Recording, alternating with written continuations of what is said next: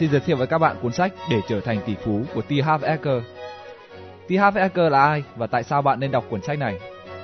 Bạn có ngạc nhiên khi tôi chọn cách mở đầu cuốn sách này bằng một câu hỏi như thế hay không? Không có gì là lạ, bởi vì điều đầu tiên tôi muốn các bạn phải xác định trước khi đọc cuốn sách này, đó là đừng tin vào những gì tôi nói. Tại sao lại như thế? Bởi vì những gì tôi sắp viết ra đây chỉ là ý kiến cá nhân được đúc kết từ kinh nghiệm của bản thân tôi, chứ chưa thể trở thành chân lý vĩnh cửu được. Những điều đó đơn thuần chỉ phản ánh những thành công trong cuộc đời của riêng tôi. Xa hơn nữa là sự nghiệp thành đạt của hàng trăm, hàng nghìn người đã từng chịu khó học hỏi từ tôi.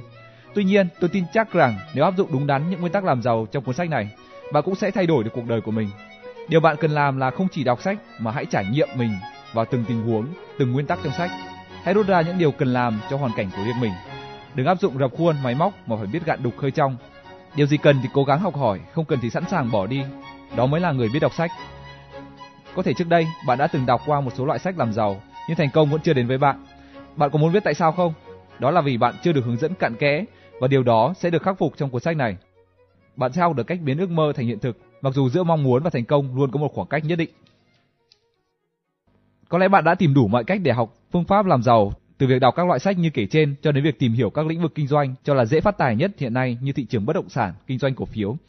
Nhưng rồi bạn vẫn chưa thể thành công. Vì sao lại như thế? Trước hết đó là vì bạn chưa thực sự nỗ lực để làm giàu và dễ dàng bỏ cuộc. Để rồi cho đến nay bạn vẫn chưa thay đổi được hoàn cảnh. Để thành công, bạn không chỉ cần có nỗ lực hết mình. Điều cốt yếu là bạn phải xây dựng được cho mình một kế hoạch làm giàu trong mọi hoàn cảnh. Học để biết, biết để làm, nhưng làm mà không có kế hoạch chi tiết thì không thể thành công được. Đó là nguyên tắc đầu tiên và đơn giản nhất cần phải nắm vững. Phần sau trong cuốn sách này, chúng tôi sẽ giúp các bạn hiểu cặn kẽ vấn đề tại sao lại có những người dường như sinh ra là để làm giàu và cũng tại sao có một số người số phận buộc họ phải sống trong một cuộc sống bươn trải, cơ cực suốt đời. Một khi đã thấu đáo được nguyên tắc của vấn đề, bạn sẽ biết phải làm gì để đi đến một tương lai sáng sủa. Bạn cũng sẽ được biết rằng khả năng làm giàu không chỉ ở người trưởng thành mà được hình thành ngay từ lúc chúng ta còn nhỏ. Khi ấy, việc này tùy thuộc vào chúng ta có được dạy cách kiếm tiền hay không. Ngoài ra, bạn cũng sẽ học được cách suy nghĩ, cách tính toán của những người thành đạt để từ đó giúp mình thành đạt. Trên hết, chúng tôi sẽ chỉ cách cho các bạn xây dựng cho mình một chiến lược lâu dài để làm giàu ngay từ bây giờ qua những bước đi cụ thể nhất, dễ hiểu nhất. Ở phần 1, chúng tôi sẽ trang bị cho các bạn tư duy cũng như cách xử lý vấn đề về tiền bạc. Chúng tôi sẽ cung cấp cho các bạn 4 chiến lược để thay đổi kế hoạch làm giàu hiện có. Trong phần 2, chúng tôi sẽ giúp các bạn thấy được sự khác nhau trong cách suy nghĩ của người giàu, người trung lưu và người nghèo. Sau đó, bạn sẽ được tư vấn 17 giải pháp nhằm thay đổi cuộc sống vật chất của bạn hiện nay. Thỉnh thoảng, trong sách cũng sẽ có một số ví dụ về những người thành đạt nhờ học hỏi ở tôi. Chính họ là những bằng chứng thực tế nhất chứng tỏ lời khuyên của tôi đã phát huy tác dụng. Có lẽ bạn cũng đang muốn biết tôi là ai, tôi xuất thân từ một gia đình như thế nào và bằng cách nào mà tôi có được một cơ nghiệp như ngày nay. Cũng như đa số các bạn hiện nay, thời còn trẻ tôi cũng có tham vọng làm giàu, cũng rất cố gắng làm giàu nhưng hiếm khi thành công. Hàng ngày tôi tìm đọc tất cả các cuốn sách dạy làm giàu, nghe hết những buổi diễn thuyết về phương pháp làm giàu. Trong đầu tôi lúc nào cũng nuôi sẵn một ý chí làm giàu, mà cũng chẳng biết làm giàu để rồi được gì nữa. Được tiền, được danh tiếng hay là được cảm giác tự tin kiêu hãnh của người giàu. Tôi cũng không biết nữa và cũng chẳng có thời gian suy nghĩ về vấn đề đó. Tôi chỉ biết có hai tiếng thành đạt. Bạn có biết không, ở độ tuổi 20 mà tôi đã trải qua vài vụ kinh doanh thuộc nhiều lĩnh vực mà rồi vẫn không gặt được thành công nào. Không nản chí, tôi vẫn tiếp tục cố gắng duy trì công việc làm ăn của mình, vẫn năng động, tự tin, nhưng không hiểu sao công việc kinh doanh vẫn lâm vào cảnh bế tắc. Tiền vốn bỏ ra thì nhiều, nhưng việc kiếm lại lợi nhuận thì thật khó khăn như mò kim lấy bể. Tôi tự nhủ, có lẽ từ trước đến nay mình vẫn chưa kinh doanh đúng lĩnh vực. Nếu chọn đúng sở trường, mình nhất định sẽ thành công. Thế là tôi chuyển sang kinh doanh nhiều lĩnh vực khác với mong muốn tìm đúng sở trường của mình. Nhưng tôi đã lầm. Mọi việc vẫn như cũ, thất bại vẫn hoàn thất bại, tôi hoàn toàn suy sụp. Tại sao trong cùng một lĩnh vực mà người khác thành công còn mình thì lại thất bại? Thật ra mình có năng lực kinh doanh hay không?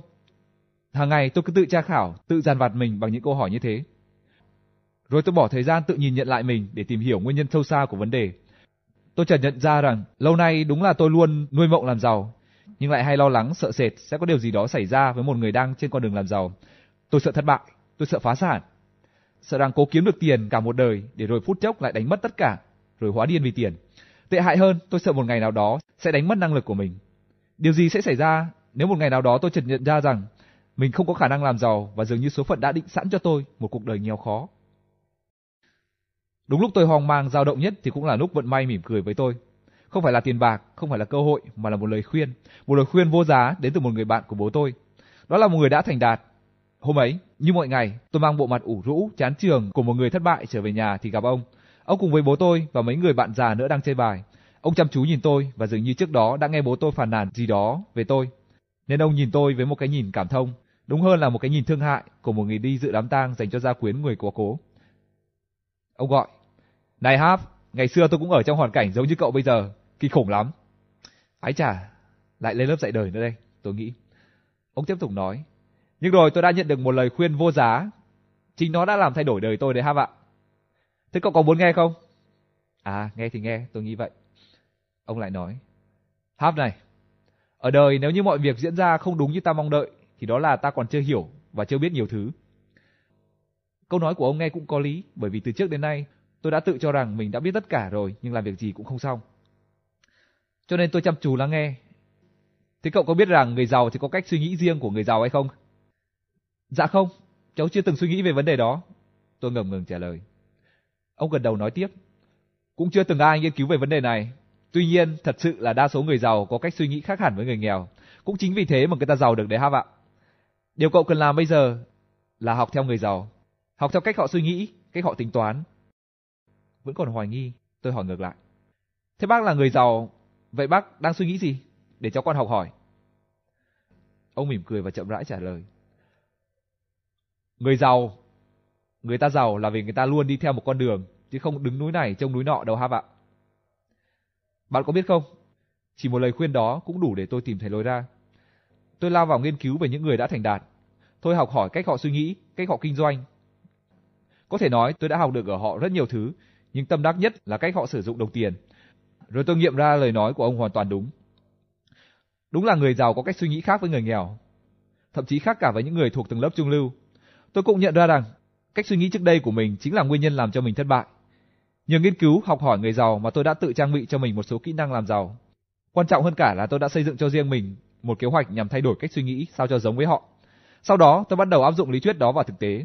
Tôi quyết định mở một cửa hàng bán lẻ dụng cụ thể dục thể hình, bởi vì bản thân tôi cũng rất quan tâm đến vấn đề giữ gìn sức khỏe hàng ngày. Vốn ban đầu là 2.000 đô, vay từ ngân hàng, và tôi điều hành hoạt động kinh doanh theo cách của những người giàu mà tôi đã học. Công việc kinh doanh cuối cùng cũng thuận buồm xuôi gió, và tôi tự hứa với lòng mình sẽ gắn bó với lĩnh vực kinh doanh này cho đến khi nào trở thành triệu phú thì mới thôi. Cách suy nghĩ này thật khác với những gì tôi đã từng nghĩ trước đây. Bởi vì trước đây tôi chỉ biết tính toán thiển cận, làm ăn theo cơ hội và dễ dàng bỏ sang lĩnh vực khác khi gặp khó khăn, chứ không biết thiết lập chiến lược kinh doanh dài hạn như bây giờ. Dần dần tôi cũng học được cách xác định tư tưởng, loại bỏ tất cả những lo lắng, những bi quan không có lợi. Tôi cũng nhận ra rằng trở ngại lớn nhất của đời người chính là suy nghĩ bảo thủ của chính mình. Nếu muốn thành công thì ta cần phải dũng cảm thay đổi chúng. Càng ngày công việc kinh doanh càng tiến triển thuận lợi. Sau 2 năm rưỡi, tôi quyết định mở thêm 10 cửa hàng thể dục dụng cụ thể hình nữa.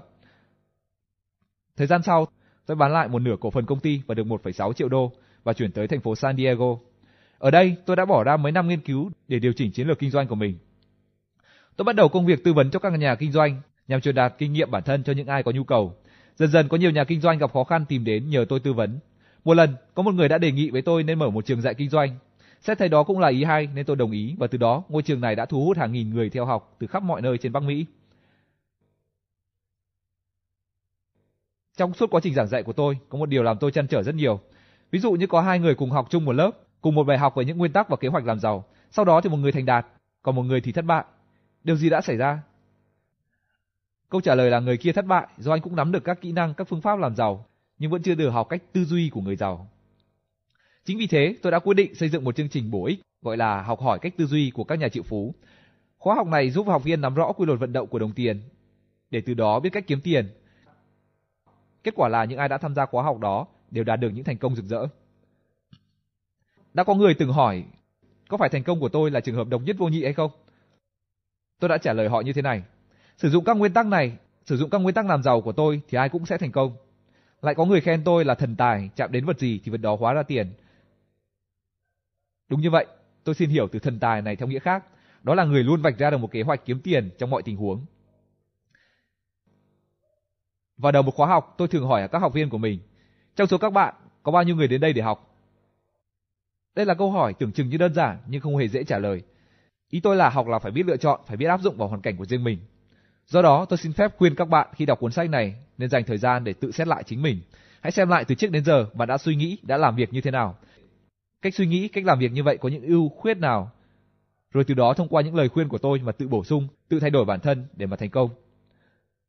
Nếu bạn đang giàu có và hạnh phúc, thật là tuyệt vời. Tuy nhiên, nếu bạn đang ở trong tình cảnh ngược lại, hãy xem xét lại những gì bạn đã học, đã biết, đã nghĩ, đã đúng hay chưa. Những thứ đó là những động lực hay là những trở ngại cho bạn trên con đường tiến tới thành công. Nếu là trở ngại, phải dũng cảm từ bỏ chúng. Ngay từ đầu tôi đã lưu ý các bạn là không nên tin vào những gì tôi nói, mà hãy luôn trải nghiệm mình vào trong đó và phải tìm ra lối đi riêng cho mình. Tuy nhiên, có một điều bạn không cần phải nghi ngờ, đó là các nguyên tắc làm giàu mà tôi sẽ cung cấp cho các bạn ở những chương sau. Chính những nguyên tắc này đã từng là chìa khóa thành công, giúp rất nhiều học viên của tôi thay đổi cuộc sống của mình. Xin được khép lại phần mở đầu này bằng một câu chuyện nhỏ. Có một người đang đi dạo trên núi thì bất ngờ bị trượt chân rơi xuống vực.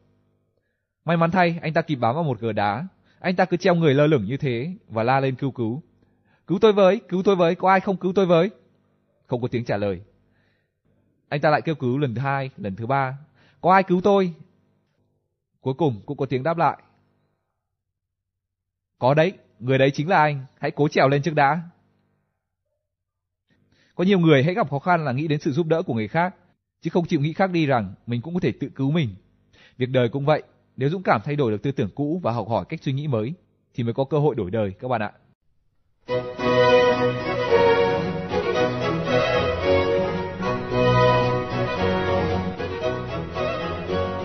Tư tưởng làm giàu Nếu để ý một chút, bạn sẽ thấy rằng thế giới của chúng ta đang sống luôn tồn tại các cặp đối lập nhau, nóng lạnh, trên dưới, trong ngoài, tối sáng, nhanh chậm, trái phải, vân vân. Chúng đối lập nhau nhưng không thể tồn tại nếu thiếu nhau. Làm sao có thể xác định đâu là bên phải khi không có bên trái? Chưa từng biết nóng thì làm sao biết lạnh là gì? Đối với vấn đề tiền bạc cũng thế các bạn ạ. Tiền có quy luật vận động bên trong và bên ngoài của nó. Ở bên ngoài là những hiểu biết về kinh doanh, cách quản lý tiền bạc và những kế hoạch đầu tư. Quy luật vận động bên trong của tiền bạc chính là con người của chính bạn, là thái độ đối với tiền bạc, đối với giàu nghèo của bạn mà tôi tạm gọi là tư tưởng làm giàu. Những tri thức, kỹ năng làm giàu là yếu tố rất quan trọng, nhưng tư tưởng làm giàu còn quan trọng hơn. Thử hỏi nếu một người sắm được một bộ đồ nghề làm mộc nhưng chưa biết cách sử dụng thì đã trở thành thợ mộc hay chưa? Đối với việc làm giàu cũng như vậy, học hỏi những kiến thức làm giàu, những kế hoạch làm giàu vẫn chưa đủ để thành công. Điều cơ bản là bạn phải thay đổi được chính con người mình sao cho giống với những người đã từng thành đạt. Đến đây, bạn hãy thử nhìn nhận lại xem bạn thuộc loại người như thế nào. Cách suy nghĩ, thói quen, cá tính của bạn ra sao? Bạn có niềm tin hay không? Và bạn tin vào đâu? Bạn có thực sự tin tưởng vào chính mình hay không? Cách cư xử của bạn với người khác ra sao? Và bạn có niềm tin vào họ hay không? Bạn có nghĩ rằng mình đáng được hưởng giàu sang phú quý hay không? Bạn có đủ sức để gạt bỏ những lo lắng, những bất an, những phiền muộn để toàn tâm toàn ý vào công việc hay không? Những câu hỏi nêu trên nhằm xác định ba yếu tố then chốt của một tư tưởng làm giàu, đó là cá tính, cách suy nghĩ và niềm tin. Bạn sẽ thành công hay không và mức độ thành công ra sao sau đó là nhờ vào ba yếu tố nội tại này. Stewart White, tác giả mà tôi rất ngưỡng mộ, đã từng nói về vấn đề này như sau. Hãy phát huy sức mạnh nội tại, khi ta đủ sức hấp dẫn, cơ hội sẽ đến với ta. Khi ấy hãy nắm bắt lấy, đừng bao giờ bỏ lỡ. Nguyên tắc làm giàu Tư tưởng làm giàu của một người quyết định mức độ thành công về mặt tài chính của người ấy.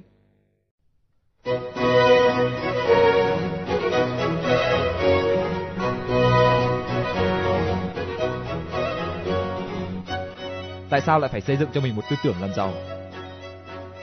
Có thể bạn đã từng nghe nói đến trường hợp phá sản. Vậy có bao giờ bạn tự hỏi tại sao người ta có nhiều tiền như thế rồi lại tay trắng hay không? Tại sao việc kinh doanh lúc đầu đang thuận lợi nhưng về sau lại bế tắc? Điều gì đã xảy ra vậy? Chúng ta hãy cùng nhau tìm hiểu căn nguyên của vấn đề.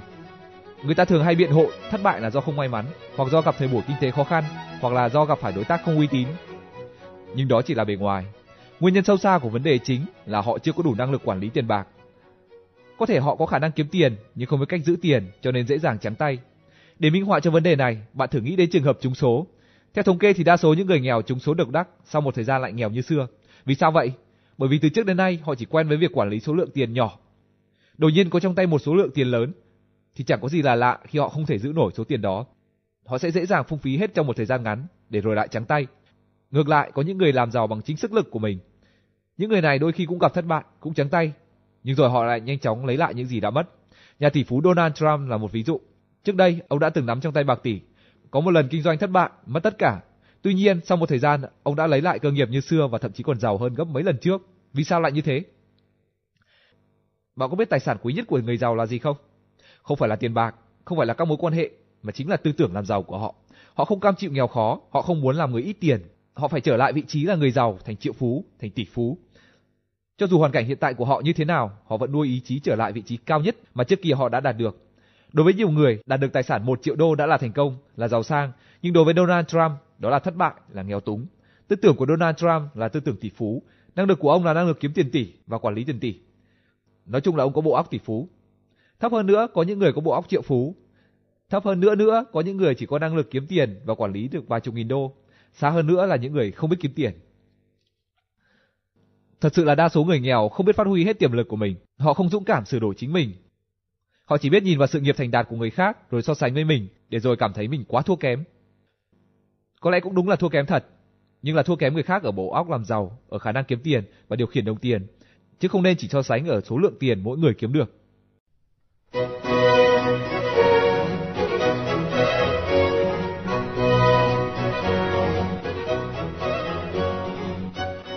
Cây nào quả ấy Hãy tưởng tượng đời người như một cái cây, trên ấy mọc ra những quả thành công và những quả thất bại. Mỗi một đời người là một cái cây khác nhau và cho ra những quả khác nhau. Nhân gian thường chỉ biết nhìn vào thành công và thất bại của người và của mình để đánh giá so sánh. Họ không nghĩ rằng quả mọc được là nhờ cây, cây có được là nhờ hạt giống. Gieo hạt giống nào thì sẽ được quả ấy. Muốn quả ngọt thì phải chọn giống lành. Muốn thành công thì phải bắt đầu từ việc thay đổi chính bản thân mình. Có người lập luận rằng nghe chưa tin, thấy mới tin. Nhưng bạn ơi, khi bóng điện sáng bạn có thấy dòng điện chạy qua hay không? Nhưng bạn vẫn tin là đèn sáng là nhờ có dòng điện. Nội dung tuy là những thứ bên trong, những thứ vô hình nhưng lại là yếu tố quyết định hình thức bề ngoài. Trong tự nhiên, những thứ vô hình đó mạnh mẽ gấp trăm gấp nghìn lần những thứ hiện hữu bên ngoài. Con người cũng là một bộ phận của thế giới tự nhiên, do đó họ chịu sự chi phối của những quy luật tự nhiên. Những thứ vô hình bên trong bạn chính là con người của bạn. Hãy thay đổi mình để gặt hái thành công bên ngoài. Mỗi chúng ta tồn tại không chỉ trên một mà bốn thế giới, đó là thế giới vật chất, thế giới tinh thần, thế giới tình cảm và thế giới tâm linh. Thế giới vật chất chính là sản phẩm, là mặt biểu hiện của ba dạng thế giới kia. Ví dụ như bạn sử dụng máy tính để soạn thảo văn bản rồi in ra giấy. Trên tờ giấy đó có rất nhiều điểm bạn chưa vừa ý và bạn muốn sửa. Vậy bạn sửa ở đâu? Bạn dùng gôm tẩy xóa trên mặt giấy hay là thao tác lại trên máy tính? Cho dù bên ngoài bạn cố gắng thay đổi đến mức nào đi nữa thì mọi việc vẫn sẽ cứ như cũ. Muốn thay đổi phải bắt đầu từ bên trong, tức là phải sửa lại trên máy để cho ra bản in khác chính xác hơn. Đối với việc làm giàu cũng thế. Chỉ có thể thay đổi được cuộc sống vật chất của bạn nếu con người của bạn thay đổi. Bởi lẽ cuộc sống bên ngoài chỉ là kết quả chứ không phải là nguyên nhân. Giàu là kết quả, nghèo cũng là kết quả, khỏe mạnh hay yếu đuối cũng là kết quả, thành công hay thất bại là kết quả, mà nguyên nhân nằm ở chính chúng ta. Chúng ta luôn sống trong mối quan hệ nhân quả, muốn thay đổi kết quả, hãy bắt đầu từ nguyên nhân. Có bao giờ bạn nghe nói thiếu tiền là cả một vấn đề nghiêm trọng chưa? Đó là một câu hoàn toàn sai. Thiếu tiền không là vấn đề nghiêm trọng, nguy hiểm nhất là thiếu khả năng kiếm tiền và sử dụng tiền. Tiền bạc và giàu có chỉ là kết quả, trong khi đó tư tưởng làm giàu mới chính là nguyên nhân. Không thể thay đổi kết quả nếu không thay đổi nguyên nhân. Kết quả chỉ là sự phản ánh, chỉ là cái bóng của nguyên nhân. Phải thay đổi nguyên nhân để đạt được kết quả tốt. Nhưng mà cách nào? Chúng ta sẽ bắt đầu bằng phương pháp tuyên bố.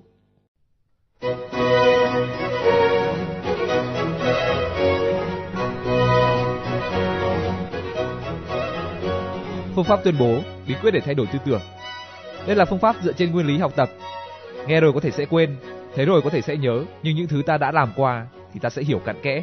Từ trang này trở đi, sau khi nghiên cứu xong một nguyên tắc làm giàu, bạn hãy đặt bàn tay lên trước ngực và trang nghiêm tuyên bố một câu, cô đọng lại toàn bộ ý tưởng của phần đó. Dần dần, bạn sẽ nhập tâm các nguyên lý đó và sau một thời gian bạn sẽ cảm thấy thế giới bên trong mình thay đổi. Tại sao phương pháp tuyên bố lại giúp ta thay đổi? Bởi vì tất cả các sự vật hiện tượng trong vũ trụ này đều được tạo thành từ năng lượng. Năng lượng trong cơ thể ta luôn chuyển động mỗi khi ta hành động, cả ngoài thực tiễn lẫn trong tâm trí. Nếu ra một lời tuyên bố, năng lượng sẽ được truyền đến mọi tế bào của cơ thể. Nhờ đó sẽ đánh thức được năng lực tiềm tàng trong cơ thể ta để thay đổi mọi thứ. Ở đây bạn nên phân biệt tuyên bố với khẳng định. Đúng là ranh giới giữa hai hành động này rất khó phân biệt. Tuy nhiên theo tôi, khẳng định là việc xác định ta sắp đạt được một mục tiêu ta đang hướng đến. Trong khi đó, tuyên bố là một dự định chính thức và nghiêm túc để thực hiện một hành động hoặc để chấp nhận một hoàn cảnh nào đó. Khẳng định là xác nhận một mục tiêu sắp hoàn thành, tuy nhiên sắp không có nghĩa là chắc chắn sẽ. Ngược lại, tuyên bố lại thiên về dự định, về quyết tâm. Ngoài ra, tuyên bố còn bao gồm cả việc hành động nhằm hiện thực hóa những dự định, những ước mơ đó. Bạn nên đọc to những lời tuyên bố này hàng ngày vào buổi sáng hoặc trước khi đi ngủ. Hãy nhìn mình trong gương và đọc lời tuyên bố một cách trang nghiêm. Xin đừng nghĩ đây là chuyện tầm phào, vô ích và không cần làm. Bản thân tôi cũng đã từng nghĩ như thế, nhưng nhờ kiên trì thực hiện theo phương pháp này mà tiềm năng của tôi đã được đánh thức để giúp tôi thành đạt như ngày nay. Sau đây là sau đây là lời tuyên bố đầu tiên. Xin hãy đặt tay lên ngực và dõng dạc tuyên bố. Bản thân ta quyết định cuộc sống vật chất của ta. Hãy chỉ lên thái dương và tuyên bố. Tôi đã bắt đầu có tư tưởng triệu phú.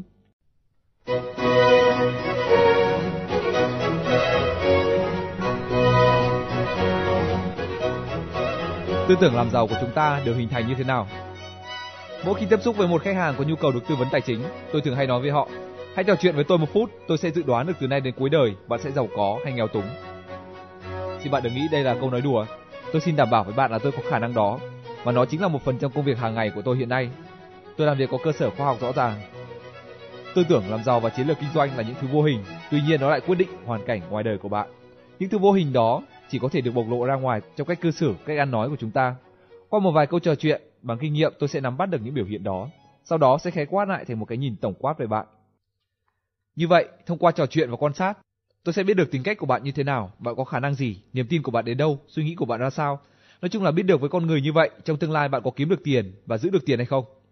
Bây giờ chúng ta sẽ tìm hiểu khái niệm tư tưởng làm giàu là gì. Hãy tưởng tượng khi xây một ngôi nhà, trước tiên ta phải làm gì? Đó là việc phải vẽ một bản thiết kế hoặc ít ra là cũng hình dung sẵn sàng một mô hình để theo đó mà xây dựng. Tư tưởng làm giàu cũng vậy, đó là bản thiết kế của tất cả các mối quan hệ với tiền bạc. Làm sao để kiếm tiền, làm sao để giữ tiền, làm sao để buộc tiền phải sinh sôi nảy nở, có nên dành dụng tiền hay là tiêu xài phung phí. Đó là tất cả các mối quan hệ của bản thân ta đối với tiền bạc. Công thức nhận thức cộng thái độ cộng hành động mà kết quả. Đây là công thức được sử dụng rộng rãi trong xã hội học, tâm lý học, nhân học nhằm nghiên cứu tiềm năng con người. Công thức này phản ánh thái độ tài chính của mỗi người. Một khi đã nhận thức được tính chất và ý nghĩa của tiền bạc, ta sẽ có thái độ đúng với tiền bạc.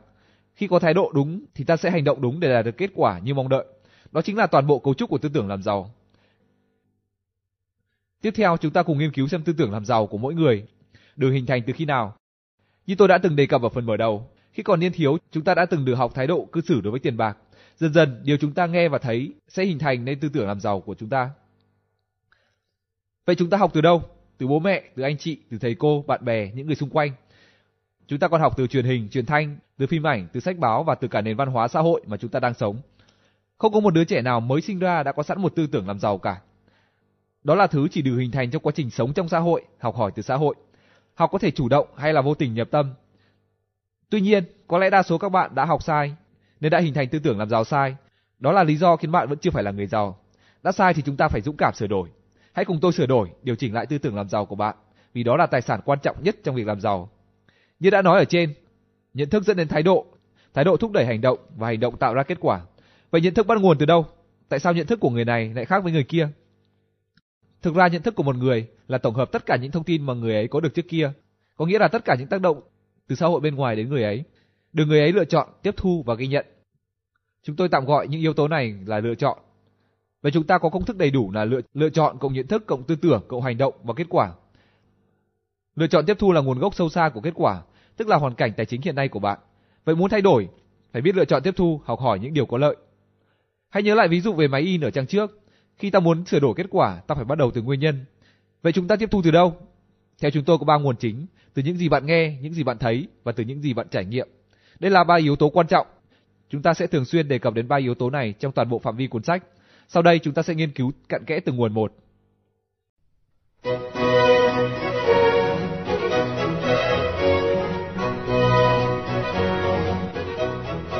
Nguồn thứ nhất là từ những gì bạn nghe khi bạn còn nhỏ.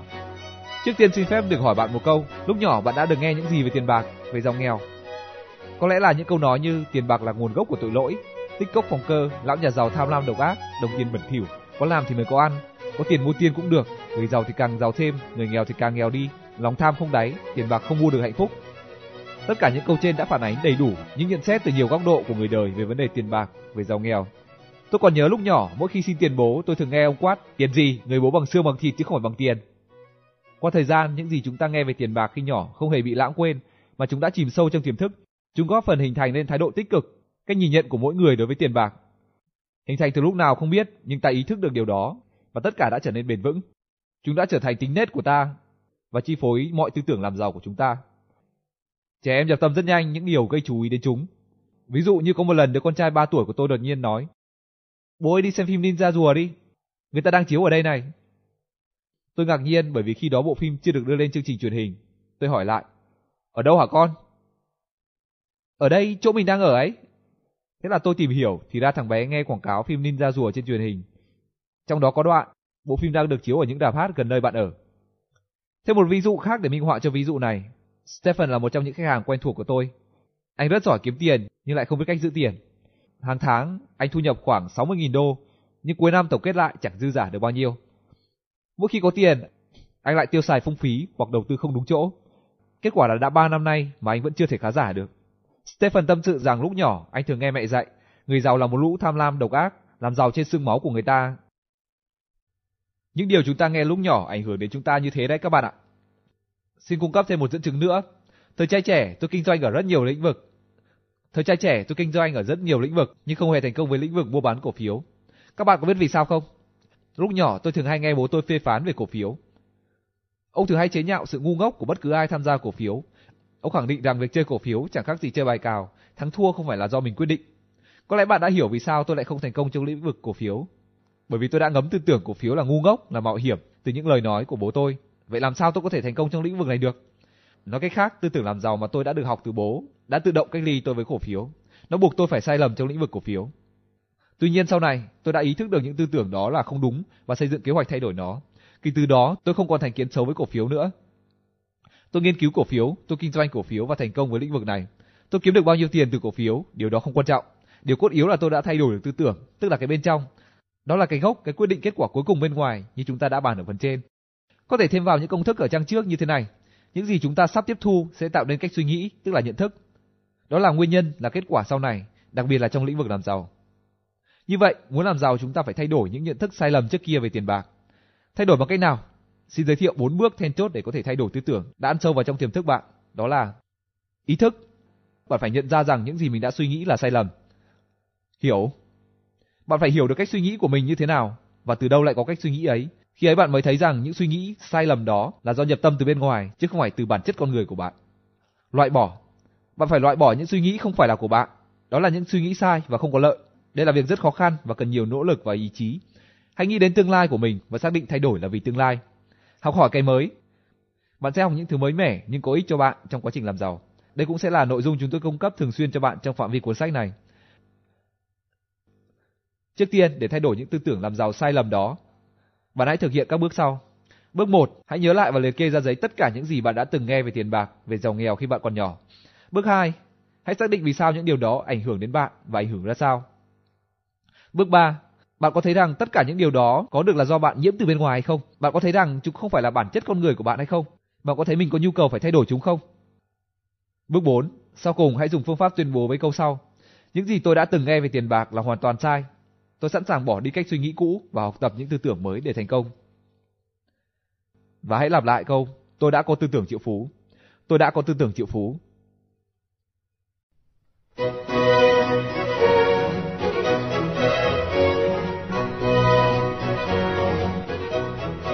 Nguồn thứ hai, những gì bạn thấy khi còn nhỏ. Chúng ta không chỉ nhiễm từ những gì được nghe mà còn từ những gì được thấy. Đây gọi là sự noi gương. Hãy nhớ lại thời niên thiếu bạn đã từng thấy những người xung quanh cư xử ra sao trong những vấn đề liên quan đến tiền bạc. Họ tiết kiệm hay phung phí, họ đầu tư đúng chỗ hay không biết cách sử dụng tiền, họ đầu tư thận trọng hay kinh doanh mạo hiểm, thu nhập của họ đều đặn hay bất thường, gia đình của bạn kiếm tiền dễ dàng hay khó khăn, tiền bạc có làm cho gia đình bạn hạnh phúc hay không. Những sự kiện ta chứng kiến hàng ngày khi ta còn nhỏ sẽ ăn sâu vào trong tiềm thức Đến một lúc nào đó, gặp hoàn cảnh tương tự, ta sẽ hành động theo sự điều khiển của kinh nghiệm. Con nhà tông không giống lông cũng giống cánh, rau nào sâu ấy, ở bầu thì tròn, ở ống thì dài. Những câu tục ngữ trên đã nói lên được sự truyền lại của những thói quen, những tư tưởng, những nét tính cách theo con đường xã hội. Minh họa của ý này là một câu chuyện vui. Có một cô gái mới về làm dâu, cô nấu ăn rất ngon, nhưng có một thói quen là bất cứ món gì cũng phải dùng dao thớt chặt ra làm đôi rồi mới nấu nướng. Thịt cá đều cắt đôi, cả bó rau cũng thế.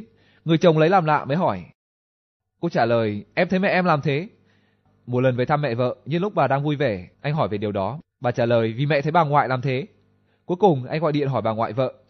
Bà nói, vì hồi đó trong nhà bà không có cái nồi nào lớn cả. Thế đấy, lúc nhỏ chúng ta luôn chịu ảnh hưởng từ những người xung quanh và những kinh nghiệm đó sẽ chi phối hành động của chúng ta, ngay cả khi ta đã trưởng thành rồi. Trong lĩnh vực tiền bạc cũng thế, bạn sẽ kiếm tiền, giữ tiền và sẽ sử dụng tiền giống hệt như cách của bố mẹ, anh chị bạn đã từng làm trước kia. Trước đây, bố tôi là một nhà thầu xây dựng. Ông có thói quen dốc hết tiền vào đầu tư vào hàng trăm căn nhà. Tiền vốn thiếu đến nỗi ông thế chấp cả căn nhà chúng tôi đang sống cho ngân hàng. Chi tiêu gia đình trong thời gian đó phải thật tiết kiệm. Có thể nói bầu không khí trong gia đình luôn căng thẳng vì bố tôi luôn gay gắt. Thời gian đó, mỗi khi xin một ít tiền, tôi đều bị ông la mắng. Sau đó một hoặc hai năm, khi các căn nhà xây xong và đã có người mua lại, bố tôi kiếm được tương đối nhiều tiền. Khi ấy, bố tôi dường như đã trở thành một người khác hẳn. Ông vui vẻ, sảng khoái và hào phóng. Ông gọi tôi đến và hỏi tôi có cần xin tiền hay không. Ông còn trò chuyện thân mật với tôi rất nhiều, khác hẳn với thái độ trước kia. Tuy nhiên sau đó ông lại dốc hết tiền vào đầu tư cho các dự án mới và gia đình tôi lại lâm vào cảnh thiếu thốn, căng thẳng. Cứ như thế cuộc sống gia đình cứ thăng trầm, không bao giờ ổn định. Cho đến năm 20 tuổi, tôi bắt đầu có ý thức tự lập và quyết định ra ở riêng. Tôi không còn muốn thăng trầm cùng gia đình mình nữa. Tôi khởi sự với nhiều nghề, nhưng trước tiên là nghề thầu xây dựng giống bố tôi. Lúc đầu tôi cũng kiếm được một ít tiền, nhưng về sau lại thua lỗ hết. Tôi lại chuyển sang kinh doanh các lĩnh vực khác, nói chung cũng có lợi nhuận nhưng thua lỗ thường xảy ra hơn. Cứ như thế sau 10 năm, tôi nhận ra rằng việc kinh doanh của tôi thăng trầm, không phải là do tôi chọn sai ngành nghề, cũng không phải do chọn sai đối tác kinh doanh, quyết định sai lầm hoặc do hoàn cảnh kinh tế nhiều biến động. Lý do chính của những thất bại chính là vì tôi đã nhiễm cả tính thăng trầm, bất ổn định trong kinh doanh của bố tôi. Rất may là tôi đã kịp thời nhận ra điều đó và kịp thời điều chỉnh.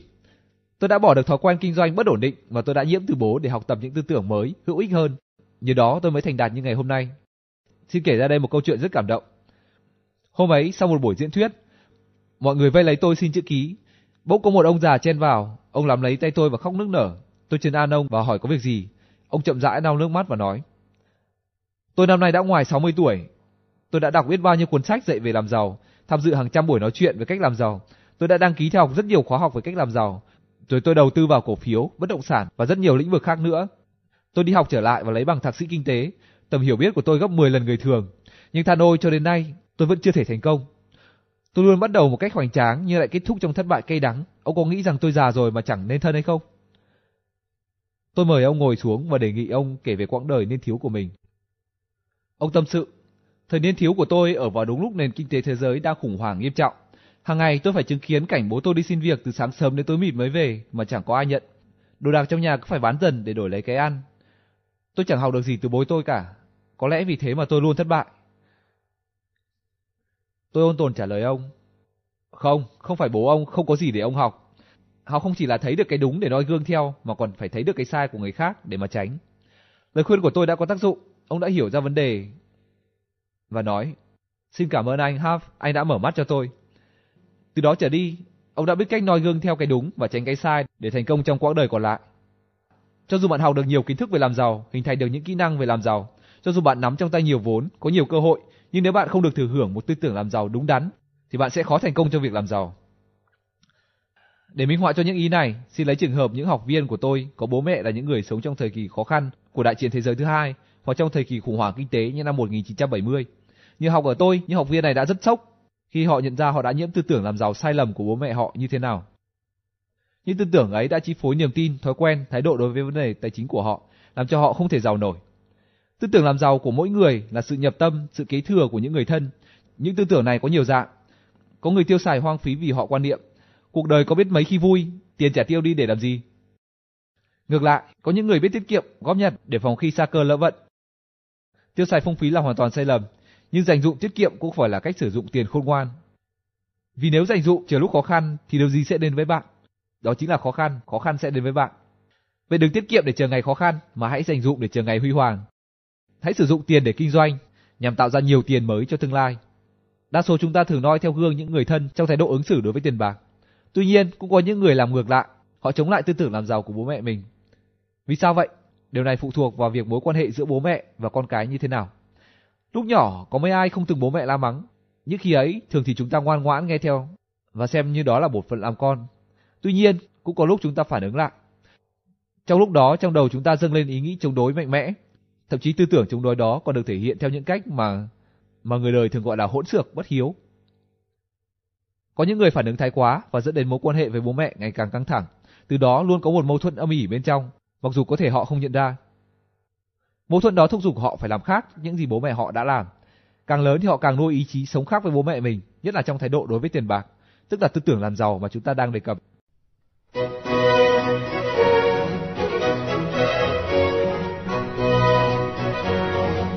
Nhiều người xuất thân từ những gia đình nghèo khó thường hay có những tình cảm thù hằn với cái nghèo. Họ chống đối cái nghèo và xem đó như là động cơ thúc đẩy để họ cố gắng làm giàu. Tuy nhiên, những người này khi đã giàu có vẫn không cảm thấy hạnh phúc. Vì sao lại như thế? Bởi vì động cơ làm giàu của họ là hận nghèo, cho nên họ cố sức kiếm tiền để trả hận.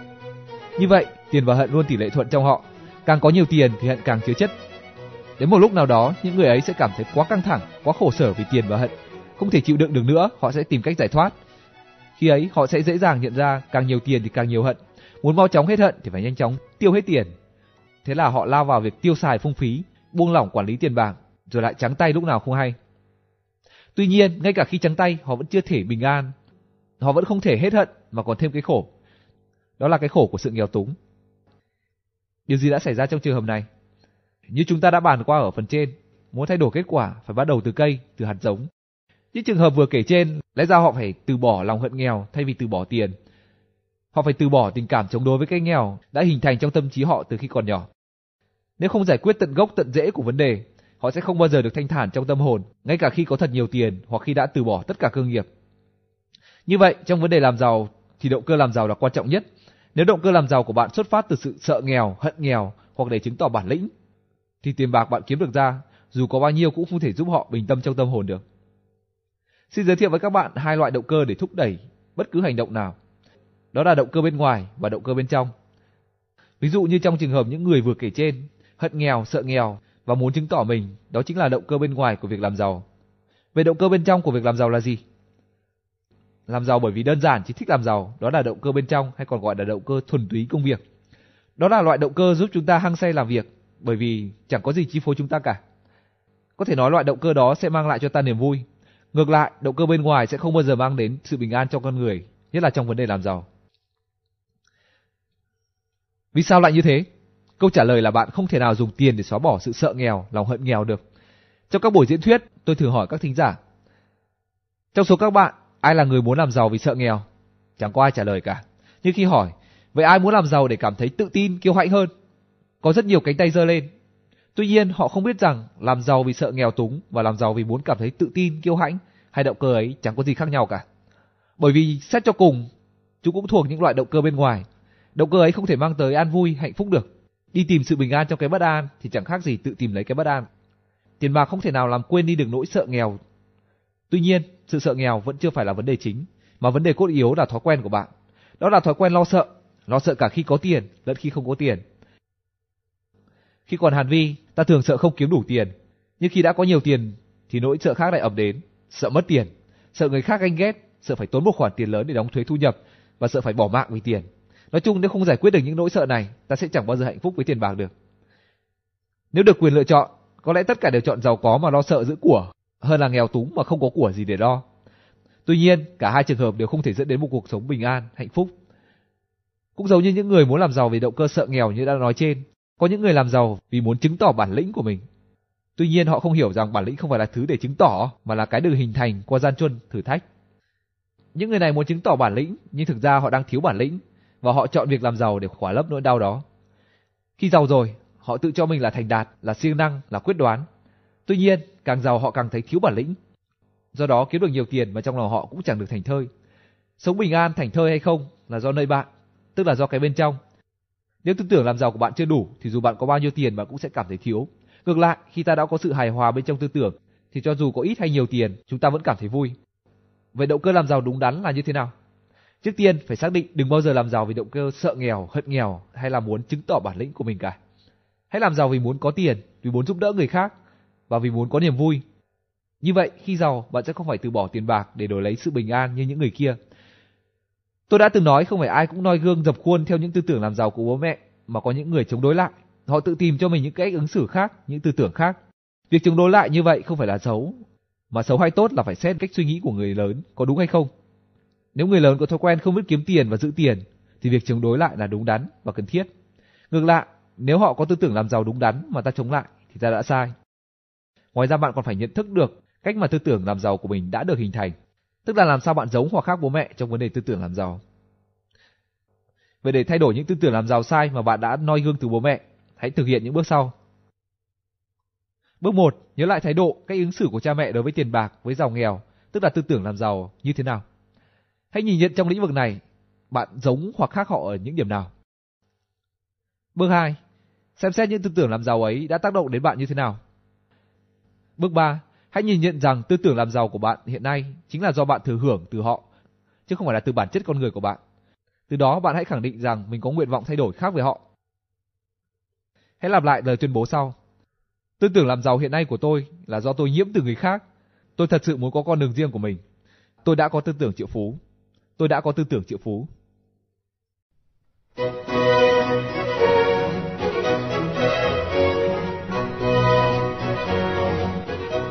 Phần 2 17 cách suy nghĩ của riêng người giàu. Ở phần 1 chúng ta đã tìm hiểu công thức nhận thức cộng tư tưởng cộng hành động và kết quả. Theo công thức này tất cả đều bắt đầu từ nhận thức, từ tư tưởng của chúng ta. Bộ não điều khiển hầu như tất cả các hoạt động sống của con người. Tuy nhiên bộ não chứa đựng nhiều điều bí ẩn mà cho đến nay con người vẫn chưa khám phá hết. Trước tiên chúng ta hãy tìm hiểu sơ lược về cơ chế hoạt động của bộ não. Có thể hình dung bộ não người giống như một tủ đựng hồ sơ. Tất cả các tập hồ sơ đều được phân loại và đặt tiêu đề trước khi xếp vào tủ để dễ dàng tra cứu. Những gì bạn cố ý học hỏi hay vô tình nhiễm sẽ được lưu lại thành những hồ sơ thông tin trong đầu mà ta thường gọi là tri thức. Khi gặp một tình huống quen thuộc nào đó, chúng ta sẽ xử lý theo những kinh nghiệm, theo những tri thức mà chúng ta đã có. Chúng ta quyết định vấn đề dựa trên những gì chúng ta cho là hợp lý, có ý nghĩa và phù hợp với hoàn cảnh hiện tại. Khi đó, chúng ta thường nghĩ rằng mình đã quyết định đúng. Tuy nhiên, những quyết định đó đôi khi lại không phù hợp với thành công sự thật là những quyết định dựa theo cảm tính luôn chứa đựng những yếu tố rủi ro cao và dễ dàng đưa đến thất bại. Ví dụ như hôm tôi cùng vợ tôi đi vào một cửa hàng thời trang. Tình cờ cô ấy nhìn thấy một chiếc ví màu xanh lá cây rất đẹp. Điều đáng nói là chiếc ví ấy đang được giảm giá 25%. Khi ấy trong đầu vợ tôi xuất hiện một câu hỏi, có nên mua hay không? Gần như ngay lập tức, cô ấy đã có câu trả lời. Mình đã có một đôi giày màu xanh, mình cần một chiếc ví màu xanh cho đủ bộ. Vậy là cô ấy mua. Thế là cô ấy cầm món hàng đó đến quầy thu ngân. Trong đầu vợ tôi lúc này tràn ngập một niềm hân hoan vui sướng, vui vì không chỉ có được chiếc ví đẹp mà còn được giảm giá 25%. Tuy nhiên, cô ấy không hề có một chút vương vấn nào về việc mình vừa mất đi 300 đô và có lẽ đã không lên mua. Vì sao vậy? Câu trả lời là vì trong tư tưởng cô ấy chưa từng tồn tại một hồ sơ nào mang tên nợ nần hoặc tiết kiệm. Chỉ có những hồ sơ mang tên hưởng thụ hoặc sung sướng chi phối cô ta mà thôi. Bạn có hiểu ý tôi không? Nếu như tư tưởng của bạn chỉ có những ý nghĩ tiêu xài hoang phí thì bạn không thể biết cách rẻ sẻn tiết kiệm được những ý nghĩ đó sẽ xui khiến bạn tiêu xài không hợp lý. Ngược lại, nếu bạn có những hiểu biết đúng đắn về cách sử dụng tiền, bạn sẽ tự động thực hiện những quyết định hợp lý mà không cần phải dừng lại để đắn đo cân nhắc. Đối với vấn đề làm giàu, việc có những tri thức đúng đắn để quyết định đúng đắn là một điều kiện để giúp ta dễ dàng đạt đến thành công. Vậy phải làm thế nào để có được những tri thức này? Trước tiên phải thay đổi nhận thức sai và chuẩn bị sẵn sàng để học hỏi những tư tưởng đúng, đặc biệt là trong lĩnh vực làm giàu. Như đã nói ở phần 1, mọi sự thay đổi trong tư tưởng phải bắt đầu từ nhận thức. Vậy bạn phải nhận thức những gì và nhận thức ra sao? Tinh thần chung của cuốn sách này là học hỏi tư tưởng của người giàu. Vậy trước tiên, hãy học cách nhận thức, hay nói cách khác là cách suy nghĩ của người giàu. Đó là những điều hoàn toàn bổ ích cho những ai muốn thay đổi cuộc đời. Sau đây, chúng tôi sẽ cung cấp cho các bạn 17 cách suy nghĩ của người giàu để các bạn tham khảo và học tập. Tuy nhiên, trước tiên là những nguyên tắc mà bạn cần nắm vững khi nghiên cứu những điều bổ ích này. Thứ nhất, tôi không hề có ý hạ thấp hay chê bai người nghèo. Tôi chỉ muốn chỉ ra những nhược điểm của người nghèo trên tinh thần xây dựng. Tôi luôn đề cao người giàu, nhưng lúc nào cũng thông cảm với người nghèo. Tôi cũng không cho rằng người giàu tốt hơn người nghèo, mà đơn giản người giàu chỉ giàu hơn người nghèo mà thôi. Thứ hai, tôi chỉ phân biệt người giàu, người nghèo và tầng lớp trung lưu dựa trên sự khác nhau trong tư tưởng làm giàu của họ. Tức là họ có bộ óc làm giàu hay không. Tôi không đặt nặng vấn đề họ có bao nhiêu tiền hoặc địa vị xã hội của họ như thế nào. Thứ ba, những gì tôi trình bày về giàu nghèo mang tính khái quát điển hình, có nghĩa là chỉ dựa vào đặc điểm chung nhất về người giàu và người nghèo. Có thể trong cuộc sống có những trường hợp không hoàn toàn giống như tôi mô tả. Thứ tư, tôi sẽ hạn chế đề cập đến tầng lớp trung lưu bởi vì tư tưởng làm giàu của họ là hình thức trung gian giữa giàu và nghèo. Mục đích của tôi là muốn để các bạn thấy rõ mình đang ở đâu so với người giàu để đạt ra mục tiêu theo kịp họ. Thứ năm, tôi sẽ chú trọng đề cập đến các mối quan hệ giữa thói quen và hành động hơn là giữa nhận thức và hành động. Tuy nhiên, điều bạn cần nhớ kỹ là công thức nhận thức cộng tư tưởng cộng hành động mới là công thức đầy đủ nhất về mối quan hệ nhân quả trong lĩnh vực làm giàu. Cuối cùng, tôi yêu cầu các bạn phải dứt khoát bỏ đi những suy nghĩ mà từ trước đến nay bạn cho là đúng trong lĩnh vực tiền bạc. Những điều đó chắc chắn đã sai, bởi vì nếu đúng thì bạn đã không cần đọc cuốn sách này phải từ bỏ những suy nghĩ cũ và học hỏi cách suy nghĩ mới. Điều bạn sắp đọc sau đây tuy đơn giản, dễ hiểu nhưng rất sâu sắc và bổ ích. Chính chúng đã thay đổi cuộc sống vật chất của hàng trăm, hàng nghìn người theo học với tôi. Hy vọng rằng bạn cũng sẽ thành công như họ. Bạn sẽ thường xuyên được đề nghị sử dụng phương pháp tuyên bố để nhanh chóng nhập tâm những điều vừa học. Ngoài ra, chúng tôi sẽ đưa ra từng bài luyện tập thật cụ thể để bạn thực hành nhằm áp dụng những điều đã học vào thực tiễn riêng của bạn. Con người thường sống theo thói quen. Thói quen cũng được phân thành hai loại, thói quen hành động và thói quen không hành động. Để thay đổi từ thói quen không hành động sang thói quen hành động, chỉ còn cách là bạn phải hành động. Những gì bạn đọc trong cuốn sách này chỉ là lý thuyết, giữa lý thuyết và thực tế luôn có một độ chênh lệch nhất định. Có nghĩa là bạn sẽ gặp rất nhiều khó khăn khi ứng dụng những điều đã học vào thực tiễn. Nhưng xin đừng quá lo lắng, cứ thực hiện tất cả những bước tôi yêu cầu, rồi kết quả sẽ đến với bạn.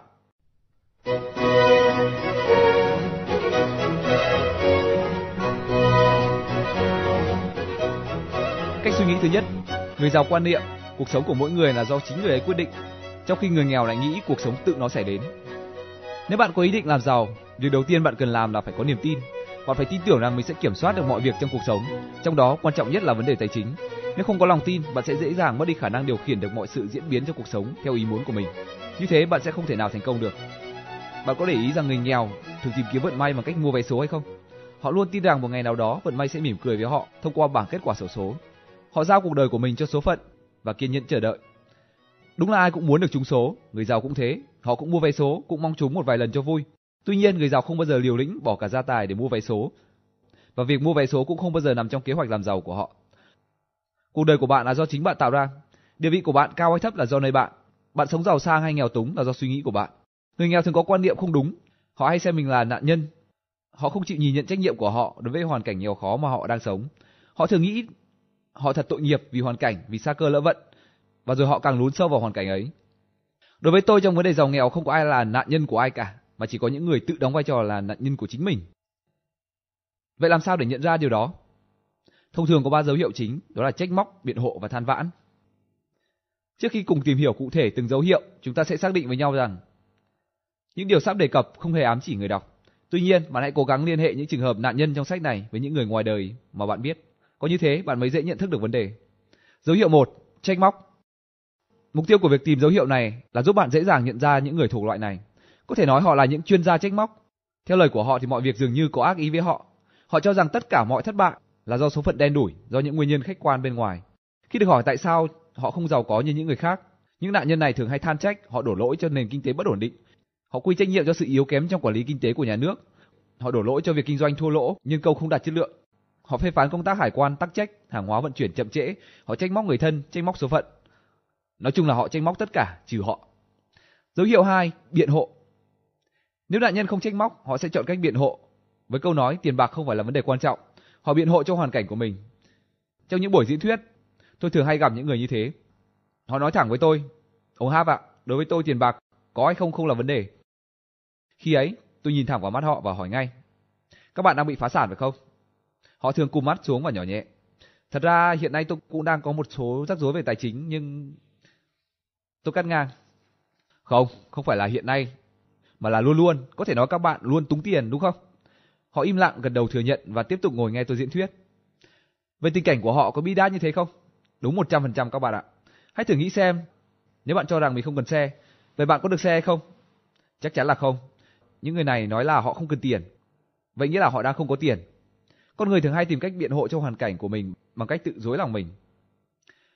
Bạn có thể chơi trò này với một người bạn nào đó.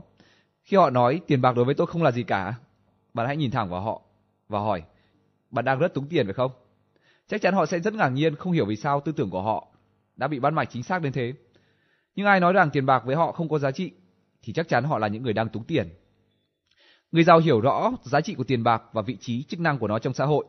Ngược lại, người nghèo thì biện hộ cho hoàn cảnh của họ bằng cách so sánh giữa tiền bạc với tình cảm. Họ cho rằng vật chất không quan trọng bằng tinh thần, tiền bạc không thể so sánh với tình nghĩa.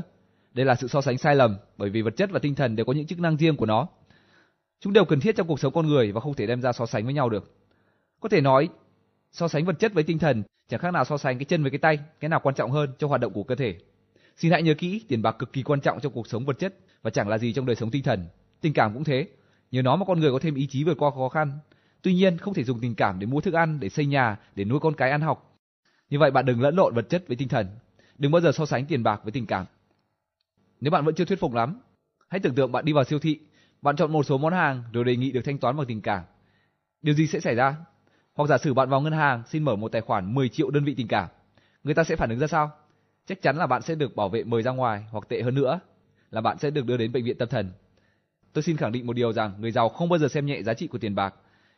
Nếu bạn không nghĩ được như vậy, chắc chắn bạn đang là người nghèo và bạn sẽ còn nghèo cho đến khi bạn thay đổi quan niệm đó. Dấu hiệu thứ ba, than vãn. Than vãn là hành động ngu ngốc nhất của con người. Nó không chỉ ảnh hưởng tiêu cực đến sức khỏe mà còn làm hại sự nghiệp của chúng ta nữa. Từ lâu người ta đã thừa nhận một quy luật, đó là cái gì vận động thì cái đó phát triển. Khi bạn tập trung than phiền về điều gì đó, bạn chỉ thấy được cái mặt tiêu cực của nó. Đến một lúc nào đó, bạn nhìn đâu cũng thấy bi quan, sám ngắt, mặc dù thực tế không hẳn là như thế. Bạn sẽ luôn luôn chán nản, luôn luôn mệt mỏi, sức khỏe của bạn sẽ bị hao mòn, kết quả là bạn sẽ chẳng còn sức lực và ý chí để làm việc gì nữa cả. Bạn có để ý những người hay than vãn xung quanh bạn không? Cuộc sống của họ luôn luôn gặp khó khăn và trở ngại, mọi việc dường như diễn ra không đúng như dự định của họ. Vì sao vậy? Trước tiên, chúng ta hãy xét một khái niệm mới, đó là định luật hấp dẫn. Nhiều học giả nghiên cứu về lĩnh vực phát triển con người đã nói định luật hấp dẫn như sau. Khi bạn quan tâm đến cái gì thì cái đó sẽ ảnh hưởng đến bạn. Có nghĩa là khi bạn thường xuyên than phiền về những thứ không như ý trong đời, thì chúng sẽ luôn quanh quẩn gắn bó với bạn, làm cho cuộc đời bạn càng thêm đen đủi. Bạn vẫn chưa tin à? Vậy hãy tìm hiểu đời sống tinh thần của những người hay than vãn mà bạn biết thử xem. Có phải là quá khổ sở hay không? Dường như tất cả mọi thứ tồi tệ nhất trên đời này luôn sẵn sàng xảy đến với họ. Họ thường biện hộ vì sao tôi than phiền à? Vì tôi khổ quá mà. Khi nghe nói như vậy, bạn hãy nói với họ rằng không phải, không phải như vậy đâu. Phải nói ngược lại mới đúng, vì anh hay than thở cho nên đời anh mới khổ. Để thay đổi thói quen than vãn, bạn hãy thực hiện các bước sau. Trong vòng một tuần, hãy cố gắng không than vãn về bất cứ điều gì, ngay cả trong ý nghĩ. Tôi xin đảm bảo là bạn sẽ từ bỏ được thói quen đó sau một tuần. Vì sao ư? Như đã nói ở phần trên, thói quen có hai dạng, thói quen hành động và thói quen không hành động. Hãy bỏ thói quen than vãn bằng cách tập thói quen không than vãn. Đây là bài tập hiệu quả từng giúp hàng chục nghìn người từ bỏ được thói quen xấu này để thay đổi cuộc đời. Xin đảm bảo là bạn cũng sẽ thay đổi được giống như họ nếu bạn thực hiện đúng như tôi chỉ dẫn. Đã đến lúc bạn lấy lại bản lĩnh, sự tự tin và học hỏi những điều mới lạ nhằm tạo ra kỳ tích cho bản thân. Hãy xác định bạn đang làm giàu từ khi còn chưa giàu. Hãy thức tỉnh. Trách móc, biện hộ, than phiền có thể được xem như những liều thuốc an thần. Liều thuốc này có tác dụng xoa dịu nỗi đau thất bại và chỉ dành cho những người thất bại. Một người chưa từng thất bại thì không việc gì anh ta phải than vãn, trách móc hay biện hộ cho những gì mình làm cả. Ngay từ bây giờ, mỗi khi trong tư tưởng bạn xuất hiện ý nghĩ than vãn, trách móc hay biện hộ, hãy dừng lại ngay lập tức. Hãy tự nhắc nhở rằng bạn đang tạo ra cuộc sống cho chính mình. Do đó phải biết khôn ngoan, không thể để cho những tư tưởng tiêu cực đó hại đến cuộc sống của bạn. Đến đây tôi mời các bạn suy nghĩ câu nói, người giàu không bao giờ là nạn nhân mà họ tự hào là kết quả của chính họ. Có nghĩa là người giàu không bao giờ tìm kiếm sự thương hại của người khác và họ luôn chịu trách nhiệm cho hoàn cảnh của chính mình.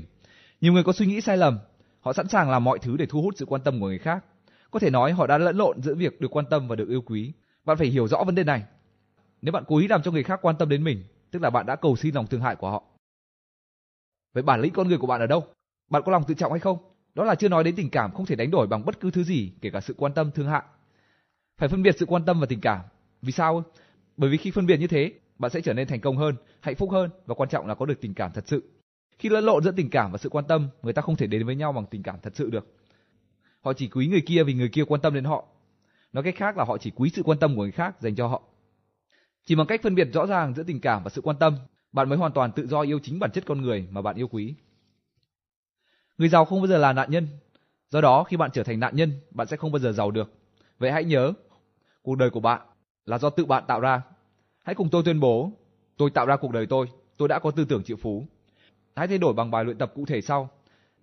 Hãy cấm sự xuất hiện của những suy nghĩ tiêu cực, yếu đuối kia, xem đó là một con người xa lạ mà bạn có nhiệm vụ phải đấu tranh, từ bỏ con người ấy. Tự phỏng vấn. Trước khi đi ngủ, hãy viết ra giấy hai việc mà bạn đã thực hiện trong ngày. Một việc thành công và một việc thất bại. Sau đó, hãy tự trả lời các câu hỏi. Làm sao mình lại thành công? Và làm sao mình lại thất bại như thế? Và vai trò của mình ở đâu trong những thành công và thất bại này? Bài tập này sẽ giúp bạn luôn có ý thức trách nhiệm đối với những hành động cũng như hoàn cảnh hiện tại của bạn.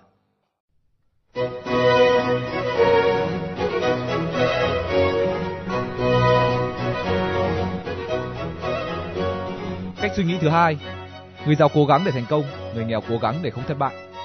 Người nghèo luôn có tư tưởng thụ động, khi có tiền họ chỉ biết cố gắng làm sao cho không mất số tiền đó. Họ không biết và cũng không dám chủ động tìm cách làm cho số tiền đó ngày càng sinh sôi nảy nở.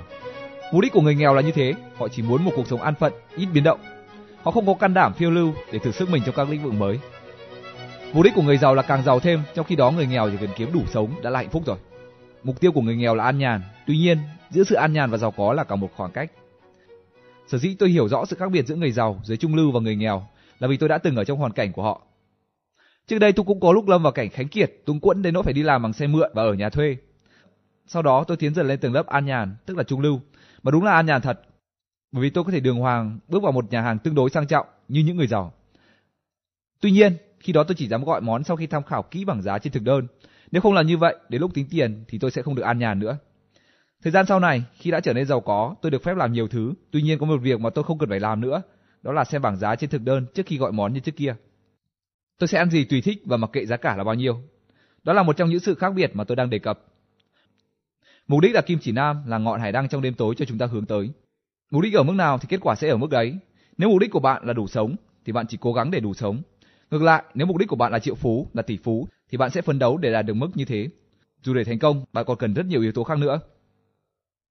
Một trong những nguyên tắc làm giàu của tôi là nếu hướng đến các vì sao thì ít ra chúng ta cũng đạt được đến các tầng mây. Trong vấn đề làm giàu, hãy xác định một mục tiêu thật vĩ đại nhưng cũng thật rõ ràng. Hãy đặt ra yêu cầu cao cho chính mình bởi vì đó là nhân tố dẫn đường cho hành động của bạn. Hãy tuyên bố mục đích của tôi là trở thành tỷ phú và hơn thế nữa. Tôi đã có tư tưởng triệu phú. Bài luyện tập để xác định mục tiêu làm giàu. Viết ra giấy hai mục tiêu làm giàu cần phải đạt tới. Đó là có thu nhập cao và ổn định, có tài sản ở nhiều lĩnh vực. Đừng bao giờ có tư tưởng an phận và nhàn rỗi.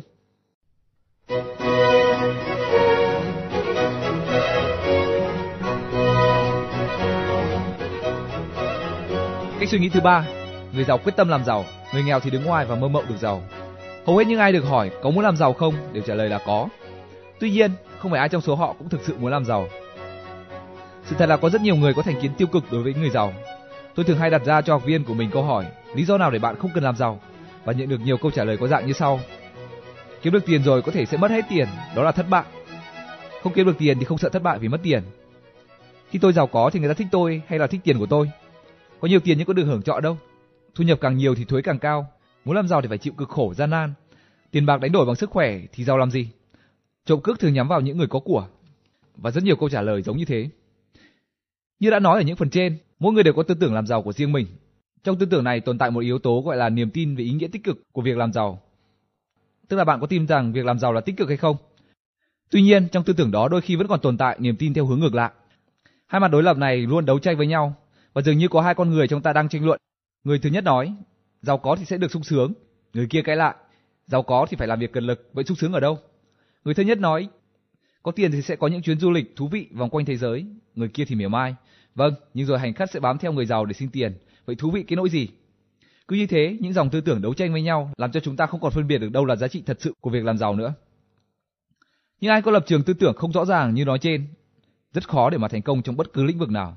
Trong vũ trụ có một dạng năng lượng siêu nhiên, thông qua niềm tin của mỗi người mà năng lượng đó sẽ mang đến cho họ những thứ mà họ muốn theo định luật hấp dẫn như đã nói ở phần trước. Khi ta cần, ta muốn điều gì thì năng lượng này sẽ ghi nhận và tìm cách giúp ta thành công. Có thể hình dung dạng năng lượng này như một nhà cung cấp hàng hóa, nếu bạn muốn giàu, năng lượng này sẽ thúc đẩy bạn làm giàu. Ngược lại, nếu bạn nghĩ rằng người giàu có là xấu xa, là tham lam thì năng lượng này sẽ hướng mọi hành động của bạn theo hướng không thể làm giàu. Như vậy, điều mà nhà cung cấp này cần là một đơn đặt hàng cụ thể rõ ràng từ bạn. Nếu bạn đang vật lộn giữa giàu và nghèo, nên và không nên có nghĩa là đơn đặt hàng không rõ ràng thì nhà cung cấp ấy sẽ không thể giúp bạn được. Kết quả là bạn cũng không thể giàu và cũng không thể thành công. Con người thường không thành công là vì họ không biết họ đang muốn gì. Người giàu thì luôn biết rõ thứ mà họ đang muốn, đó là sự giàu có. Họ muốn làm giàu, họ đặt ra mục tiêu làm giàu và luôn kiên định với mục tiêu đó. Nói chung người giàu không bao giờ đặt ra những đơn đặt hàng khó hiểu, họ chỉ có một lời nhắn nhủ duy nhất, đó là tôi muốn làm giàu. Nếu đọc đến đây mà trong bạn có một luồng tư tưởng chợt lóe sáng, muốn giàu thì phải làm tất cả, phải bất chấp tất cả, kể cả luật pháp, đạo lý nhân bản. Nếu đúng như thế thì bạn không biết cách đọc sách. Có nghĩa là bạn phải tự rút ra kết luận. Ngoài ra bạn cũng sẽ dễ dàng nhận ra lối suy nghĩ ghét giàu hoặc lẫn lộn ý nghĩ của sự giàu có. Những ý nghĩ đó thật là tai hại, chúng sẽ ngăn cản chúng ta có được cuộc sống vật chất sung túc. Người nghèo luôn viện ra vô số lý do không dám làm giàu. Có thể nói họ chưa bao giờ thực sự muốn làm giàu cả. Tuy nhiên, chẳng ai muốn thừa nhận sự thật đó. Khi bị quy cho là không có ước mơ, không có ước muốn làm giàu, họ bác bỏ thẳng thừng. Vớ vẩn, ai mà lại muốn sống nghèo khổ cơ chứ? Đó là câu trả lời trong ý thức. Trong vô thức của họ thì vẫn luôn hiện diện câu không nên làm giàu. Nếu bạn muốn tìm hiểu kỹ hơn về vấn đề này, hãy tham gia các khóa học tư tưởng triệu phú. Khi đó, bạn sẽ biết cách xác định được tư tưởng làm giàu của bạn hiện nay là gì và đang ở mức nào. Chúng ta hãy cùng nhau tìm hiểu kỹ về sự mâu thuẫn này. Sự thật là ý chí làm giàu của mỗi người luôn được thể hiện ở ba mức độ, đó là ước muốn làm giàu, quyết định làm giàu và quyết tâm làm giàu. Trước hết là ở mức độ ước muốn làm giàu, có nghĩa là bạn muốn tự dưng có một tài sản khổng lồ mà không cần phải bỏ công sức. Theo tôi, nếu chỉ ước muốn như thế thì chẳng được ích lợi gì cả, bởi vì giữa ước muốn và thực tế luôn luôn có khoảng cách. Mức độ thứ hai là quyết định làm giàu, có nghĩa là đã lựa chọn đi theo con đường làm giàu. Tuy nhiên, đây vẫn chưa phải là mức độ cao nhất. Mức độ cao nhất của ý chí làm giàu là quyết tâm làm giàu, có nghĩa là bạn gắn bó bản thân mình vào con đường làm giàu. Có thể định nghĩa cụm từ cam kết làm giàu như sau. Cam kết là nguyện cống hiến hết mình một cách không tính toán. Ở mức độ này, bạn phải có ý chí và chỉ tiến chứ không lùi. Bạn phải hy sinh tất cả và nỗ lực hết mình để làm giàu, phải làm tất cả nhằm mục đích làm giàu. Đây là mức độ thể hiện cao nhất, triệt để nhất của ý nguyện làm giàu. Làm giàu không cần phải biết e dè, không cần thương hại. Làm giàu không cần phải biết phải trái, không biết lưỡng lự, không sợ thất bại. Người ta có thể mô phỏng mức độ của ý chí làm giàu này qua câu nói hoặc là giàu hoặc là chết. Tôi quyết tâm làm giàu. Hãy tuyên bố câu này. Tôi quyết tâm làm giàu. Bạn sẽ cảm thấy sức mạnh nội tâm tăng lên gấp bội, ý chí dâng trào và đầu óc bừng sáng. Nhiều người không thực sự quyết tâm làm giàu. Nếu được hỏi, bạn có dám chắc 10 năm nữa bạn sẽ giàu hay không? Họ sẽ trả lời là không, tôi không dám. Thế đấy các bạn ạ. không quyết tâm làm giàu và đó là điểm khác biệt lớn nhất giữa người nghèo và người giàu. Nhiều người sẽ hỏi ngược lại, tôi tận lực làm việc, tôi cố gắng hết mình, vậy không phải là tôi đang quyết tâm hay sao? Nhưng cố gắng hết mình vẫn chưa đủ, mà phải quyết tâm hết mình mới đúng nghĩa của ý chí làm giàu. Phải cố gắng hết mình, quên cả việc mình sẽ được gì, như thế mới thành công. Nói như thế không có nghĩa là chỉ cần quyết tâm hết mình là có thể giàu. Để làm giàu bạn cần có sự tập trung, lòng can đảm, có kiến thức, có kỹ năng, kỹ xảo. Bạn cũng cần phải nỗ lực 100% và phải có ý chí không sợ thất bại. Dĩ nhiên là bạn cần phải có tư tưởng của người giàu và luôn phải tin tưởng ở chính mình. Bạn phải tin tưởng rằng mình có khả năng làm giàu và đáng được hưởng giàu sang phú quý. Bạn có sẵn sàng làm việc 16 giờ một ngày không? Bạn có chịu làm việc một tháng 30 ngày không có ngày nghỉ hay không? Bạn có thể quên đi nhu cầu gặp gỡ gia đình, bạn bè, người yêu và từ bỏ tất cả những thú tiêu khiển lâu nay của bạn hay không? Bạn có dám mạo hiểm tập trung tất cả tiền bạc, thời gian và sức lực cho một thương vụ và kết quả không ai dám chắc chắn hay không? Có thể bạn dám, có thể bạn không dám, nhưng người giàu thì sẵn sàng đấy các bạn ạ. Người giàu luôn sẵn sàng làm mọi việc dù gian khổ nhất để làm giàu. Tuy nhiên, họ không bao giờ cam chịu gian khổ như thế cả đời. Họ chịu cực khổ như vậy, nhưng luôn ý thức rằng đấy chỉ là công việc tạm thời, hiện tại khó khăn để luôn chuẩn bị cho một tương lai mở rộng. Đó là tư tưởng của người giàu. Có thể trong hoàn cảnh của bạn cũng không cần phải đánh đổi tất cả để thành công như thế. Tuy nhiên, người giàu luôn ở trong trạng thái sẵn sàng để làm tất cả. Lý do là họ tin vào chính mình.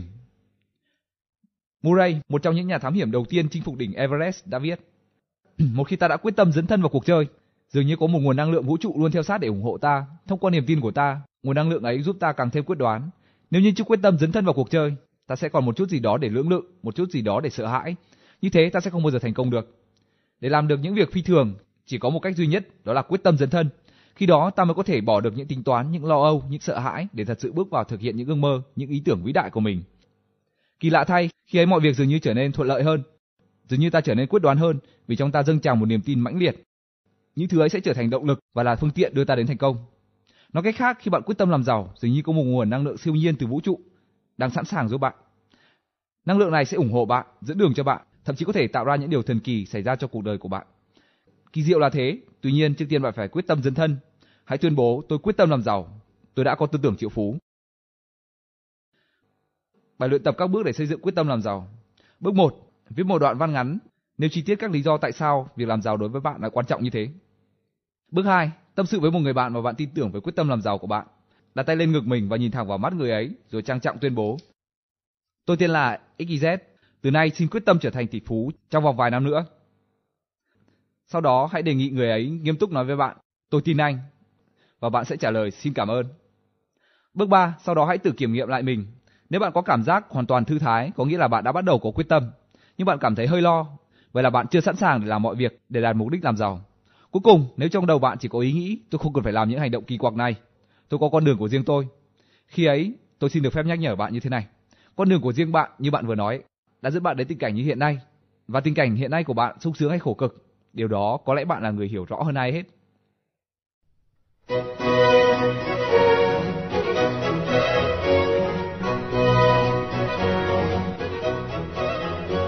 Cách suy nghĩ thứ tư Người giàu có tầm nhìn chiến lược, người nghèo chỉ biết đến những thứ trước mắt. Tôi có một người bạn thân có cùng tư tưởng. Có thể nói anh ta thực sự là một tấm gương cho sự thành đạt. Trong vòng 3 năm, anh ấy đã nâng mức thu nhập của mình từ 250.000 đô lên đến 600 triệu đô một năm. Khi được hỏi về bí quyết thành công, anh ấy trả lời, tất cả đã thay đổi từ khi tôi học được cách nhìn xa trông rộng. Bí quyết thật đơn giản, và đến đây tôi xin giới thiệu với các bạn một quy luật làm giàu nữa. Đó là quy luật thu nhập.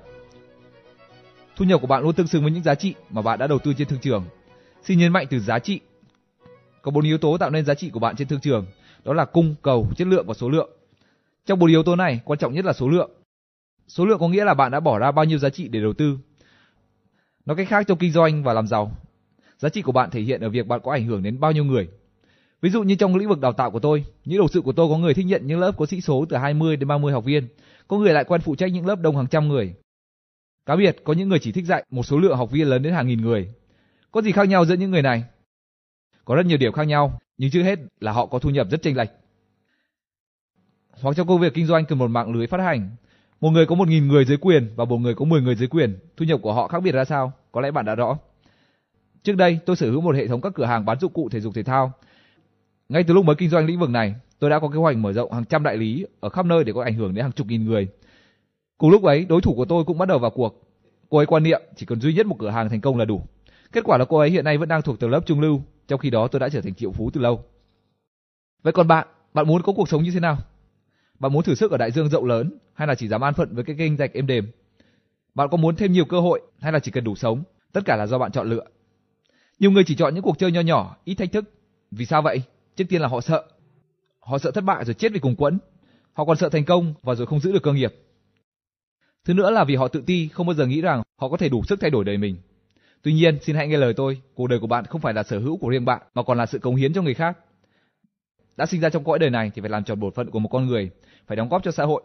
Nhiều người có suy nghĩ ích kỷ, họ tự cho mình là trung tâm của vũ trụ mà xã hội có nhiệm vụ phải vây quanh. Nhưng bạn ơi, nếu bạn muốn trở thành người giàu, muốn nâng giá trị của mình lên, thì trước tiên bạn phải cống hiến giá trị đó cho người khác. Một trong những nhà triết học đương đại nổi tiếng là Fuller đã từng nói, mục đích sống của đời người là cống hiến cho thế hệ sau này và cả những thế hệ sau nữa. Mỗi chúng ta sinh ra đều có một tài năng tiềm ẩn và riêng biệt mà người khác không thể có được. Có thể bạn không phát hiện ra điều đó, nhưng thực sự nó tồn tại đấy. Tài năng đó sẽ mãi mãi ở dạng tiềm năng nếu như bạn không bao giờ tạo cơ hội cho nó thể hiện. Hãy tham gia vào một trò chơi lớn, hãy cống hiến tài năng đó cho xã hội. Nếu không thì bạn sẽ có lỗi với cuộc đời và còn có lỗi với cả chính mình nữa. Nhiều nghiên cứu đã chứng minh được rằng người hạnh phúc nhất là người biết tận dụng hết tài năng của mình. Mà có biết người ta định nghĩa từ ông chủ ra sao hay không? Ông chủ là người giúp đỡ người khác để mang lại lợi nhuận cho mình. Vậy bạn muốn giúp đỡ bao nhiêu người? Nếu bạn nói là nhiều người thì bạn nên sẵn sàng mở rộng tầm suy nghĩ của mình để có thể giúp đỡ một số lượng khoảng vài nghìn người. Con số này có thể lên đến hàng triệu.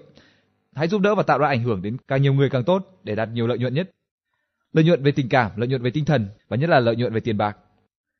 Mỗi người sinh ra trong thế gian này đều có một nhiệm vụ thiêng liêng, đó là đã sinh thì phải sống, phải sống sao cho đúng nghĩa một con người, tức là phải cống hiến cho xã hội.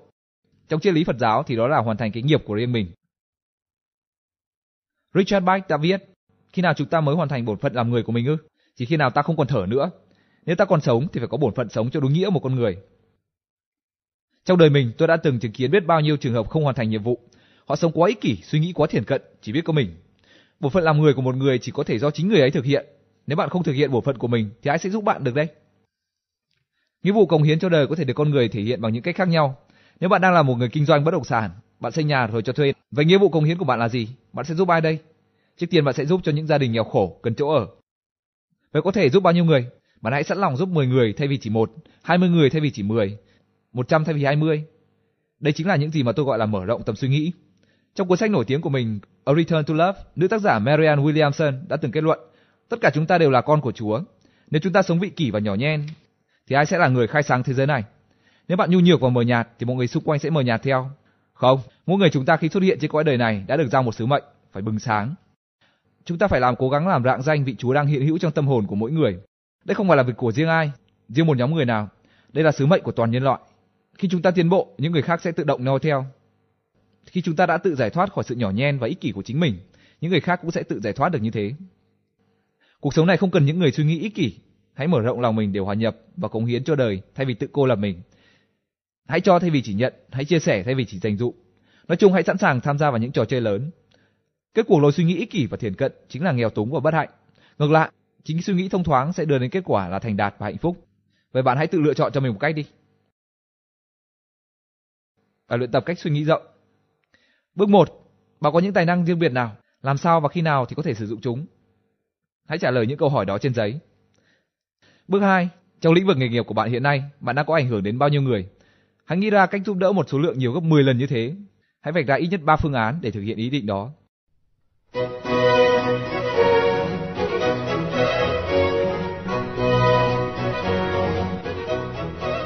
Cách suy nghĩ thứ năm, người giàu chỉ thấy cơ hội, người nghèo chỉ thấy trở ngại, khó khăn. Trong cùng một hoàn cảnh, người giàu và người nghèo có những cách suy nghĩ hoàn toàn khác nhau. Người giàu thì nhìn đâu cũng thấy cơ hội, trong khi đó người nghèo nhìn đâu cũng thấy khó khăn. Người giàu luôn thấy được những khả năng thành công, trong khi đó người nghèo chỉ thấy khả năng thất bại. Người giàu chỉ nghĩ đến thành công, trong khi đó người nghèo chỉ biết nghĩ đến những rủi ro có thể xảy ra. Sự thật là những suy nghĩ tích cực, lạc quan sẽ có lợi cho tinh thần của con người. Tuy nhiên, ở đây tôi muốn đề cập đến một vấn đề khác, đó là việc lựa chọn con đường cho tương lai của mỗi người. Người nghèo thì chọn lối đi dựa trên sự lo sợ. Họ luôn nghĩ đến tất cả những khả năng xấu nhất có thể xảy ra. Trong đầu họ dường như lúc nào cũng thường trực câu, điều gì sẽ xảy ra nếu ta không thành công? Tầng lớp trung lưu thì suy nghĩ có phần lạc quan hơn. Họ nghĩ là chắc là ta sẽ thành công. Tuy nhiên, đây vẫn chưa phải là một tư tưởng tích cực. Người giàu luôn có trách nhiệm đối với những gì mình làm, họ hành động dựa trên suy nghĩ. Tôi sẽ thành công vì tôi buộc sự việc phải diễn ra như thế. Người giàu không trông chờ vào thành công mà luôn làm mọi việc để thành công. Họ tin tưởng vào năng lực của mình, họ tin tưởng vào tính sáng tạo của mình và họ tin tưởng vào khả năng thành công của mình. Nói tóm lại, càng muốn thành công thì càng phải mạo hiểm. Mạo hiểm nhưng không hề phiêu lưu. Người giàu luôn thấy được cơ hội thành công nên họ sẵn sàng mạo hiểm. Họ luôn tin rằng nếu không may mắn và bị thất bại đến khánh tận tài sản thì họ vẫn đủ khả năng lấy lại tất cả những gì đã mất. Trong khi đó, người nghèo thì lại nghĩ khác. Họ cho rằng nếu không thành công thì cuộc sống sẽ trở thành địa ngục. Họ cũng luôn nhìn thấy những khó khăn, trở ngại, do đó ít dám mạo hiểm. Thật là đơn giản, không mạo hiểm thì không thể có được những thành công lớn. Xin hãy lưu ý, sẵn sàng mạo hiểm không có nghĩa là sẵn sàng thất bại. Người giàu luôn mạo hiểm có tính toán, tức là mạo hiểm nằm trong kế hoạch. Họ luôn nghiên họ luôn luôn nghiên cứu, khảo sát và nắm rõ tình hình trước khi đưa ra một quyết định. Vậy họ có luôn tính toán đúng được không? Tất nhiên là không. Đôi khi họ chỉ vạch ra được một kế hoạch ngắn hạn, thực thi nó và sau đó dừng lại để xem xét liệu có nên tiếp tục hay không. Người nghèo hay ra những tuyên bố hùng hồn rằng họ đang nắm bắt rất nhiều cơ hội lớn và dường như họ chắc chắn là thành công. Tuy nhiên, những gì họ làm chỉ là lưỡng lự và trì hoãn. Họ sợ thất bại nên cứ cân nhắc có nên hành động hay không. Cứ như thế, họ cứ cân nhắc hàng tuần, hàng tháng, hàng năm để rồi cơ hội trôi qua lúc nào không hay. Khi ấy, họ lại tìm cách biện hộ. Tôi đã cố gắng và suýt chút nữa là thành công rồi. Đúng như vậy, nhưng khi họ suýt thành công thì những người khác đã thành công trước họ và đang sắp có những thành công mới. Những gì tôi sắp nói ra đây có thể là rất mới lạ đối với bạn. Mới lạ là vì chúng liên quan đến việc đánh giá việc chúng ta có cố gắng, có ý chí làm giàu hay không. Tuy nhiên, tôi tin rằng việc giàu có và thành công trên mọi lĩnh vực đôi khi phải nhờ đến may mắn. Ví dụ như trong bóng đá, vận may chính là việc đối thủ chơi dở, là việc những pha sút bóng cầu Âu của ta lại tình cờ thành bàn, hoặc trọng tài có phần ưu ái cho đội của ta. Đó là những thứ nằm ngoài khả năng và dự tính của ta, nhưng nó lại có phần tạo thành chiến thắng chung cuộc. Trong việc kinh doanh, một người dốc tất cả tiền bạc mà anh ta có để mua một mảnh đất tại một vị trí heo hút nào đó ở ngoại ô. 10 năm sau, chính phủ quy hoạch một con đường chạy ngang và anh ta bán mảnh đất ấy với giá gấp 100 lần trước kia. Thế là anh ta trở nên giàu có. Vậy anh ta thành công là nhờ khôn ngoan hay nhờ may mắn? Theo tôi là cả hai. Có phải lúc nào chúng ta cũng gặp may mắn để thành công hay không? Điều ấy thì tôi không dám chắc. Tuy nhiên có một điều tôi biết rõ, đó là may mắn không bao giờ đến với bạn nếu bạn không có cố gắng. Để làm giàu, bạn không thể không làm gì mà đợi may mắn đến với bạn. Bạn phải làm một việc gì đó, mua bán một thứ gì đó, kinh doanh một dịch vụ nào đó. Trong quá trình hoạt động, vận may sẽ đến với bạn một cách tình cờ ngoài sức tưởng tượng. Một khác biệt nữa trong cách suy nghĩ của người giàu và người nghèo là người giàu nghĩ đến những thứ mà họ muốn, trong khi đó thì người nghèo chỉ nghĩ đến những thứ họ không muốn. Người giàu thấy được tất cả những cơ hội cho nên họ sẵn sàng tiếp cận với những cơ hội đó. Điều duy nhất làm họ bận tâm là làm sao tận dụng được tất cả những cơ hội họ thấy được. Ngược lại, người nghèo chỉ nghĩ đến những khó khăn, những trở ngại mà họ có thể sẽ gặp phải. Do đó cơ hội càng ngày càng xa dần. Khi ấy khó khăn sẽ càng ngày càng vây quanh đến họ và họ chỉ còn đủ sức để giải quyết những khó khăn dồn dập này mà không còn biết gì khác nữa. Tập trung vào những thứ gì thì bạn sẽ gặp những thứ đó. Chuyên tâm vào những cơ hội thì càng ngày càng có nhiều cơ hội đến với bạn. Ngược lại, quá để ý đến những khó khăn thì bạn sẽ hay gặp khó khăn và trở ngại. Tôi không có ý khuyên các bạn không cần tính đến những rắc rối có thể xảy ra. Tuy nhiên, điều cơ bản là phải luôn luôn hướng đến mục tiêu đã được xác định. Hãy tập trung toàn bộ thời gian và sức lực vào việc thực hiện những ước mơ, những dự định của mình. Nếu xuất hiện những khó khăn, trở ngại bên lề thì phải giải quyết ngay và nhanh chóng tập trung trở lại vào mục tiêu chính. Vậy trong vấn đề làm giàu, ta phải luôn luôn tập trung vào việc gì? Hãy chú tâm vào việc kiếm tiền, giữ tiền và sử dụng tiền. Nếu bạn muốn làm giàu. Ngược lại, nếu bạn muốn nghèo thì hãy cứ tìm mọi cách để tiêu xài tiền, sử dụng tiền không đúng mục đích. Nói như thuyết sinh học, cái gì càng vận động thì cái đó càng phát triển. Người giàu hiểu được rằng họ không cần thiết phải biết tất cả trước khi bắt tay vào hành động. Họ thắng đối thủ là vì họ biết tranh thủ cơ hội trong thời gian ngắn nhất. Có thể những thứ họ chưa biết sẽ mang đến cho họ những rắc rối. Tuy nhiên, họ biết bỏ qua những chướng ngại nhỏ để về đích trước nhất, những sai lầm có thể vừa làm vừa sửa. Không ai có thể biết chính xác tất cả những gì sẽ xảy ra trong tương lai của mình. Sẽ là ảo tưởng nếu như bạn nghĩ rằng mình có thể ứng phó với tất cả các tình huống sẽ xảy đến. Vũ trụ này không bao giờ tồn tại và vận động mãi theo một chiều cố định. Đời người cũng có lúc thăng lúc trầm. Chắc chắn là bạn sẽ gặp hết biến cố này đến biến cố khác mà hiện tại bạn không thể lường trước hết được. Hãy bước vào cuộc chơi với tất cả những gì bạn đang có. Đừng chờ đợi, đừng chờ đến khi biết tất cả rồi mới hành động. Tôi gọi phương pháp này là phương pháp hành lang. Nghĩa là nếu bạn muốn tìm hiểu một ngôi nhà, ít nhất bạn cũng phải bước vào hành lang của căn nhà ấy. Đừng lên đứng ở ngoài mà ngắm nghía mãi. Làm như thế thì biết đến đời nào ta mới hiểu rõ căn nhà ấy. Trước kia tôi dự định mở một nhà hàng ăn uống tự phục vụ 24 trên 24 ở Florida. Thế là tôi bắt đầu tìm kiếm địa điểm, nghiên cứu thị trường, khảo sát trang thiết bị. Tôi cũng chú trọng nghiên cứu chất lượng, mùi vị các loại bánh kẹo, nước giải khát. Do quá siêng năng nghiên cứu như thế nên tôi nhanh chóng béo phì. Sau đó tôi tự hỏi liệu có cách tiếp cận nghiên cứu nào hiệu quả hơn hay không. Thế là tôi bắt đầu dẫn thân vào lĩnh vực kinh doanh nhà hàng bằng cách tiếp cận thực tế theo phương pháp hành lang. Tôi xin vào làm công việc quét dọn vệ sinh trong một nhà hàng với mục đích nghiên cứu từ bên trong. Phải nói rằng để đưa ra quyết định như thế, tôi đã phải đấu tranh tư tưởng rất nhiều. Tôi đã phải dẹp bỏ lòng tự ái để làm một công việc mà người đời thường cho là thấp kém. Tuy nhiên, tôi đã nhanh chóng làm quen với hoàn cảnh. Ở đó, tôi để học hỏi rất nhiều điều bổ ích từ việc nấu nướng, pha chế cho đến việc nắm bắt tâm lý khách hàng. Tôi học được cách quản lý và đối xử với nhân viên cũng như cách thức làm việc của đối tác. Tôi còn biết được cách thiết lập những mối quan hệ tốt với người dân và chính quyền địa phương. Chỉ sau một thời gian ngắn, tôi đã chiếm được cảm tình của người quản lý. Ông ta nói rằng tôi là một người có năng lực và đề bạt tôi sang công việc ở cuối thu ngân. Tuy nhiên, tôi đã từ chối. Vì sao ư? Tôi đã xác định ngay từ đầu là vào đây để nghiên cứu, học hỏi. Tôi không hề có ý muốn làm việc lâu dài. Đến lúc này, tôi nghĩ rằng mình đã nghiên cứu đủ và đây là lúc dừng lại để thực hiện kế hoạch của mình từ trước. Bạn thấy đấy, thâm nhập vào thực tế của một lĩnh vực kinh doanh sẽ giúp ta có điều kiện nghiên cứu lĩnh vực ấy từ bên trong. Ngoài ra, quá trình thâm nhập đó tùy vào khả năng giao tiếp xã hội, bạn sẽ tạo ra được những mối quan hệ mới với những con người cần thiết cho việc kinh doanh sau này. Cuối cùng, bạn sẽ có cơ hội nhận ra rằng mình còn thiếu những gì để thành công. May mắn nhất là bạn có thể sớm phát hiện ra thật ra lĩnh vực ấy hoàn toàn không thích hợp với mình để kịp thời rút lui ngay từ đầu. Vậy tôi đã được gì sau quá trình làm việc trong nhà hàng ấy? Trước hết tôi nhận ra rằng bản thân mình không thích hợp với không khí sôi động đầy áp lực ở nhà hàng. Đó là lý do tôi từ bỏ ý định kinh doanh lĩnh vực này. Thứ nữa, tôi quen được một người đầu bếp ở đó. Khi tôi nghỉ việc, ông ấy có điện thoại đến và gợi ý rằng có một loại giày thể thao mới sắp tung ra thị trường. Nắm bắt được thông tin quý giá ấy, tôi quyết định mở một cửa hàng bán dụng cụ thể dục thể thao mà mặt hàng chủ lực chính là loại giày đó. Kết quả là như các bạn đã biết, tôi đã thành công. Phương pháp làm giàu của tôi là hành động thắng không hành động. Người giàu luôn tin tưởng rằng một khi đã dấn thân vào cuộc chơi, họ có thể nhanh chóng đưa ra những quyết định khôn ngoan đúng lúc. Khi ấy, sai sót sẽ được điều chỉnh ngay trong quá trình hành động. Người nghèo thì không tự tin vào năng lực của mình. Họ nghĩ rằng trước hết phải biết tất cả trước khi làm một điều gì đó, như thế thì mới có thể thành công. Tuy nhiên, trong kinh doanh thì việc này là không thể. Thương trường là chiến trường, quá cầu toàn sẽ là chậm trễ và để cơ hội rơi vào tay người khác. Như thế thì bạn sẽ là người thành công hay thất bại. Người ta nghèo là do người ta chậm trễ. Tuy nhiên, đôi khi họ không chậm trễ hơn những người khác bởi vì họ có hành động đâu mà nhanh mới chậm. Họ không có can đảm hành động trước khi biết rõ mọi việc. Trong khi đó thì cuộc sống luôn biến động và không thể biết trước chính xác tất cả được các bạn ạ. Người giàu nhìn thấy cơ hội và nắm bắt ngay và trở nên giàu có. Ngược lại, người nghèo luôn ở trong trạng thái chuẩn bị sẵn sàng nhưng không bao giờ hành động, hoặc luôn luôn hành động chậm trễ hơn người khác. Khác nhau chính là ở điểm này. Bài luyện tập các bước tập trung vào việc làm giàu. Bước 1. Sau khi xem xét kế hoạch kinh doanh, hãy bắt tay vào hành động ngay bằng tất cả những gì bạn đang có. Nếu có thể, hãy thực hiện kế hoạch kinh doanh của bạn ngay từ lúc này, ngay từ lúc bạn còn đang làm việc cho ai đó hoặc đang hợp tác với ai đó.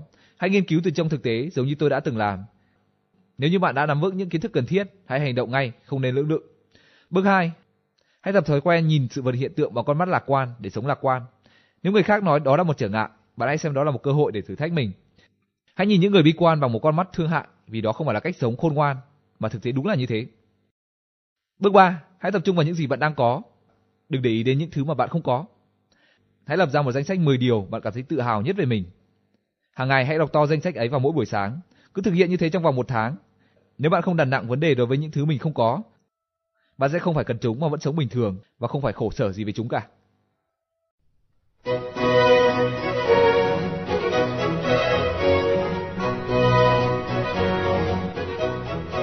Cách suy nghĩ thứ sáu, người giàu ngưỡng mộ những người giàu khác, còn người nghèo thì có ác cảm với những người giàu. Người nghèo thường hay có những tình cảm thù hằn, ghen ghét đối với những người thành đạt. Họ rất giỏi trong việc xuyên tạc, nói xấu với những ai giàu hơn họ bằng những câu nói như họ chỉ gặp may mà thôi, hoặc nhà giàu thường thất đức. Nếu bạn chỉ nhìn thấy ở người giàu những điểm xấu xa thì bạn không bao giờ trở thành người giàu có được. Làm sao bạn có thể trở thành loại người mà bạn không thích? Người nghèo thường có những thái độ rất vô lý khi nói đến người giàu. Họ làm như thể hoàn cảnh hiện tại của họ là do chính người giàu tạo ra. Họ thường nói, vì sao chúng tôi nghèo à? Đơn giản thôi, chúng tôi không có tiền, là vì tất cả tiền đã vào tay bọn nhà giàu rồi. Đây cũng chính là cách nói biện hộ và đổ lỗi của những nạn nhân tội nghiệp như đã nói ở trên. Thời còn nghèo, hàng ngày tôi đi làm bằng một chiếc xe rẻ tiền và cũ kỹ. Lúc ấy, khi đang lưu thông trên đường, nếu tôi muốn vượt lên trên, người ta sẵn sàng nhường đường. Thời gian sau này, khi tôi đã trở thành triệu phú, tôi sở hữu một chiếc xe sang trọng, đắt tiền. Khi ấy, mọi việc đã thay đổi. Đi đến đâu tôi cũng gặp phải những cái nhìn ganh ghét. Có một lần tôi lái xe vào một khu lao động, ở đó có một đám thanh niên đang tụ tập chơi bóng rổ. Thấy tôi đến họ giả vờ ném bóng vào xe tôi để cố ý làm chảy sơn. Rồi họ vây quanh và hét vào mặt tôi. Cút đi, đồ nhà giàu khốn kiếp. Khi ấy tôi nghĩ rằng có lẽ đây chỉ là một tai nạn ngẫu nhiên, có thể bọn thanh niên ấy là người xấu, hoặc còn trẻ nên chưa nhận thức chính chắn. Tuy nhiên hai tuần sau, tôi lại gặp một tình huống tương tự. Tôi đậu xe ở đầu một con hẻm và đi công việc vài phút. Khi trở lại, tôi thấy mui xe đầy những vết chảy xước, trong khi chiếc xe bình dân khác cũng đậu gần đó, chẳng hề hấn gì cả. Một lần khác, khi đang đi vào một thị trấn nhỏ, tôi đã bị người dân ở đây ném đá vào kính xe. Tôi không hề có ý nói là những người nghèo xấu tính. Tuy nhiên, trong đầu họ luôn chứa đựng sẵn một định kiến tiêu cực về người giàu. Vì họ nghèo nên họ ghét giàu, hay là chính vì ghét giàu nên họ nghèo? Đâu là nguyên nhân và đâu là kết quả? Để trở thành giàu có, bạn phải bỏ đi những thành kiến không tốt về người giàu. Làm được điều này đòi hỏi nhiều nỗ lực. Việc thay đổi một thói quen là rất khó, bởi vì nó tùy thuộc vào tính khí của bạn. Ai cũng có thể vô tình bị khiêu khích, kể cả tôi. Một lần nọ khi đang xem một chương trình truyền hình phỏng vấn những người thành đạt, nhân vật chính lần này là diễn viên Hanbury. Cô ta đang nói về một bản hợp đồng trị giá 20 triệu đô với một hãng phim. Han nói rằng tiền bạc đối với cô không quá quan trọng và cô phấn đấu là để nêu gương cho giới phụ nữ. Nghe đến đây tôi cảm thấy bực mình và tự nhủ. Cô ấy làm như tất cả khán giả đều ngu ngốc hay sao? Ai lại không biết cô ấy bỏ tiền ra để thực hiện buổi phỏng vấn này nhằm đánh bóng tên tuổi của mình. Thế đây các bạn ạ, ngay cả tôi, một người đã thống nhuần tư tưởng triệu phú, một người chuyên khuyên bảo người khác hãy bỏ đi những ý nghĩ tiêu cực về người giàu. Vậy mà trong một khoảnh khắc tôi đã có ý nghĩ tiêu cực về người khác bởi vì cô ấy có thu nhập quá cao. Rất may là ngay sau đó tôi đã kịp thời tỉnh táo và tự nhủ. Không, dừng lại ngay, không thể để những tư tưởng nhỏ nhen này làm hoen nố tâm trí của mình được. Rồi tôi gào lên, tốt đấy Harley, cô thật dũng cảm, tấm lòng của cô thật đáng trân trọng và cô xứng đáng với số tiền đấy. Sau đó thì tôi mới cảm thấy nhẹ nhõm và thư thái trở lại. Trong trường hợp trên, bất kể Hanbury có thật sự xem nhẹ đồng tiền hay không thì người sai chính là tôi. Chính những ý nghĩ tiêu cực của tôi không phải xuất phát từ sự thành đạt của Han mà là từ sự giàu có của tôi. Tôi ganh ghét bởi vì tôi không giàu bằng cô ấy. Trong lúc thái độ tiêu cực kỳ lạ ấy xâm nhập vào tâm trí tôi, có lẽ con người ngay thẳng trong tôi đã đi vắng. Tuy nhiên, do từ lâu tôi đã rèn luyện được ý chí khắc phục những tư tưởng xấu, nên tôi đã nhanh chóng bình ổn lại cảm xúc. Những ý nghĩ tiêu cực ấy lập tức bị chấn áp. Để làm giàu, bạn không cần phải giỏi toàn diện. Tuy nhiên, bạn phải có khả năng phân biệt được những ý nghĩ tích cực và tiêu cực.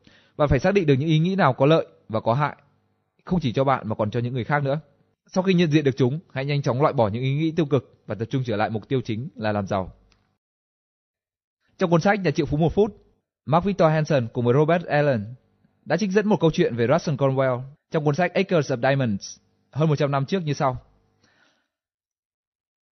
Khi nghe tôi nói con người đã sinh ra trên cõi đời này phải biết làm giàu, đó là bổn phận là trách nhiệm của con người. Lúc ấy có nhiều người hỏi ngược lại, thật vậy sao? Tất cả mọi người sao? Kể cả cha, một sứ giả của Chúa. Cha chỉ biết giảng đạo, vậy cha đang làm giàu đó sao? Tôi điềm tĩnh trả lời, vâng, đúng thế, chính cha cũng đang làm giàu. Họ ngạc nhiên hỏi tiếp, sao thế, cha không giảng về đạo của Chúa mà lại nói về đạo làm giàu? Tôi trả lời, đúng thế, bởi vì làm giàu một cách đường hoàng và trong sạch chính là cách thực hiện lời Chúa một cách đúng đắn nhất. Người giàu luôn là những người trong sạch. Thì ra thế, một thanh niên xen vào với vẻ rất ngạc nhiên, như vừa tìm ra chân lý. Vậy mà từ trước đến nay con chỉ nghe nói rằng người giàu là người gian dối, vô liêm sỉ, bẩn tiện và đáng khinh. Tôi mới nói, con ơi, đó là quan niệm sai lầm, và đó cũng là lý do giải thích vì sao con vẫn còn nghèo. Hãy để cha giải thích như thế này.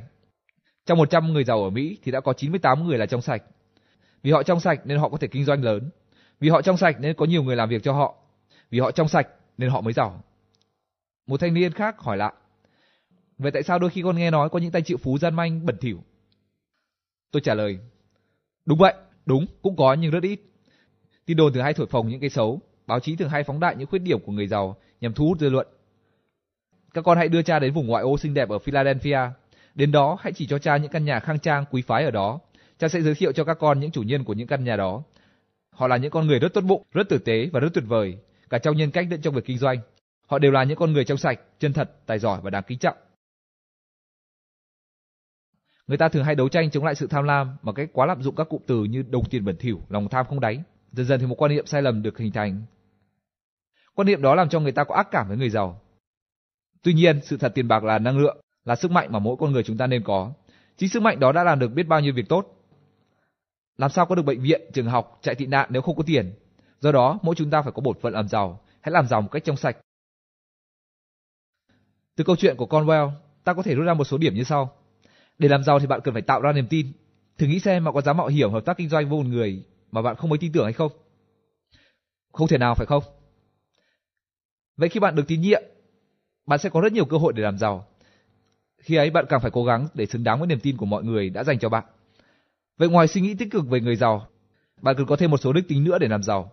Đó chính là uy tín, tập trung, quyết đoán, chăm chỉ, tốt bụng và giỏi giao tiếp. Ngoài ra bạn còn phải thành thạo, phải là chuyên gia trong ít nhất một lĩnh vực nào đó. Trước đây tôi đã từng cho rằng không thể vừa giàu vừa tốt bụng, vật chất và tinh thần không bao giờ đi chung với nhau được. Tôi luôn được nghe những mẩu chuyện, những lời nhận xét đầy ác ý về người giàu như tên nhà giàu ấy vừa tham lam vừa độc ác, những đồng tiền dơ bẩn. Tuy nhiên, sau này tôi đã thay đổi tư tưởng. Tôi xem xét lại cuộc sống quá khứ và hiện tại và thấy rằng thực ra người tốt bụng nhất luôn là người giàu nhất. Lúc mới chuyển nhà đến San Diego, tôi rất lo lắng vì không có người quen ở đây. Tôi nghĩ rằng mình sẽ khó mà hòa nhập được với cuộc sống ở nơi đây. Tuy nhiên, hai đứa con của tôi thì ngược lại, chúng nhanh chóng kết bạn với những đứa trẻ hàng xóm và chơi cả ngày ở bên đó. Một lần, tôi sang gọi chúng về ăn trưa, gõ cửa và hồi hộp chờ đợi.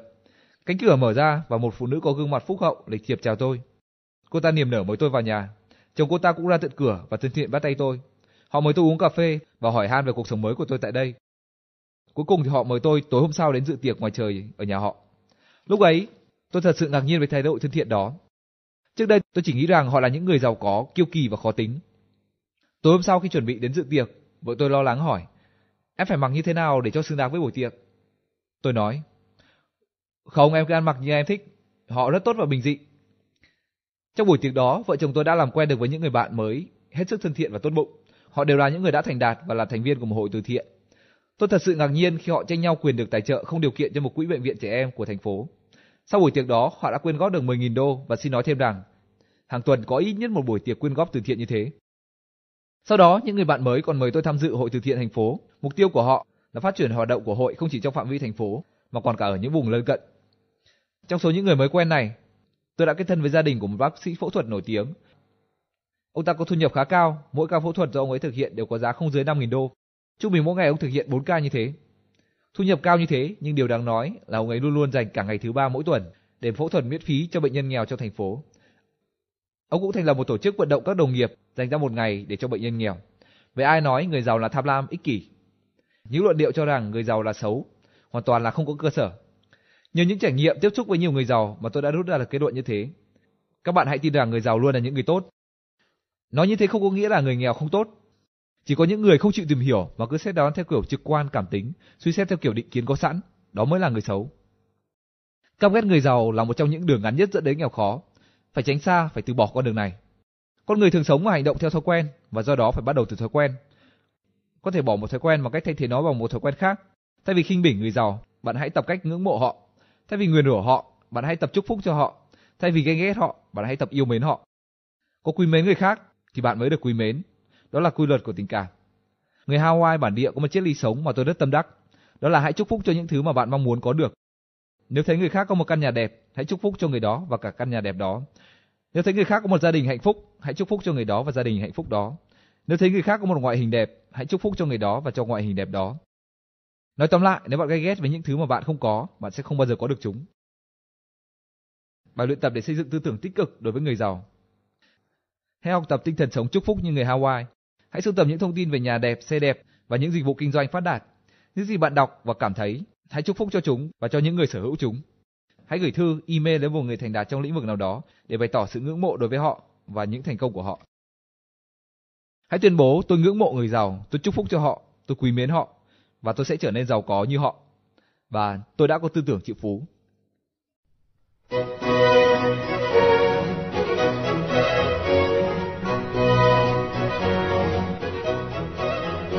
Cách suy nghĩ thứ bảy Người giàu kết thân với những người lạc quan, người nghèo thì làm bạn với những người bi quan và thất bại.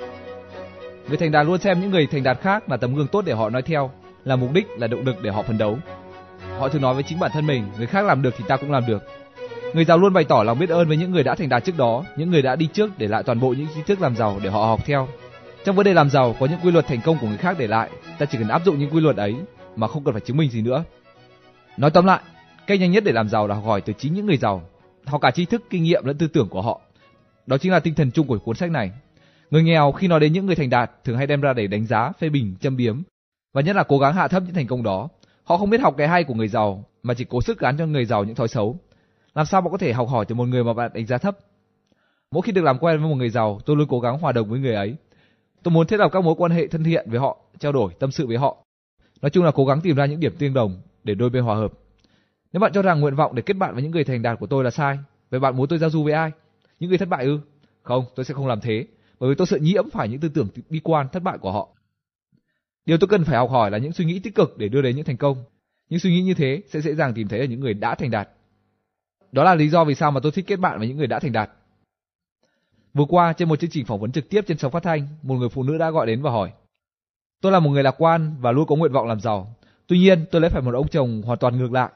Vậy tôi phải làm sao để trở nên giàu có? Liệu tôi có phải bỏ anh ấy hay là buộc anh ấy phải thay đổi? Sau đó tôi còn nhận được nhiều câu hỏi tương tự như tôi phải làm gì nếu người thân của mình luôn bi quan, không những không muốn phấn đấu mà họ còn bắt buộc tôi phải giống như họ. Sau đây là cách trả lời của tôi. Trước hết là đừng bao giờ ép buộc những người thiếu tích cực thay đổi. Đó không phải là nhiệm vụ của bạn. Việc bạn cần làm là cải thiện hoàn cảnh của mình trước đã. Khi đã tiến bộ thì bạn sẽ trở thành tấm gương để họ tự động nói theo. Và lúc đó họ sẽ thành tâm tự nguyện thay đổi. Khi ấy nếu họ cần biết điều gì thì bạn hãy chỉ bảo cho họ. Thứ hai là hãy bình tĩnh, kiên định và luôn giữ đầu óc tỉnh táo. Hãy xem những thái độ trái ngược đó là những môi trường để thử thách lòng kiên định của mình. Như chúng ta đã biết, học hỏi người khác không phải chỉ là noi gương theo những cái hay của họ. Học hỏi còn là thấy được những cái sai, cái hạn chế của người khác để mà tránh. Trong trường hợp này cũng thế, người khác càng thụ động và bi quan, tiêu cực thì bạn càng phải chủ động, tích cực. Cách suy nghĩ bi quan, tiêu cực như thế là hoàn toàn sai. Tuy nhiên, đừng phê phán họ, đánh giá thấp họ, bởi vì nếu bạn làm như thế thì bạn cũng không khác gì họ cả. Hãy bao dung và làm tấm gương tốt cho họ nói theo. Đó mới là cách ứng xử đúng đắn nhất. Gần mực thì đen, gần đèn thì sáng, không nên kết thân với những người bi quan, thất bại và không có ý chí cầu tiến. Môi trường tuy ảnh hưởng chậm chạp nhưng rất sâu sắc. Gần gũi với những người như thế, chúng ta sẽ nhiễm những tư tưởng tiêu cực của họ lúc nào không hay. Ở đây tôi không yêu cầu các bạn phải rời xa người thân khi họ thuộc dạng như thế. Nếu là tôi, tôi sẽ dũng cảm rời xa họ chừng nào họ còn chưa tiến bộ. Vì sao ư? Vì tôi tôn trọng mình. Tôi tin rằng mình luôn xứng đáng được tiến bộ và mình không cần phải chịu đựng sự tác động của những tư tưởng cho dù họ là người thân của mình. Nên nhớ rằng mỗi hành động của ta, dù là hành động trong tư tưởng, đều tạo ra năng lượng. Nhưng nguồn năng lượng này mà bạn mới có thể tác động đến người khác. Khi bạn ở gần những người tiêu cực, như ý nghĩ tiêu cực của họ sẽ tác động đến bạn.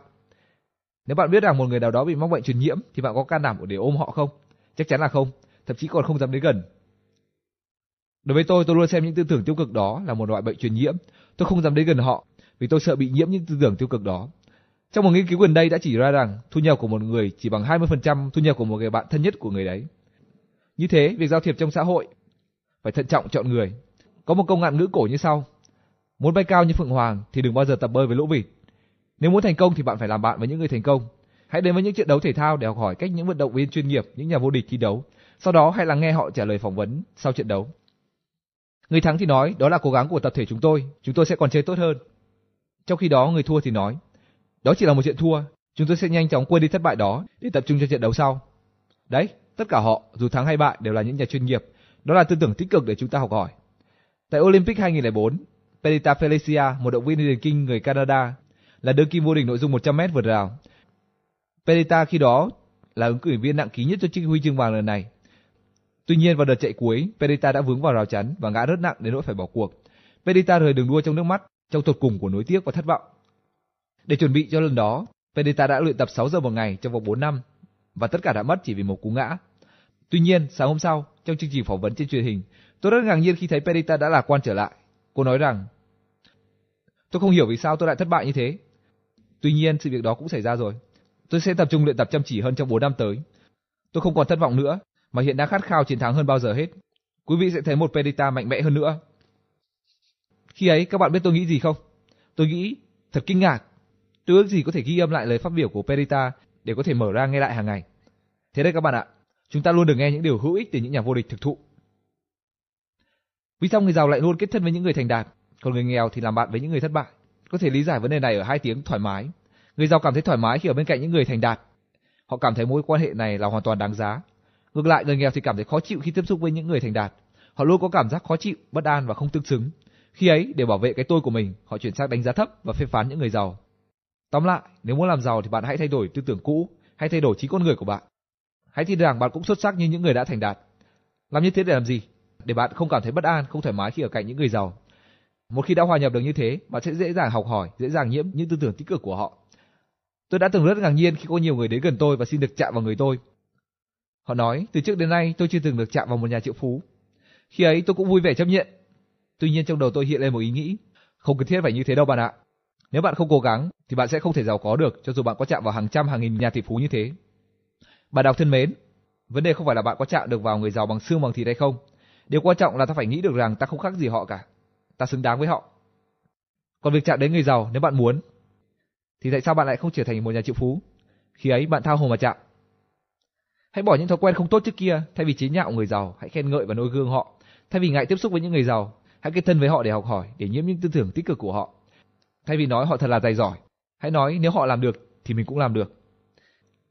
Hãy tuyên bố rằng tôi nguyện nói gương theo những người thành đạt. Tôi nguyện kết thân với họ để học hỏi. Cái gì họ đã làm được thì tôi cũng sẽ làm được. Tôi đã có tư tưởng triệu phú. Bài luyện tập kết thân với người giàu. Bước 1. Hãy sưu tầm các thông tin về những người thành đạt, nổi tiếng, ví dụ như Rockefeller, Donald Trump, Bill Gates. Hãy học cách họ suy nghĩ, cách họ làm việc. Nói chung là hãy học hỏi tư tưởng của họ. Bước 2.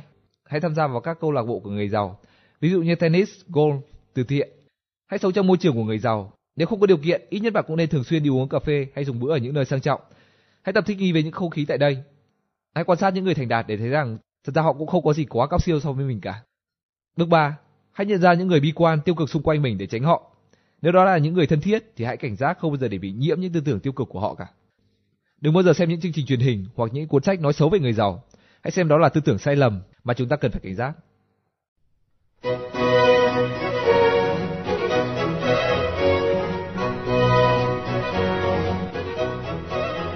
Cách suy nghĩ thứ 8 Người giàu luôn sẵn sàng quảng cáo cho họ, người nghèo thì có ác cảm với việc quảng cáo. Những khóa học với cách làm giàu của tôi thường được chia thành các chủ đề khác nhau. Vào cuối khóa, chúng tôi thường hay ra những thông báo giới thiệu về các khóa học chuyên đề khác. Nếu như học viên cũ đăng ký sẽ được giảm học phí. Khi ra một thông báo như vậy, tôi cũng đồng thời quan sát thái độ phản ứng của họ ra sao. Đa số rất cảm kích và rất quan tâm đến chủ trương đó của trung tâm. Tuy nhiên lại có một số người lấy làm khó chịu.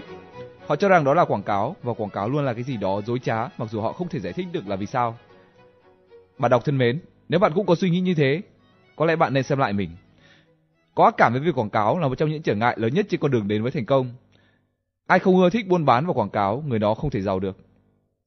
Làm sao bạn có thể bán được hàng hóa và dịch vụ của mình nếu bạn không muốn để cho người khác biết đến bạn và sản phẩm và sản phẩm dịch vụ của bạn? Ngay cả một người khi đi xin việc, khi viết bảng kê khai lý lịch về bản thân mình, anh ta cũng trình bày làm sao cho nhà tuyển dụng có ấn tượng tốt nhất về mình. Đó là quảng cáo. Ngay cả khi đã được nhận vào làm việc, nếu muốn thăng tiến nhanh, anh ta cũng phải tìm cách chứng tỏ năng lực của mình với cấp trên, đó cũng là quảng cáo. Vậy quảng cáo thì có gì là sai? Người ta thường có thành kiến về quảng cáo hoặc buôn bán với những lý do sau. Trước tiên, có lẽ trong quá khứ có những loại quảng cáo dối trá đã để lại ấn tượng xấu và làm họ mất lòng tin. Từ đó họ luôn nghĩ rằng quảng cáo là lừa bịp. Ngoài ra họ còn cảm thấy quảng cáo luôn luôn quấy rầy họ ở những thời điểm không thích hợp.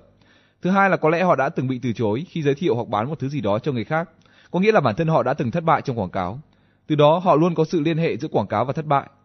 Thứ ba là có lẽ lúc nhỏ họ đã học từ cha mẹ những đánh giá không tốt về quảng cáo. Đa số chúng ta từ nhỏ đã được người lớn dạy dỗ không nên hoanh hoang, khoác lác và thùng rỗng kêu to. Tuy nhiên, trong thực tế trên thương trường, nếu ta không cất tiếng thì chẳng ai biết đến mình cả. Người giàu luôn chú trọng cải thiện hình ảnh của mình trong mắt người khác để càng có thêm nhiều mối quan hệ. Đó cũng là một bí quyết thành công. Cuối cùng có những quan niệm cho rằng tự quảng cáo là tầm thường. Tôi gọi đây là thái độ tự cao tự đại. Họ nghĩ rằng nếu họ thật sự giỏi, sản phẩm của họ thật sự có chất lượng thì người khác sẽ phải tự tìm đến họ. Hữu xạ tự nhiên hương mà. Câu nói trên nghe có vẻ hợp lý. Tuy nhiên trên thương trường trăm người bán vạn người mua, người ta sẽ tìm đến những người gần mình nhất, dễ tìm nhất. Vậy thì bao giờ mới đến lượt bạn nếu bạn không tự quảng cáo? Ngoài ra cũng có ít ai muốn đến với bạn nếu bạn quá kiêu kỳ cho dù sản phẩm của bạn thực sự có chất lượng. Tiếng lành đồn xa, đúng là khi ta giỏi thì ta có thể có tiếng tăm vang dội. Tuy nhiên, tôi dùng từ có thể ở đây là có ý muốn nói đến việc cần thiết phải có thêm một yếu tố nữa, đó là phải để cho người ta biết đến mình. Khi bạn muốn vang danh thiên hạ thì bạn phải sẵn lòng, thì bạn phải sẵn lòng cho người khác biết về tài năng của mình. Người giàu luôn là những chuyên gia về nghệ thuật quảng cáo. Họ có năng lực quảng cáo và luôn sẵn sàng quảng cáo cho sản phẩm, cho dịch vụ và ý tưởng của mình với tất cả lòng nhiệt tình và lòng say mê. Họ luôn đánh bóng làm tăng giá trị hình ảnh của mình nhằm nâng cao giá trị xã hội của bản thân. Việc này là lẽ tự nhiên cũng như phụ nữ trang điểm và đàn ông ăn mặc lịch sự khi ra đường. Robert Kiyosaki, tác giả cuốn sách nổi tiếng Cha giàu cha nghèo mà có lẽ bạn đã từng nghe qua. Kiyosaki đã đúc kết như sau: Giá trị của việc kinh doanh, kể cả việc viết sách, là ở chỗ sản phẩm của bạn có bán chạy hay không. Ông cũng tuyên bố rằng ông thích được gọi là tác giả của những cuốn sách bán chạy nhất hơn là tác giả viết hay nhất. Người giàu cũng thường là những người lãnh đạo và tất cả những nhà lãnh đạo lớn đều là những người giỏi quảng cáo cho mình. Để làm nhà lãnh đạo, bạn nhất thiết phải có những người hâm mộ, ủng hộ và luôn theo bạn. Điều đó có nghĩa là bạn phải thành thạo trong việc gây ấn tượng, tạo thiện cảm và làm cho người khác ngưỡng mộ mình. Ngay cả tổng thống Mỹ cũng phải không ngừng cải thiện hình ảnh của mình trước công chúng, trước chính phủ và trước đảng của ông nhằm thuyết phục họ ủng hộ ông. Đặc biệt là trước kỳ bầu cử, các ứng viên đều phải thực hiện những chiến dịch quảng cáo, quảng bá cho mình nhằm tạo ấn tượng tốt với cử tri. Nói tóm lại, bạn phải biết cách tự quảng cáo nếu muốn làm lãnh đạo cho dù ở bất kỳ lĩnh vực nào, làm chính trị, làm kinh doanh, hoạt động thể thao hay làm cha mẹ.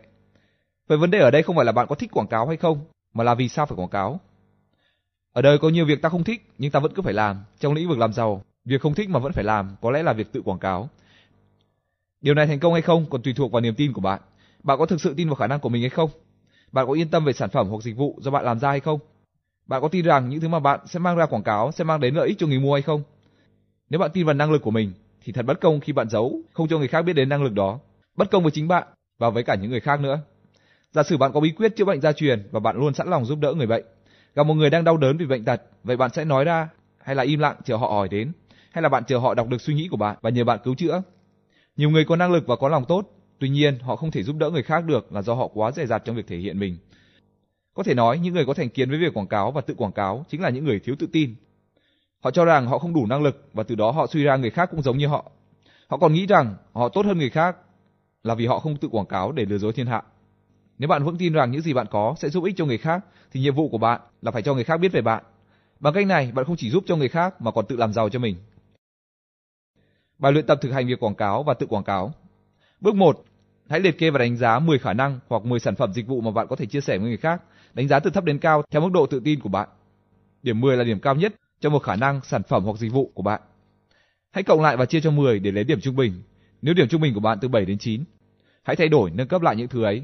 Nếu điểm trung bình của bạn nhỏ hơn 6, hãy ngừng quảng cáo và chuyển sang một lĩnh vực khác phù hợp hơn với bạn. Bước 2. Đọc sách, xem truyền hình, nghe vô tuyến và tham gia các khóa học về nghệ thuật tiếp thị và bán hàng. Hãy nghiên cứu để trở thành chuyên gia trong lĩnh vực này nhằm quảng cáo cho mình một cách hiệu quả nhất và trung thực nhất. Hãy tuyên bố, tôi sẽ không ngần ngại thể hiện mình với mọi người. Tôi sẽ tự quảng cáo bằng tất cả niềm đam mê và nhiệt huyết của mình. Tôi đã có tư tưởng triệu phú.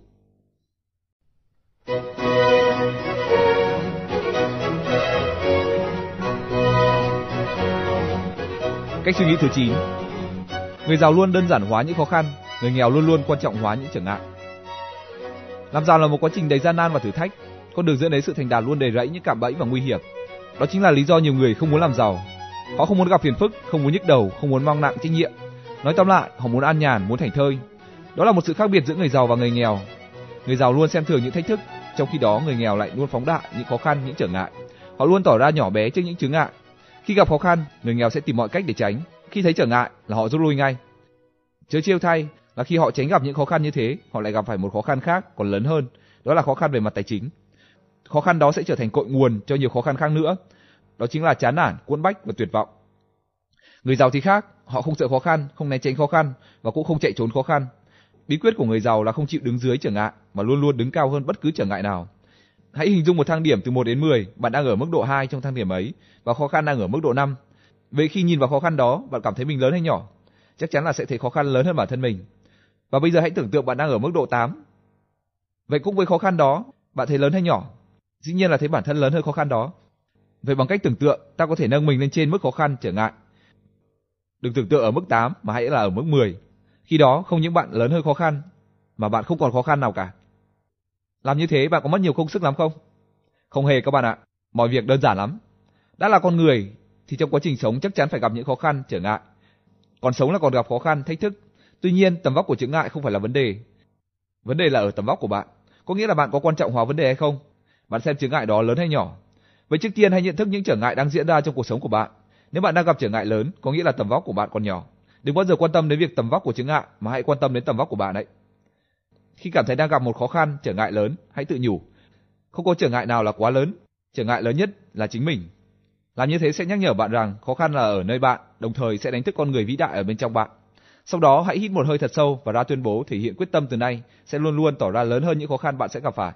Hãy nhớ rằng khi vượt lên trên một khó khăn trở ngại, bạn sẽ mở rộng theo một hướng thành công. Thực hiện xong một trọng trách, bạn sẽ có thêm một cơ hội thăng tiến. Chinh phục được một khách hàng khó tính, bạn sẽ có thêm một khoản thu nhập và khi đó bạn sẽ giàu thêm một khoản.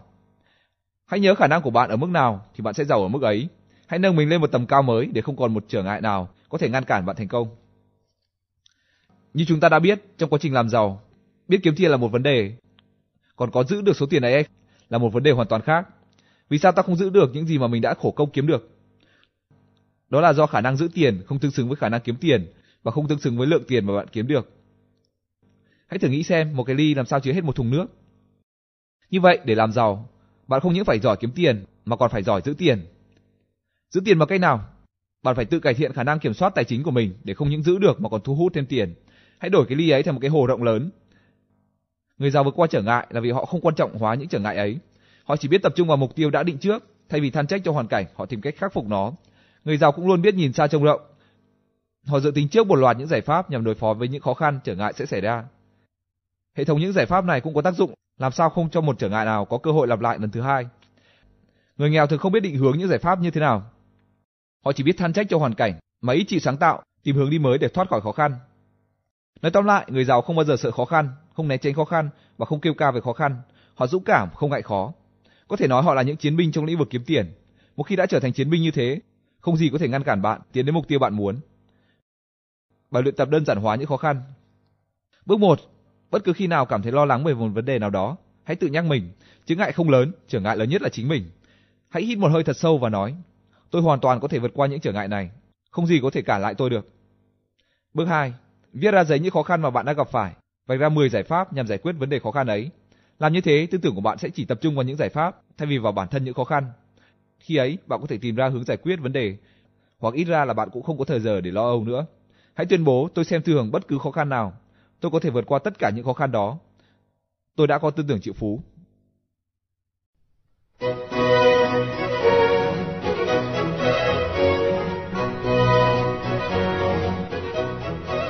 Cách suy nghĩ thứ 10, người giàu biết cách đón nhận, người nghèo thì ngược lại. Một trong những lý do vì sao người ta nghèo là họ không biết cách đón nhận, mặc dù có thể họ rất giỏi cho đi. Vì sao lại như thế? Trước hết là do những người đó cảm thấy không xứng đáng được đón nhận. Đây là một tâm lý phổ biến trong xã hội. Do đâu lại có những tư tưởng tự ti này? Tất cả đều hình thành trong quá khứ, lúc những người này còn nhỏ.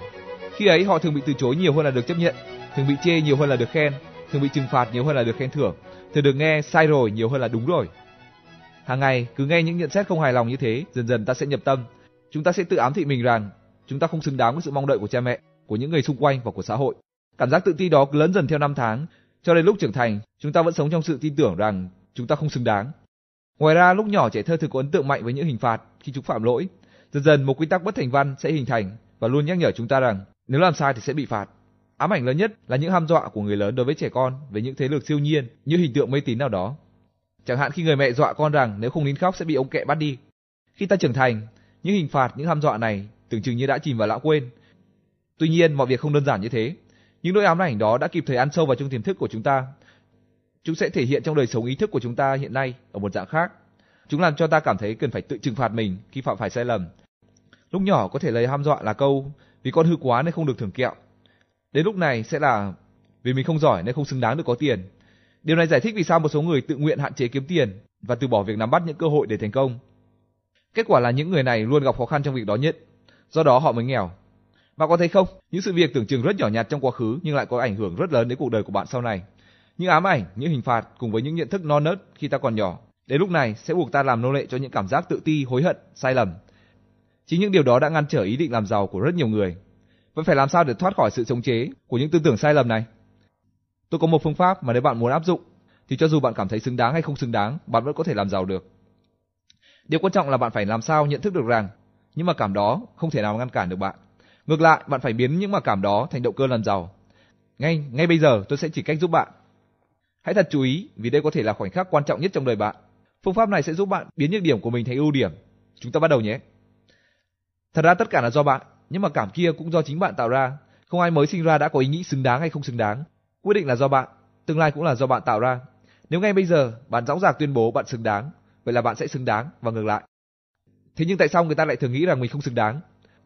Tất cả là do bản tính tự nhiên của con người. Trong tâm thức của chúng ta luôn có một cơ chế tự bảo vệ gọi là lương tâm. Cơ chế này luôn tìm ra cái sai, cái lầm lỗi của mình để tự trừng phạt mình. Đôi khi cơ chế này thực hiện công việc một cách quá nhiệt tình, đến nỗi những cái sai trong quá khứ lại bắt hiện tại phải trả giá. Những cái sai trong lĩnh vực A lại buộc lĩnh vực B phải chịu trách nhiệm. Như thế lương tâm buộc con người phải tự hạn chế mình. Có một câu nói như thế này.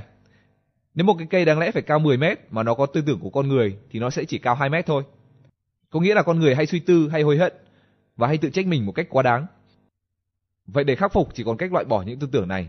Hãy luôn nghĩ rằng mình xứng đáng để nhận được những thứ tốt đẹp nhất trên đời. Có nhiều người nói rằng không thể được, tôi không thể bỏ đi lương tâm của mình được, tôi tôi không xứng đáng. Các bạn có biết đó là những ai không? Là những nạn nhân có tư tưởng tiêu cực như chúng ta đã nói qua ở phần trước. Để thay đổi tư tưởng như thế, bạn phải dùng phương pháp tuyên bố. Tuy nhiên, lần này có khác so với thường lệ. Hãy chuẩn bị thật trang trọng, ăn mặc thật tươm tất, tất cả là để tạo không khí trang nghiêm để giúp cho phương pháp này thêm hiệu quả. Hãy bắt đầu. Trước tiên, bạn hãy quỳ một chân và cúi đầu trang nghiêm tuyên bố. Tôi xin trang trọng tuyên bố, Từ nay và mãi mãi, tôi luôn xứng đáng. Tôi xin trang trọng tuyên bố, từ nay và mãi mãi, tôi luôn xứng đáng. Hãy đứng lên, ngẩng cao đầu, bởi vì giờ đây bạn đã là người xứng đáng. Một lý do nữa giải thích vì sao người ta không biết cách đón nhận, đó là vì tư tưởng của họ quá lệ thuộc vào câu nên sẵn sàng cho, đừng chờ đợi được nhận. Bạn có biết tôi nhận xét ra sao về câu nói ấy không? Đó là vớ vẩn.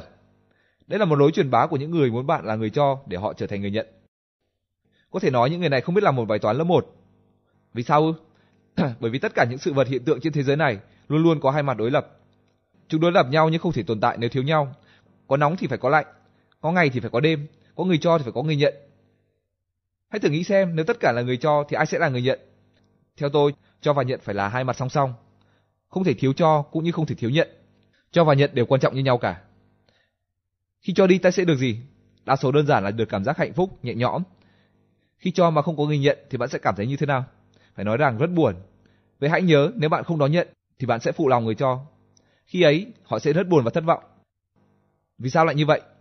Mọi hành động của con người đều tạo ra năng lượng. Khi bạn cho ai mà người đó không nhận thì năng lượng đó sẽ không được giải tỏa. Những năng lượng này tích tụ lại và sẽ có tác động xấu lên tình cảm của bạn. Chúng chuyển những sự hân hoan thành cảm xúc tiêu cực có hại cho tinh thần. Tình hình còn tệ hơn nữa khi bạn không muốn đón nhận phần lẽ ra thuộc về bạn. Làm như vậy là bạn đã khuyến khích cho cơ hội có thói quen không tìm đến bạn. Lúc đó, cơ hội sẽ đến với người khác. Điều đó cũng giải thích vì sao người giàu càng giàu thêm và người nghèo thì càng nghèo đi. Tôi đã rút ra lý lẽ đơn giản này trong một lần đi cắm trại. Đêm ấy, khi căng xong lều thì trời mưa. Tôi nhanh chóng chìm vào giấc ngủ sâu bên trong vài lều khô ráo. Sáng sau khi thức giấc và bước ra khỏi lều, tôi ngạc nhiên khi thấy đất ở dưới chân lều ướt đẫm hơn những chỗ khác. Vậy là khi trời mưa, nếu có một chỗ khô thì sẽ có một chỗ ướt gấp đôi. Việc đời cũng như thế. Nếu ta không đón nhận cơ hội thì cơ hội sẽ tập trung vào những người khác. Vậy thì bạn ơi, hãy bỏ qua những mặc cảm không xứng đáng ấy đi và đón nhận những thứ mình xứng đáng được hưởng. Ví dụ trên thường xuyên được tôi vận dụng vào trong các bài giảng trên lớp. Sau đó, tôi yêu cầu học viên làm lại câu sau. Nếu có ai không muốn nhận, hãy để phần đó cho tôi. Tôi sẵn sàng nhận tất cả. Nếu có ai không muốn nhận, hãy để phần đó cho tôi. Tôi sẵn sàng nhận tất cả. Hãy lặp lại vài lần như thế và tỏ ra rất phấn khích. Họ lặp lại vài lần như thế và tỏ ra rất phấn khích. Vì sao ư? Vì nó quá mới lạ. Lần đầu tiên họ được nghe nói phải sẵn sàng đón nhận. Trái ngược lại những điều mà họ đã được giáo dục trước đây. Cho đi, cho đi, hãy cho đi, đừng giữ lại.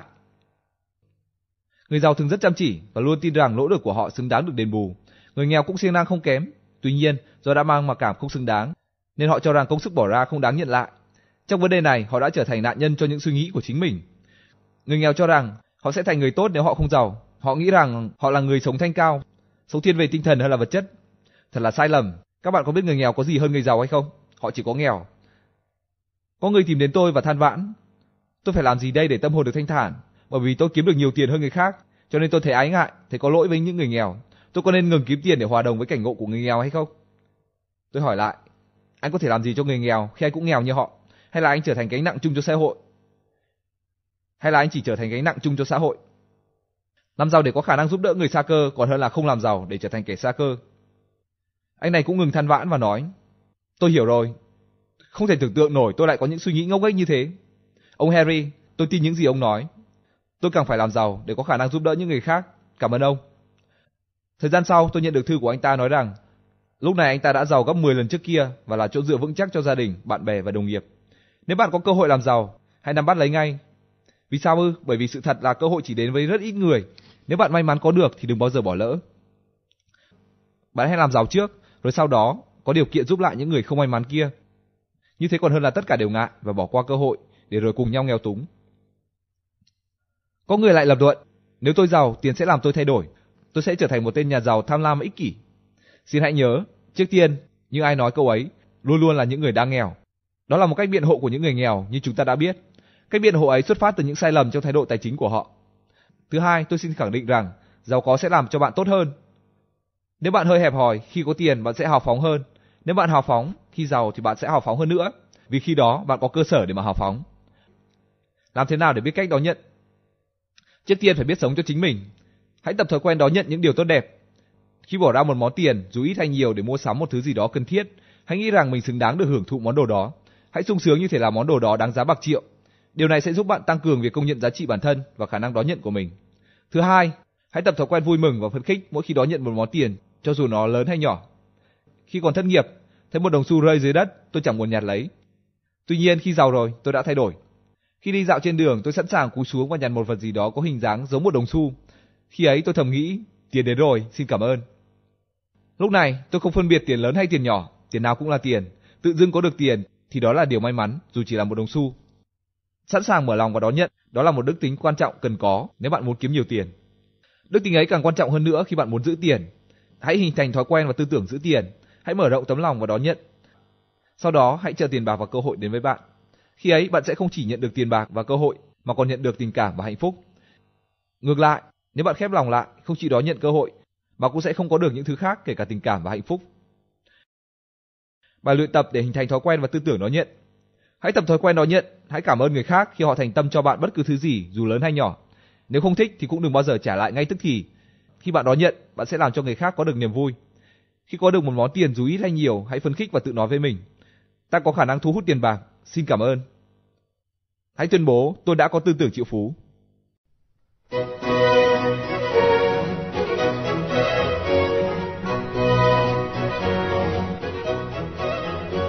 Cách suy nghĩ thứ 11. Người giàu chọn thu nhập theo hiệu quả, người nghèo thì thích thu nhập ổn định. Có lẽ bạn thường nghe đến câu này, hãy học thật giỏi để sau này kiếm một công việc vừa ý với thu nhập ổn định. Đó là tiêu chuẩn của một cuộc sống thành đạt và hạnh phúc. Câu nói trên nghe có vẻ rất hợp lý. Trước đây tôi cũng rất tâm đắc với cách nghĩ đó. Tuy nhiên trải qua nhiều thăng trầm, tôi đã nghiệm ra rằng đó là tư tưởng an phận, không có lợi nếu ta muốn làm giàu. Cụm từ thu nhập ổn định đã nói lên điều đó. Với thu nhập ổn định thì có gì là sai? Tất nhiên là không sai, nhưng vô tình nó đã tự hạn chế ước mơ và khả năng làm giàu của ta. Người nghèo luôn mong muốn có thu nhập ổn định và đều đặn. Họ cần đảm bảo có thu nhập hàng tháng, đúng ngày giờ, tháng nào cũng thế. Sự đảm bảo này luôn có giá của nó, đó là họ không thể giàu vượt lên trên người khác được. Sống mà cần sự đảm bảo an toàn, nghĩa là sống trong sợ hãi. Người nghèo hay nghĩ rằng phải làm sao đảm bảo được thu nhập đủ sống qua ngày, như thế đã là hạnh phúc rồi. Người giàu có cách suy nghĩ khác, họ cố gắng đầu tư kinh doanh và chờ kết quả. Đa số không làm việc cho ai, không phải lãnh lương của ai, mà họ tự làm chủ công việc kinh doanh, dù là lớn hay nhỏ. Thu nhập của họ cũng là toàn bộ lợi nhuận có được từ công việc kinh doanh đó. Trong trường hợp họ còn phải làm việc cho ai đó, thu nhập của họ cũng khác. Họ không nhận lãnh lương mà thỏa thuận chia phần trăm hoa hồng với chủ. Ngoài ra, họ còn có cổ phần ở chính công ty họ đang làm việc và ở những nơi khác nữa. Cách thu nhập này không đảm bảo ổn định và có nhiều yếu tố rủi ro. Tuy nhiên, người giàu luôn tin tưởng ở bản thân mình. Họ tin rằng mình đã quyết định đúng, trong khi người nghèo thì nghĩ ngược lại. Người nghèo luôn cần sự đảm bảo an toàn. Gần đây có một nhà tư vấn về quan hệ cộng đồng đã đề nghị được làm việc cho tôi với mức lương 4.000 đô một tháng. Tôi hỏi lại là tôi sẽ nhận được gì tương xứng với số tiền bỏ ra đó. Cô ấy trả lời rằng cô quảng cáo cho tôi trên các phương tiện thông tin đại chúng. Cô ấy còn tính ra được rằng tôi sẽ thu lợi được thêm ít nhất 20.000 đô nếu quảng cáo như thế. Tôi hỏi ngược lại, vậy giả sử nếu cô không hoàn thành công việc như đã nói thì sao? Cô ấy trả lời rằng cô luôn luôn làm việc uy tín. Tôi đề nghị, tôi không quan tâm đến việc cô có uy tín hay không. Tôi chỉ biết đến hiệu quả của cô. Nếu cô không hoàn thành công việc thì tại sao tôi lại phải trả lương cho cô? Cũng như thế, nếu như cô làm việc tốt, tại sao cô lại chỉ nhận chừng ấy? Bây giờ tôi đề nghị thế này, cô sẽ nhận được 50% giá trị số lợi nhuận của tôi có được từ việc cô quảng cáo cho tôi. Nếu như cô nói giá trị ấy là 20.000 đô, có nghĩa là cô sẽ nhận được 10.000 đô một tháng. Vậy thu nhập như thế không gấp đôi thu nhập cố định 4.000 đô hay sao? Bạn có biết cô ấy phản ứng ra sao hay không? Cô ấy từ chối ngay. Vậy bạn có muốn biết cô ấy hiện nay ra sao hay không? Vẫn đang nghèo. Tôi dám đảm bảo rằng cô ấy sẽ còn nghèo nếu không chịu thay đổi cách thu nhập.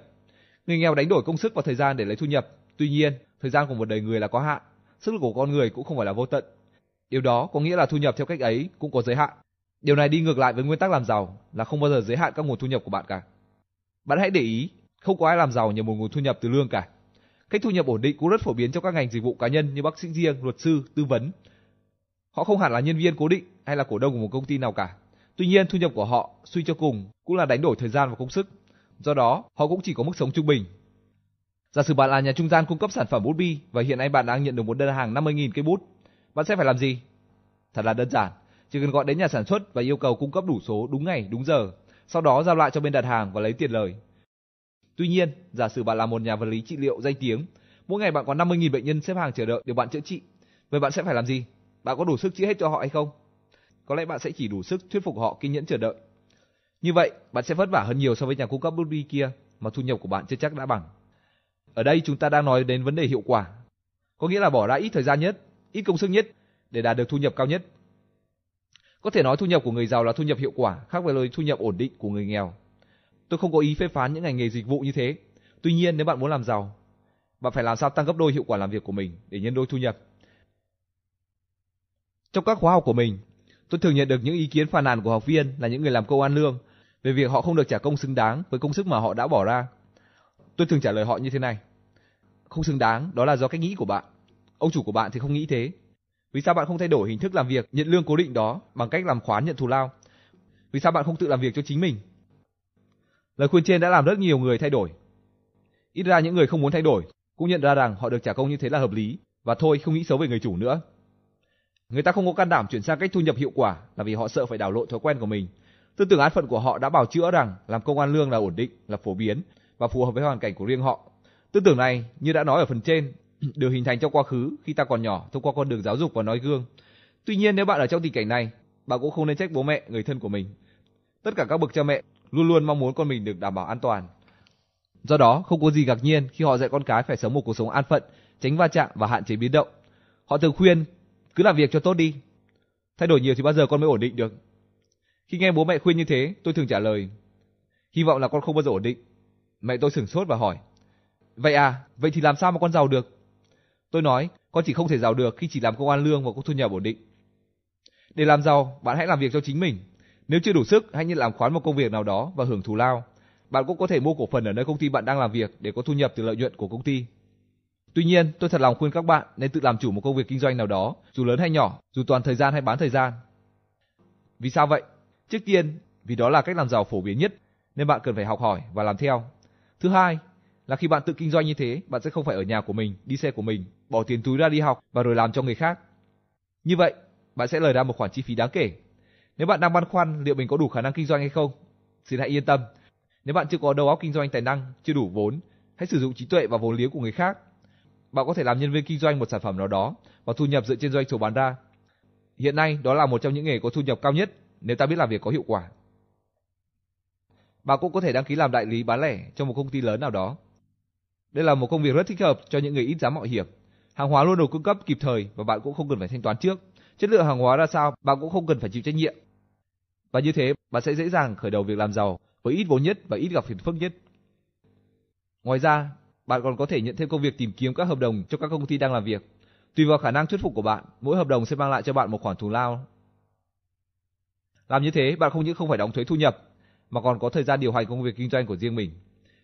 Có thể người ta sẽ nói rằng, công việc của tôi hiện nay không có điều kiện để chuyển sang cách làm việc như thế. Không, tôi không nghĩ thế. Bạn phải hiểu rằng, khi công ty ký hợp đồng lao động với bạn, thì có nghĩa là họ không chỉ tốn tiền trả lương cho bạn, mà họ còn phải đóng góp các loại thuế sử dụng lao động cho nhà nước và họ còn phải đóng các khoản phí khác nữa vì có sử dụng lao động. Số tiền này cũng khá nhiều. Khi chuyển sang hình thức làm khoán, bạn sẽ không còn hợp đồng lao động nữa. Khi ấy công ty sẽ được lợi phần thuế. Đó là lý do rất thuyết phục, cần phải nêu ra với lãnh đạo công ty để đề nghị được thay đổi hình thức làm việc và phương pháp thu nhập. Nói tóm lại, cách thu nhập đúng nhất để làm giàu chính là làm những công việc được trả lương theo hiệu quả, những công việc ăn chia phần trăm lợi nhuận. Bố tôi thường nói, không ai làm giàu nhờ lương cả, mà là nhờ bổng. Bổng tức là phần trăm mà bạn được hưởng, tùy vào mục tiêu mà bạn đạt được và luyện tập để có thu nhập theo hiệu quả. Nếu hiện nay bạn đang trong tình trạng làm công an lương cố định, hãy lập ra kế hoạch và đề nghị với chủ mình một hình thức làm việc mới. Đó là tham gia cổ phần, chia phần trăm lợi nhuận hoặc ít ra là cũng nhận làm khoán. Nếu bạn đang làm chủ, hãy tạo điều kiện cho phép nhân viên của mình trở thành cổ đông. Khi thu nhập của người lao động phụ thuộc vào lợi nhuận của công ty, họ sẽ làm việc thật sự hiệu quả vì chính bản thân họ. Nếu bạn làm công an lương và cảm thấy không được trả lương xứng đáng với công sức mình bỏ ra, hãy khởi sự công việc kinh doanh cho chính bạn. Có thể lúc đầu là bán thời gian, dần dần tập trung rồi sau đó mở rộng kinh doanh. Chỉ có như thế mới giàu được các bạn ạ. Hãy tuyên bố, tôi chọn cách thu nhập theo hiệu quả. Tôi đã có tư tưởng triệu phú.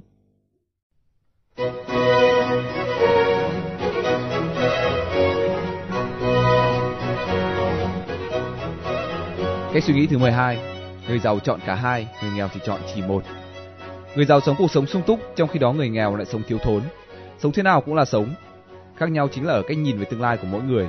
Người nghèo và tầng lớp trung lưu nghĩ rằng cuộc sống thì mênh mông mà sức người thì nhỏ bé. Con người không thể có được tất cả. Cũng có thể là con người không thể có được tất cả mọi thứ trên đời. Tuy nhiên theo tôi, con người có thể có được tất cả những thứ mà mình muốn. Bạn muốn có một công việc làm ăn phát đạt hay muốn có nhiều thời gian để gần gũi gia đình? Cả hai.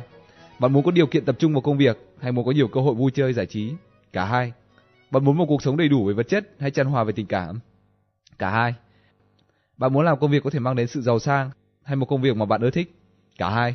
Trong những cặp này, người nghèo chọn chỉ một, trong khi đó người giàu chọn cả hai. Người giàu tin rằng bằng năng lực sáng tạo của mình họ có thể đạt được trọn vẹn cả hai mặt của bất cứ việc gì trong cuộc sống. Trong bất cứ tình huống nào, bắt buộc phải chọn một trong hai, họ đều tự hỏi, làm sao để có được cả hai? Hãy học hỏi theo cách suy nghĩ này. Một khi bạn đã nghĩ được như thế, có nghĩa là bạn đã thoát khỏi sự hạn chế trong tư duy và bắt đầu chuyển sang một cấp độ tư tưởng mới, đó là cấp độ suy nghĩ của người giàu. Vấn đề nêu trên không liên quan đến việc bạn muốn mà còn đến toàn bộ các mặt trong đời sống của bạn. Chẳng hạn như sắp tới đây, tôi sẽ đàm phán một hợp đồng mới với một nhà cung cấp cho công ty của tôi. Phải nói rằng tôi rất cần họ. Tuy nhiên gần đây họ đòi tăng giá và tôi không đồng ý. Nếu nhượng bộ tôi sẽ mất một khoản tiền, nếu không tôi sẽ mất đi một đối tác quan trọng. Tình thế dường như buộc tôi phải lựa chọn một trong hai. Tuy nhiên tôi đã thay đổi tư tưởng, tôi muốn có cả hai. Sắp tới đây tôi sẽ tìm đủ mọi cách để đạt được điều đó trong quá trình đàm phán. Tôi sẽ vừa không mất tiền vừa giữ được đối tác. Vài tháng trước, tôi quyết định mua một biệt thự nghỉ mát ở Arizona. Thế là tôi tìm kiếm tất cả những thông tin về nhà đất ở đó, với ý định mua một căn nhà với giá 1 triệu đô. Một công ty môi giới đã giới thiệu cho tôi một số lựa chọn, tuy nhiên căn nào cũng có giá hơn 3 triệu. Nhiều người trong tình huống này thường chọn cách từ bỏ ý định để không phải tốn tiền. Tôi thì khác, tôi gọi điện đến chủ của những ngôi nhà đó và trực tiếp thỏa thuận giá cả. Lúc đầu họ không đồng ý và từ chối một cách thẳng thừng. Tôi cũng không vội mua, mà cũng không từ bỏ ý định. Tôi chờ đợi. Một tháng sau, một người trong số họ gọi điện đến và đồng ý bán với giá rẻ không ngờ, 800.000 đô. Điều đáng nói là căn nhà ấy rất vừa ý tôi. Như thế tôi đã có được cả hai, nhà như ý và giá hợp lý. Tôi đã từng nói với bố mẹ rằng tôi không muốn khổ sở cho công việc mà tôi không thích. Tôi khẳng định sẽ làm giàu bằng công việc hợp sở thích của mình.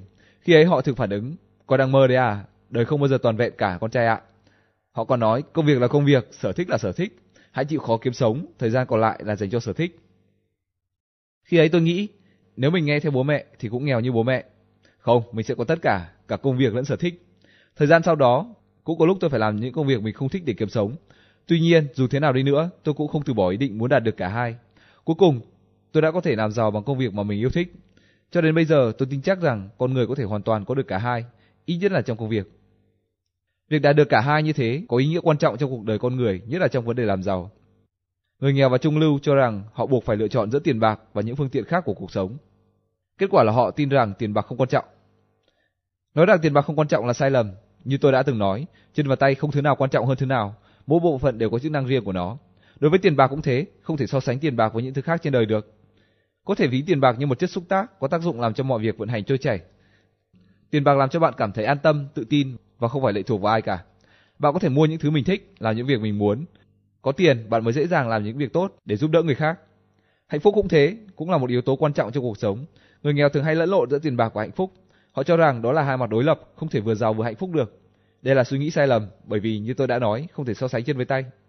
Người giàu chọn cả hai, cả hạnh phúc lẫn giàu sang. Họ không đối lập hạnh phúc với tiền bạc. Họ hiểu rằng một cơ thể hoàn thiện không thể thiếu chân lẫn tay. Đó là một sự khác biệt nữa mà bạn cần nhận ra. Người nghèo và tầng lớp trung lưu cho rằng để có tiền bạc thì phải trả giá bằng hạnh phúc.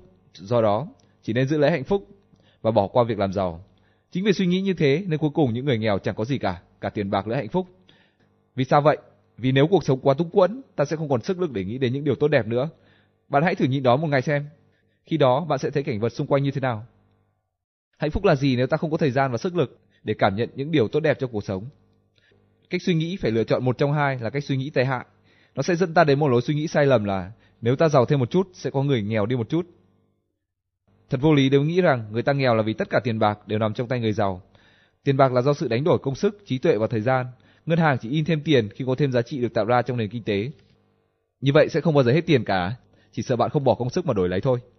Hãy tưởng tượng có 5 người đứng thành một vòng tròn, đề nghị người thứ nhất lấy một đồng và mua một món gì đó ở người thứ hai, người thứ hai lấy đồng tiền đó mua một món gì khác ở người thứ ba, cứ như thế đi hết một vòng, đồng tiền đó lại quay trở về người thứ nhất.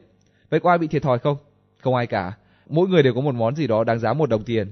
Vậy tiền bạc và giá trị của nó không mất đi như suy nghĩ sai lầm trên. Tiền bạc không những không mất đi, mà nó còn luôn chuyển trong xã hội giữa người này và người khác. Có thể nói tiền bạc là phương tiện để truyền tải giá trị. Ngoài ra, khi bạn càng làm ra nhiều tiền thì càng có thêm một lượng tiền lưu thông trong xã hội. Như thế những người khác sẽ có thêm tiền để trao đổi giá trị. Khi bạn giàu nắm trong tay một số tiền nào đó thì người khác có một vật, một dịch vụ có giá trị tương đương với số tiền đó. Vậy không ai mất gì cả, cả hai đều được lợi. Như vậy, bạn hãy trở thành người vừa giàu vừa tốt, vừa hạnh phúc, vừa rộng rãi. Hãy bỏ đi tư tưởng cho rằng tiền bạc không trong sạch hoặc tiền bạc làm cho người ta trở nên xấu xa. Đó là những tư tưởng sai lầm và có hại. Nếu bạn cứ tiếp tục nhiễm những tư tưởng đó, bạn sẽ có cả nghèo khó lẫn bất hạnh. Thế nhưng tiền bạc có mang lại lòng tốt hay không? Hãy thử nghĩ xem, nếu bạn có lòng tốt nhưng lại không có khả năng thì làm sao bạn có thể giúp đỡ người khác được? Khi khá giả, bạn sẽ có cơ hội để thể hiện lòng tốt ấy, không chỉ bằng sự cảm thông, bằng lời nói, mà còn bằng vật chất cụ thể. Vậy con người có thể có được cả hai, cả giàu sang và hạnh phúc, cả tiền bạc và lòng tốt. Bạn đọc thân mến, nếu bạn không muốn nghèo túng, trong bất cứ trường hợp nào, hãy tìm cách để có được cả hai. Ngược lại, nếu cứ phân biệt tiền bạc là tốt hay xấu, hoặc có tiền con người sẽ tốt hay xấu, thì hoàn toàn chẳng được gì cả. Tôi gọi đó là lối suy nghĩ thiển cận, không những không có ích mà còn rất tệ hại. Đừng bao giờ cho phép những suy nghĩ đó ám ảnh xung quanh bạn. Đặc biệt là nếu bạn có con cái, đừng bao giờ để chúng nhiễm những tư tưởng này. Nếu bạn muốn có một cuộc sống sung túc, để không còn gì có thể giới hạn được bạn, trong bất cứ tình huống nào, hãy bỏ lối đi suy nghĩ chỉ một, mà thay vào đó bằng lối suy nghĩ cả hai. Hãy đặt tay vào ngực và tuyên bố câu sau. Tôi luôn suy nghĩ phải có được cả hai. Tôi đã có tư tưởng triệu phú. Bài luyện tập cách suy nghĩ cả hai. Tập cách suy nghĩ tìm ra con đường để có được cả hai trong bất cứ tình huống nào.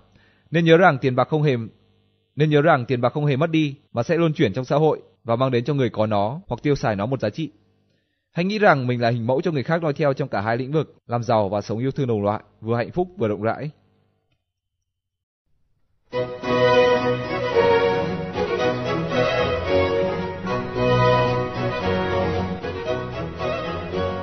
Cách suy nghĩ thứ 13 Người giàu chú trọng đến sự phát triển cả một sự nghiệp, người nghèo chỉ tập trung vào thu nhập bình quân. Khi đề cập đến vấn đề tiền bạc, người nghèo thường hỏi nhau, thu nhập của bạn là bao nhiêu một tháng? Ít ai hỏi gia tài của bạn lớn cỡ nào. Cách hỏi đó chỉ có ở những người giàu. Từng lớp thượng lưu thường trò chuyện với nhau về vấn đề tiền bạc, bằng những câu như, anh ấy vừa bán một số cổ phiếu, trị giá 3 triệu đô. Cô ấy đã bán lại công ty và được 20 triệu đô. Công ty đó đang cổ phần hóa với tổng giá trị 30 triệu đô. Ở đây bạn không bao giờ nghe những câu nói như, anh ấy vừa được tăng lương. Tháng này tiền trợ cấp sẽ tăng thêm 2%. Hàng tháng phải thu nhập bao nhiêu mới gọi là giàu? Người ta không tính như thế. Cách tính phổ biến là dựa vào tổng giá trị tài sản mà bạn đang có. Đó là tất cả những thứ bạn đang sở hữu, bao gồm cả tiền mặt lẫn giá trị đầu tư như cổ phiếu, trái phiếu. Ngoài ra còn có nhà bạn đang ở, xe bạn đang đi, trang sức bạn đang mang trên người. Hãy cộng lại rồi quy ra tiền mặt và trừ giá trị cũng bằng tiền mặt những thứ bạn đang nợ. Phần dư ra sẽ là tổng giá trị tài sản của bạn. Người giàu hiểu rằng có một khoảng cách rất lớn giữa thu nhập lao động và tổng giá trị tài sản. Thu nhập lao động rất quan trọng, tuy nhiên nó chỉ là một trong bốn yếu tố chính của tổng giá trị tài sản. Các yếu tố còn lại là tiền tiết kiệm, giá trị đầu tư và giảm tiêu xài. Muốn vun đắp cho tổng giá trị tài sản, ta phải chú trọng phát triển đồng đều cả bốn yếu tố ấy, không thể xem nhẹ bất cứ yếu tố nào. Sau đây, chúng ta sẽ cùng xem xét từng yếu tố cụ thể. Yếu tố thứ nhất, thu nhập. Thu nhập được chia thành hai dạng, thu nhập chủ động, tức là thu nhập lao động và thu nhập thụ động. Thu nhập lao động là số tiền bạn bỏ công sức và thời gian để có được. Thu nhập này là tiền lương hàng tháng nếu bạn là người làm công và lợi nhuận kinh doanh nếu bạn làm chủ. Thu nhập lao động sẽ là yếu tố quan trọng đầu tiên, bởi vì nếu không có nó sẽ không có ba yếu tố kia. Thu nhập lao động giúp ta có cơ sở để tiết kiệm và đầu tư. Tuy nhiên, nó cũng chỉ là một phần của tổng giá trị tài sản. Điều không may là người nghèo và giới trung lưu chỉ biết đến mỗi thu nhập lao động, họ không biết đến những yếu tố khác, do đó họ không thể giàu được. Một dạng khác của thu nhập, đó là thu nhập thụ động. Đó là số tiền bạn có được mà không cần hoặc ít phải nỗ lực hết mình. Chúng ta sẽ bàn thêm về vấn đề này ở phần sau. Yếu tố tiếp theo của tổng giá trị tài sản là tiền tiết kiệm. Đây cũng là yếu tố rất quan trọng. Có thể bạn kiếm được nhiều tiền, nhưng nếu bạn không biết cách giữ tiền, như vậy bạn cũng không thể nào giàu được. Nhiều người có thói quen xài tiền rất phung phí, kiếm được bao nhiêu tiêu hết bấy nhiêu. Họ chọn cách hưởng thụ nhất thời thay vì lo xa. Những người thuộc loại này sống theo ba phương châm. Một là đây chỉ là tiền, đây chỉ là số tiền lẻ, xài hết cho xong. Hai là người ta xài đến đâu mình xài đến đó. Ba là có quá nhiều thứ để trang trải, không thể tiết kiệm ngay bây giờ được. Như vậy nếu không có thu nhập sẽ không có tiết kiệm. Nếu không có tiết kiệm sẽ không có yếu tố thứ ba là giá trị đầu tư. Một khi đã tiết kiệm một phần thu nhập của mình, bạn sẽ có cơ sở để chuyển sang đầu tư. Đây là giai đoạn quan trọng trong quá trình làm giàu. Càng đầu tư hiệu quả, lợi nhuận càng tăng nhanh. Người giàu thường tập trung công sức và thời gian nghiên cứu để tìm hiểu các hoạt động đầu tư. Họ cũng rất hãnh diện về thành tích đầu tư của mình. Ngược lại, người nghèo thường cho rằng đầu tư chỉ là hoạt động dành riêng cho những người giàu, những người có vốn. Đó là lý do họ không chịu nghiên cứu, học tập cách đầu tư. Yếu tố cuối cùng là đơn giản hóa chi tiêu, tức là giảm tiêu xài. Đây là yếu tố liên quan trực tiếp đến việc tiết kiệm tiền bạc. Hãy xây dựng một lối sống giản dị, hãy cắt giảm các nhu cầu vật chất. Khi ấy, bạn sẽ có thêm một khoản tiết kiệm dành cho đầu tư. Su là một khách hàng quen thuộc của tôi. Năm mới 23 tuổi, Su đã có một quyết định rất sáng suốt là mua một căn nhà với giá 300.000 đô. 7 năm sau, Su bán lại căn nhà ấy và được 600.000 đô. Như vậy là lời ra 300.000. Su lại định mua một căn nhà khác và chờ đợi thời cơ. Tuy nhiên, sau khi tham gia khóa học của tôi, Su đã thay đổi ý định. Nhận ra rằng nếu sử dụng số vốn này để mua cổ phần ở một công ty nào đó, đồng thời đơn giản hóa lối sống, cô sẽ có một cuộc sống vừa nhàn hạ vừa có thu nhập cao. Ngoài ra cô cũng không cần phải đi làm nữa. Su thực hiện theo kế hoạch ấy và giờ đây Su vẫn còn đi làm nhưng là vì sở thích chứ không phải là vì thu nhập. Một năm Su chỉ làm việc 6 tháng, thời gian còn lại là dành cho việc hưởng thụ những ngày nắng đẹp ở những bờ biển vùng nhiệt đới. Ở đó Su không chỉ nghỉ ngơi mà còn có cách kiếm tiền mới. Cô không ở trong những phòng khách sạn xa hoa đắt tiền như những du khách phương Tây khác, mà ở chung với nhà dân bản xứ. Như vậy, ngoài việc tiết kiệm thêm một khoản tiền mới, cô còn có thêm nhiều hiểu biết về văn hóa. Thế đấy các bạn ạ, hạn chế chi tiêu cũng là một cách kiếm tiền. Cần phải làm gì để hưởng thụ cuộc sống hạnh phúc thật sự? Nếu bạn cần sống trong xa hoa, mua ba căn nhà và sở hữu những chiếc xe, quanh năm suốt tháng đi du lịch vòng quanh thế giới. Nếu bạn cần như thế để hưởng thụ, để có một cuộc sống hạnh phúc, thì tôi xin đảm bảo rằng sẽ còn lâu bạn mới đạt được một hạnh phúc thật sự. Ngược lại, nếu bạn biết cách đơn giản hóa các nhu cầu trong thời điểm hiện tại để tập trung vào việc làm giàu, thì bạn sẽ sớm giàu và nhanh chóng có một cuộc sống sung túc. Khi ấy, bạn có thể tự đáp ứng các nhu cầu của mình, đó mới là hạnh phúc thật sự.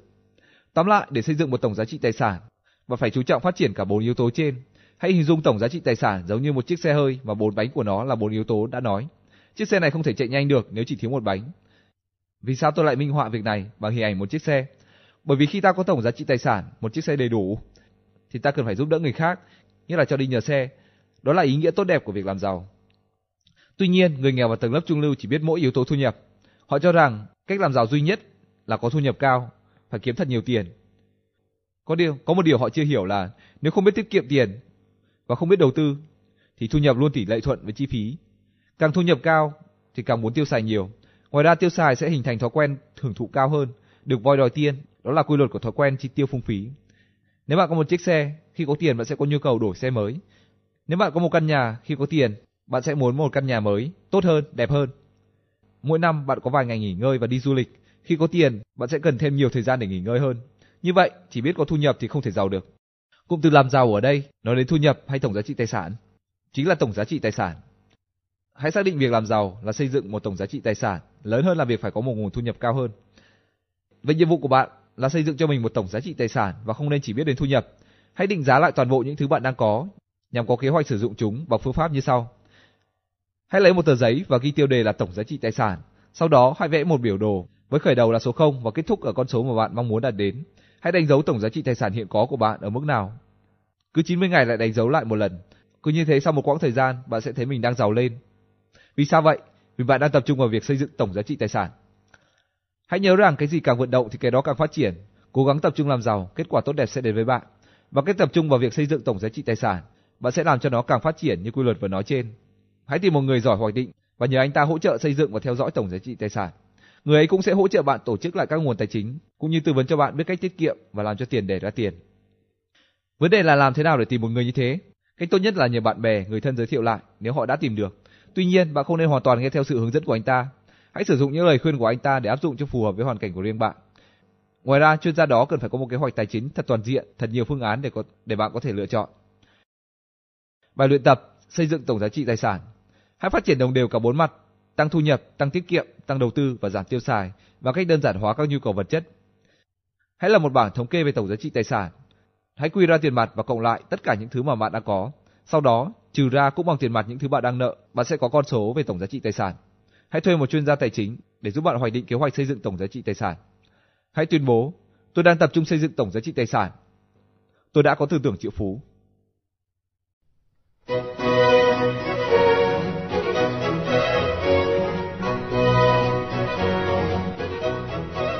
Cách suy nghĩ thứ 14 Người giàu rất giỏi quản lý tiền bạc, trong khi đó người nghèo thì ngược lại. Thomas Stanley, tác giả cuốn sách The Millionaire Next Door, trong một cuộc khảo sát gần đây về thành công của những nhà tỷ phú ở Mỹ, thì người giàu là chuyên gia trong việc quản lý tiền bạc, trong khi đó người nghèo thì hoàn toàn ngược lại. Người giàu không thông minh hơn người nghèo, tuy nhiên họ có thói quen sử dụng tiền rất hay. Như chúng ta đã biết, thói quen được hình thành lúc chúng ta còn nhỏ. Như vậy, nếu bạn có thói quen tiêu xài phung phí, có nghĩa là lỗi là do quá khứ của bạn. Có rất nhiều sự khác biệt trong tư tưởng của người giàu và người nghèo. Tuy nhiên, khác biệt lớn nhất và rõ ràng nhất là ở cách quản lý tiền bạc. Để làm giàu, bạn không chỉ cần biết cách kiếm tiền mà còn phải biết giữ tiền, tức là quản lý tiền bạc. Người nghèo thì hoặc là không biết cách sử dụng tiền, hoặc là tránh đề cập đến vấn đề tiền bạc. Nhiều người không thích quản lý tiền bạc của mình là vì thứ nhất, họ cho rằng như thế là sẽ mất tự do, và thứ hai là vì họ không đủ tiền để quản lý. Trước hết đối với những người cho rằng tiền bạc làm họ mất tự do, đây là tư tưởng sai lầm, bởi vì quản lý tiền bạc không làm hạn chế con người. Ngược lại, quản lý tốt sẽ làm cho bạn có được tích lũy tài chính. Đến một lúc nào đó, khi đã tích lũy đủ, bạn sẽ không cần phải làm việc này nữa, và vẫn có một cuộc sống an nhàn, sung túc. Như vậy, ai sẽ tự do hơn? Đối với một người không thích quản lý tiền bạc vì nghĩ rằng chưa có đủ, vậy bạn đợi đến khi nào mới quản lý tiền bạc? Quản lý tiền không hề quan tâm đến số lượng tiền là bao nhiêu, càng ít tiền thì ta càng phải quản lý tiền. Quản lý là để tích lũy, quản lý để từ ít tích lũy thành nhiều, từ nhiều thành nhiều hơn. Tập quản lý là để hình thành thói quen giữ tiền và tư tưởng quý trọng tiền bạc. Đó là tất cả những thứ quy định khả năng giữ tiền của bạn. Nói rằng quản lý tiền bạc khi có đủ tiền thì chẳng khác nào người béo phì nói, tôi sẽ ăn kiêng khi giảm được 20 kg nữa. Như thế là đặt chiếc xe trước con ngựa. Vậy làm sao bạn có thể tiến lên được? Nếu bạn mua cho một đứa trẻ 3 tuổi một cây kem, nó chưa có đủ khả năng cầm cây kem đó và làm rơi xuống đất. Vậy bạn có nên mua cho nó một cây khác hay không? Nhiều người sẽ trả lời rằng có. Bây giờ hãy suy nghĩ thật kỹ, có nên hay không? Tất nhiên là không, không nên đâu các bạn ạ. Bởi vì nó chưa có đủ khả năng cầm cây kem đó. Như vậy đứa trẻ sẽ không có kem khi nào nó chưa đủ sức giữ lấy. Đối với vấn đề tiền bạc cũng thế, bạn sẽ không có tiền khi nào bạn chưa đủ sức quản lý tiền bạc. Hãy hình thành cho mình một thói quen và kỹ năng quản lý bất cứ số tiền nào mà bạn có được. Hãy tập quản lý số tiền nhỏ để sau này có kinh nghiệm quản lý số tiền lớn hơn. Thói quen quản lý tiền bạc sẽ giúp bạn có được tự do về mặt tài chính trong tương lai. Vậy phải quản lý tiền bạc bằng cách nào? Sau đây chúng tôi sẽ cung cấp cho các bạn các bước cụ thể. Hãy mở một tài khoản và gửi vào đó 10% thu nhập hàng tháng. Số tiền này không được dành cho tiêu xài mà chỉ để đầu tư. Một khi đầu tư có lợi nhuận, ta cũng không được dùng lợi nhuận đó vào các mục đích khác. Hãy lấy lợi nhuận đó để tái đầu tư và tạo thêm những lợi nhuận mới. Emma là một học viên của tôi. Hai năm trước đây, cô ấy lâm vào hoàn cảnh sắp phá sản. Khi ấy, Emma nợ rất nhiều và hoàn toàn mất khả năng chi trả. Khi kết thúc khóa học, Emma bắt tay vào giải quyết vấn đề. Trước tiên, cô ấy lập một khoản tiết kiệm cho đầu tư. Bạn có biết không, lúc đầu cô ấy chỉ có thể gửi vào đó một đô mỗi tháng. Con số ấy tuy nhỏ nhưng có ý nghĩa tinh thần rất quan trọng. Thời gian ấy, tôi cũng luôn khuyến khích Emma cố gắng tăng gấp đôi số tiền ấy mỗi tháng. Tháng sau, số tiền tiết kiệm là 2 đô và 12 tháng sau đó, con số ấy đã lên đến 2.048 đô một tháng. Hai năm sau, Emma kiểm tra lại tài khoản ấy và rất ngạc nhiên khi thấy tổng cộng đã là 10.000 đô. Tuy nhiên, thứ cô ấy đạt được không chỉ là số tiền 10.000 đô ấy, mà điều quan trọng là cô ấy đã hình thành được thói quen tiết kiệm và dành dụm tiền. Hiện nay, Emma đã trả hết nợ và hoàn toàn thanh thản tập trung vào việc làm giàu. Không cần biết thu nhập của bạn hiện nay là bao nhiêu, chỉ cần biết quản lý tiền bạc đúng mức, bạn sẽ làm giàu được. Có người hỏi, làm sao tôi có thể quản lý? Làm sao tôi có thể quản lý tiền khi số tiền đó không phải là của tôi mà là do tôi vay mượn để sống? Tôi trả lời họ như thế này. Khi bạn mượn tiền, có nghĩa là bạn đã dùng uy tín và các mối quan hệ của mình để có được số tiền đó. Vậy bạn hoàn toàn có quyền để quản lý nó. Mượn một đồng thì phải quản lý một đồng, mượn 10 đồng thì phải quản lý 10 đồng. Hãy dành dụng tiền ngay cả khi đó là số tiền vay mượn, bởi vì tiền nào cũng là tiền cả. Bên cạnh việc là một tài khoản tiết kiệm như kể trên, hãy tập thói quen bỏ ống ở nhà. Mỗi ngày hãy bỏ vào đó một ít tiền lẻ. Số lượng không thành vấn đề mà mục đích chính là thói quen dành dụm. Bạn không chỉ là một tài khoản tiết kiệm mà còn phải lập thêm một tài khoản dành cho việc tiêu xài. Nói chung là phải có hai tài khoản đối nghịch nhau. Bạn biết vì sao không? Bí mật của quản lý tiền bạc là sự cân bằng. Con người chúng ta không thể sống đầy đủ ở tất cả các phương diện, không thể chỉ chuyên tâm vào việc dành dụ để đầu tư mà còn phải biết hưởng thụ cuộc sống. Nhiều người đã thử chỉ biết dành dụ và bỏ qua việc hưởng thụ. Kết quả là cái tôi hưởng thụ bị đè nén và đến khi nó trỗi dậy, họ lại tiêu xài phung phí gấp đôi để bù lại những cưỡng ép trước kia. Thế là họ lại nhanh chóng trắng tay. Ngược lại, đối với những người chỉ biết tiêu xài thì sau đó không chỉ trắng tay mà lương tâm cũng không ngày nào được yên ổn. Cái tôi tiết kiệm trong bạn trỗi dậy và trách móc dần vặt bởi vì bạn đã tiêu xài quá phung phí. Hãy quản lý và sử dụng tiền bạc một cách hợp lý, hãy dành 10% thu nhập cho việc tiêu xài. Như vậy, bạn vừa có thể hưởng thụ cuộc sống, vừa kiểm soát được chi tiêu của mình ở mức độ định sẵn. Quy luật của hưởng thụ là nhu cầu cứ đều đặn đến sau một quãng thời gian xác định. Hãy lập kế hoạch làm sao cho 10% thu nhập dành cho hưởng thụ đó, bạn có thể sử dụng trong khoảng thời gian đó. Nếu sau đó còn dư ra thì tốt, nhưng đừng bao giờ để thiếu hụt. Việc là một tài khoản dành cho việc hưởng thụ như thế sẽ giúp bạn nâng cao khả năng đón nhận như đã nói ở phần trước. Dần dần bạn sẽ cảm thấy hoàn toàn xứng đáng được nhận. Nói cách khác, ta phải làm một kế hoạch để thưởng cho mình quyền hưởng thụ sau những ngày làm việc vất vả. Cụ thể, các khoản chia trong thu nhập là 10% tiết kiệm lâu dài bằng cách bỏ ống, 10% cho tiết kiệm và đầu tư, 10% cho giáo dục, học thêm, học nâng cao, mua sách vở, nghiên cứu, 10% để cho, tặng, chia sẻ những khó khăn với người thân, bạn bè, 50% cho việc đề phòng bất chắc và 10% cho chi tiêu và hưởng thụ. Người nghèo cho rằng để thoát khỏi cảnh nghèo chỉ có cách kiếm được thật nhiều tiền. Đây là suy nghĩ thật sai lầm. Sự thật là nếu bạn quản lý tiền bạc theo cách của tôi, bạn sẽ không phải lâm vào cảnh túng thiếu, cho dù thu nhập của bạn ít hay nhiều. Nếu không biết cách quản lý tiền bạc thì bạn không thể giàu được, cho dù thu nhập của bạn rất khá. Đó chính là lý do nhiều người có thu nhập cao như bác sĩ, luật sư, ít có ai được xem là giàu thật sự. Vấn đề không phải là bạn thu nhập được bao nhiêu, mà là khả năng bạn quản lý được bao nhiêu. John là một trong những học viên của tôi trước đây. John tâm sự rằng Lần đầu tiên nghe tôi nói về quản lý tiền bạc, anh ấy nghĩ rằng đây là việc vớ vẩn, mất thời gian. Tuy nhiên sau đó, John nhận ra rằng Nếu không muốn vào cảnh nghèo túng thì chỉ có cách tự quản lý tiền bạc của mình một cách hợp lý. Để làm được điều này, John đã phải đấu tranh với chính mình rất nhiều. Tuy nhiên, John đã liên hệ với việc trước kia anh là vận động viên điền kinh nội dung ba môn phối hợp, gồm bơi, đạp xe và chạy bộ. John giỏi ở hai môn đầu nhưng lại rất ghét môn chạy bộ. Tuy nhiên, dù thích hay không, John vẫn phải tập chạy bộ. Sau một thời gian luyện tập, John đã thấy thích môn này. Như thế, nếu cứ làm một việc ta không thích nhưng có lợi, dần dần thì ta sẽ thấy thích vì nó có lợi cho ta. John đã áp dụng kinh nghiệm này vào việc quản lý tiền bạc, cho dù lúc đầu anh không mấy thích thú. Anh chia phần thu nhập của mình thành các khoản tiết kiệm khác nhau. Dần dần, anh đã thấy thích tiết kiệm bởi vì anh đã nhận ra giá trị và lợi ích của nó. Cho đến nay, anh đã dành dụm được 300.000 đô. Tuy nhiên, điều quan trọng là anh đã hình thành được thói quen quản lý tiền bạc. Con người trong mối quan hệ với tiền bạc chỉ có hai khả năng. Một là bạn quản lý chúng, hai là chúng sẽ quản lý bạn. Cuộc đời ta không chỉ có mỗi việc làm ra tiền, mà còn phải sống với nhiều mặt khác. Đó là sức khỏe, các mối quan hệ. Các mặt này cùng tồn tại với tiền bạc và ảnh hưởng chặt chẽ với nhau. Tôi luôn quan niệm tiền bạc là một phần rất quan trọng của cuộc sống. Một khi phần này đã được kiểm soát chặt chẽ, các phần khác sẽ có cơ hội thăng hoa. Bài luyện tập về quản lý tiền bạc. Bước 1. Mở một tài khoản tiết kiệm và gửi vào đó 10% thu nhập hàng tháng của bạn. Đây không phải là số tiền dành cho tiêu xài mà là để đầu tư. Bước 2. Tập thói quen bỏ ống ở nhà. Hàng ngày hãy bỏ vào đó một ít tiền lẻ, trị giá 10% thu nhập. Điều này sẽ nhắc nhở bạn biết quý trọng giá trị của đồng tiền, cho dù nó là nhiều hay ít. Bước 3. Hãy là một tài khoản dành cho tiêu xài với 10% thu nhập của bạn. Bên cạnh đó là 10% cho giáo dục, 50% để phòng bất chắc và 10% để chia sẻ với những người thân. Hãy quản lý tiền bạc bất cứ khi nào bạn có với bất cứ số lượng nào. Hãy tuyên bố, tôi đã là một chuyên gia quản lý tiền bạc. Tôi đã có tư tưởng triệu phú.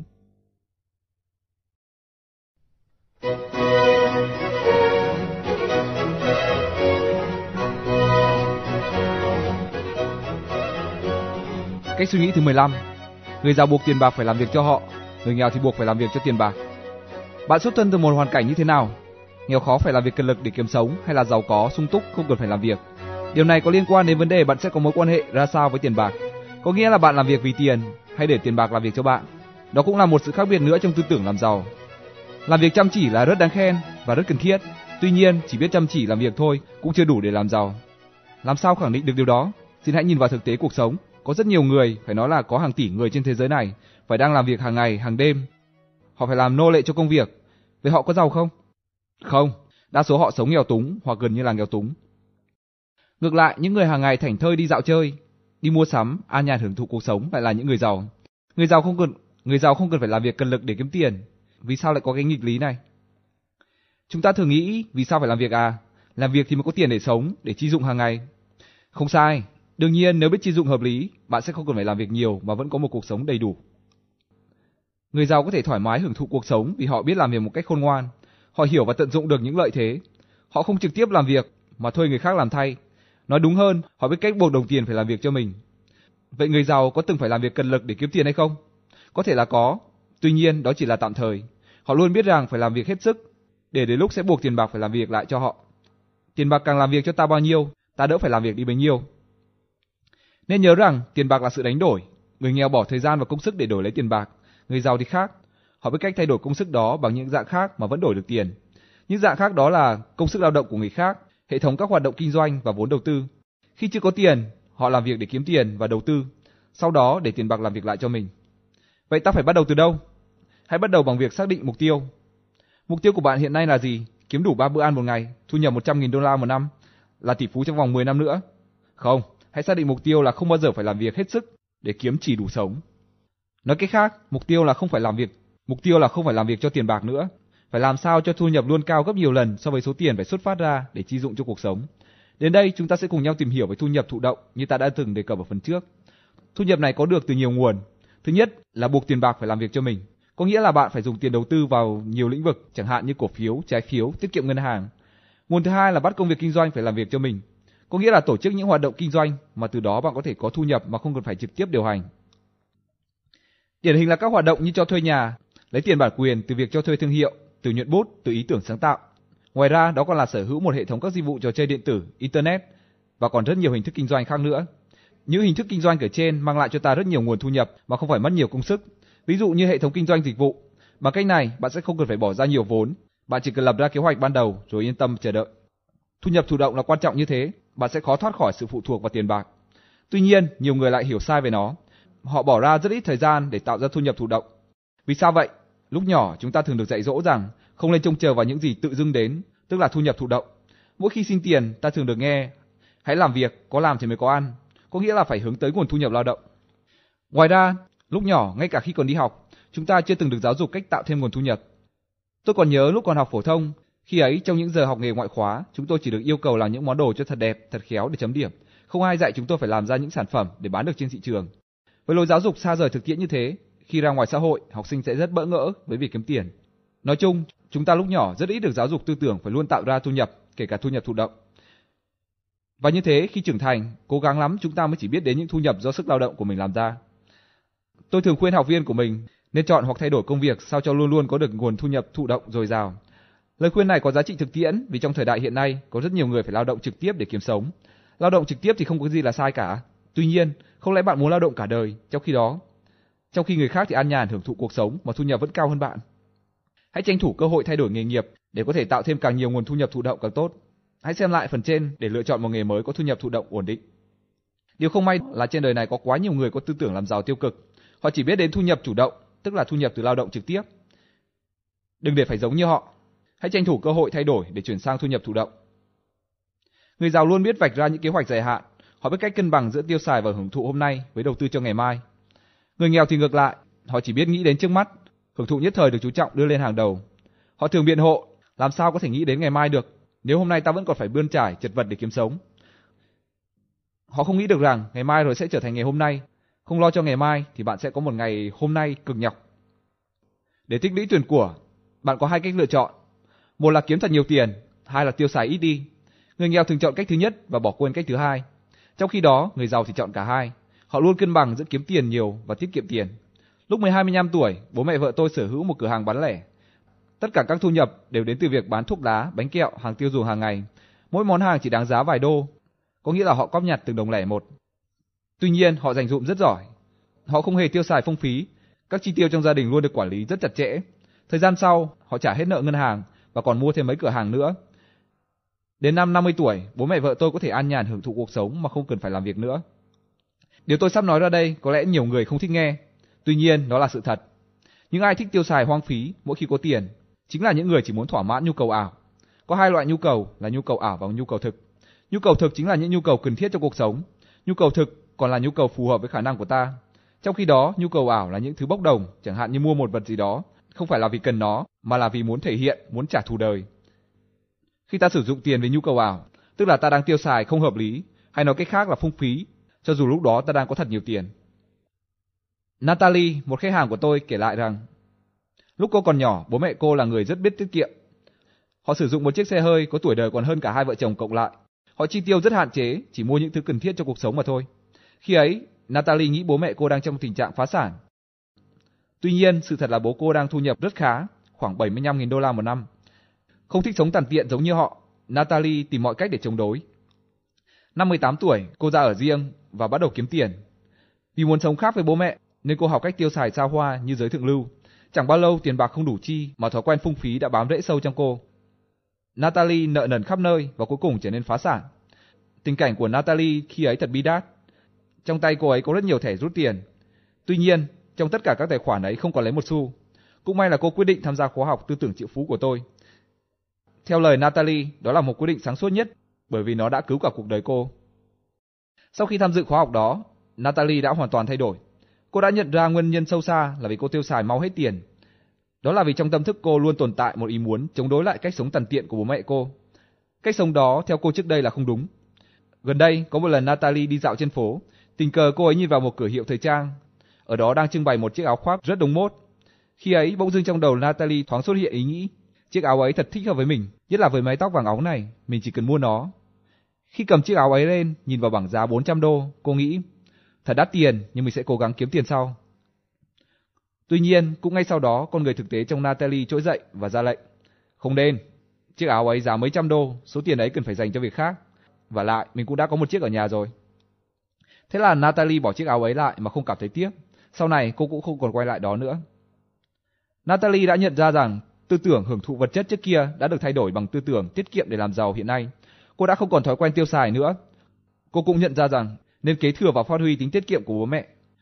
Ngoài ra, Natalie còn biết lập ra một tài khoản hợp lý dành cho việc hưởng thụ chính đáng. Và sau đó Natalie còn đưa bố mẹ đến dự các khóa học của tôi để giúp ông bà ấy thay đổi cách sống cũ. Giờ đây họ sống không quá tàn tiện mà cũng không quá phung phí. Nói chung là họ biết cách buộc tiền bạc phải phục vụ cho mình. Natalie hiểu rằng cô không cần phải sống tiết kiệm thái quá như bố mẹ cô trước kia mà vẫn có thể trở thành triệu phú. Tuy nhiên, cô luôn ý thức được rằng tiêu xài phung phí sẽ nhanh chóng bị tiền bạc chi phối. Hãy buộc tiền bạc là việc cho ta, điều đó có nghĩa là bạn phải chú trọng tiết kiệm và đầu tư hơn là vừa tiết kiệm vừa phung phí. Có một nghịch lý nhưng có thật như sau, người giàu tiết kiệm được nhiều tiền nhưng tiêu xài rất ít trong khi đó người nghèo kiếm được ít tiền nhưng lại xài nhiều. Ngoài ra còn có thêm một sự khác biệt nữa, người nghèo làm việc để sống cho qua ngày hôm nay, còn người giàu cũng làm việc nhưng là để sống cho ngày mai. Họ đầu tư cho tương lai ngay từ hôm nay. Người giàu cũng rất thích mua sắm, nhưng là mua những thứ sẽ mang thêm cho họ lợi nhuận. Người nghèo lại hay mua những thứ xa xỉ mà không nghĩ đến chúng có thể mang lại lợi nhuận hay không. Người giàu thâu tóm đất đai, bất động sản, trong khi đó người nghèo chỉ sưu tầm thêm nhiều hóa đơn, giấy nợ. Nếu có mua thì xin bạn hãy mua bất động sản. Trước mắt, giá bất động sản có thể lên xuống thất thường. Tuy nhiên, 10 hoặc 20 năm sau, chắc chắn bạn sẽ lời gấp mấy chục lần số tiền bạn bỏ ra hôm nay. Hãy mua bất động sản bất cứ khi nào bạn có thể. Nếu chưa đủ tiền, bạn có thể hợp tác với những người đáng tin cậy khác.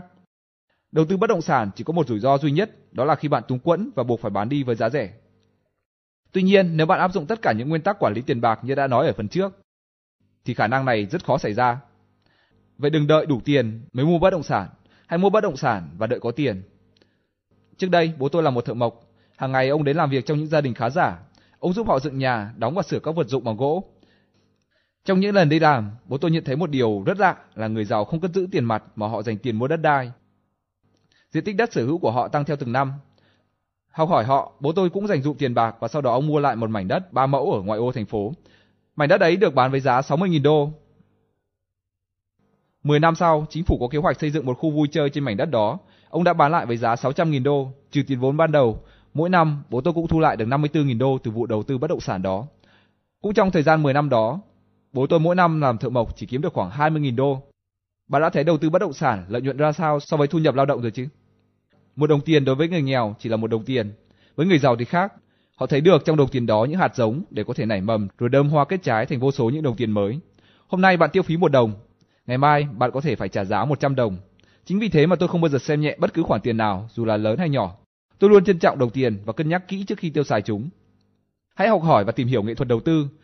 Hãy làm quen với tất cả các cách thức đầu tư. Hãy chú trọng trong các lĩnh vực bất động sản, cổ phiếu, trái phiếu và gửi ngân hàng. Sau đó hãy chọn lấy một lĩnh vực phù hợp và bắt tay vào việc đầu tư ở lĩnh vực ấy. Người nghèo làm việc hết sức và tiêu xài hết mình. Họ phải làm việc hết sức mãi mãi vì không có tích lũy và đầu tư. Người giàu cũng làm việc hết sức nhưng họ biết dành dụm để đầu tư. Do đó, họ nhanh chóng không phải làm việc hết sức nữa. Bài luyện tập để buộc tiền bạc làm việc cho mình. Hãy học hỏi, làm quen và nghiên cứu việc đầu tư. Mỗi tháng đọc ít nhất một cuốn sách viết về đầu tư. Ngoài ra, hãy đọc sách báo, tạp chí nói về tiền tệ, kinh tế, doanh nhân để phát hiện ra thêm nhiều điều bổ ích về đầu tư. Sau đó, hãy chọn và theo một lĩnh vực đầu tư. Hãy chuyển từ thu nhập lao động sang thu nhập thụ động. Hãy lập ra ít nhất 3 kế hoạch tạo nguồn thu nhập thụ động. Hãy khảo sát kỹ và bắt tay vào hành động ngay. Đừng đợi đủ tiền mới bắt đầu mua bất động sản. Hãy mua bất động sản và đợi tiền đến.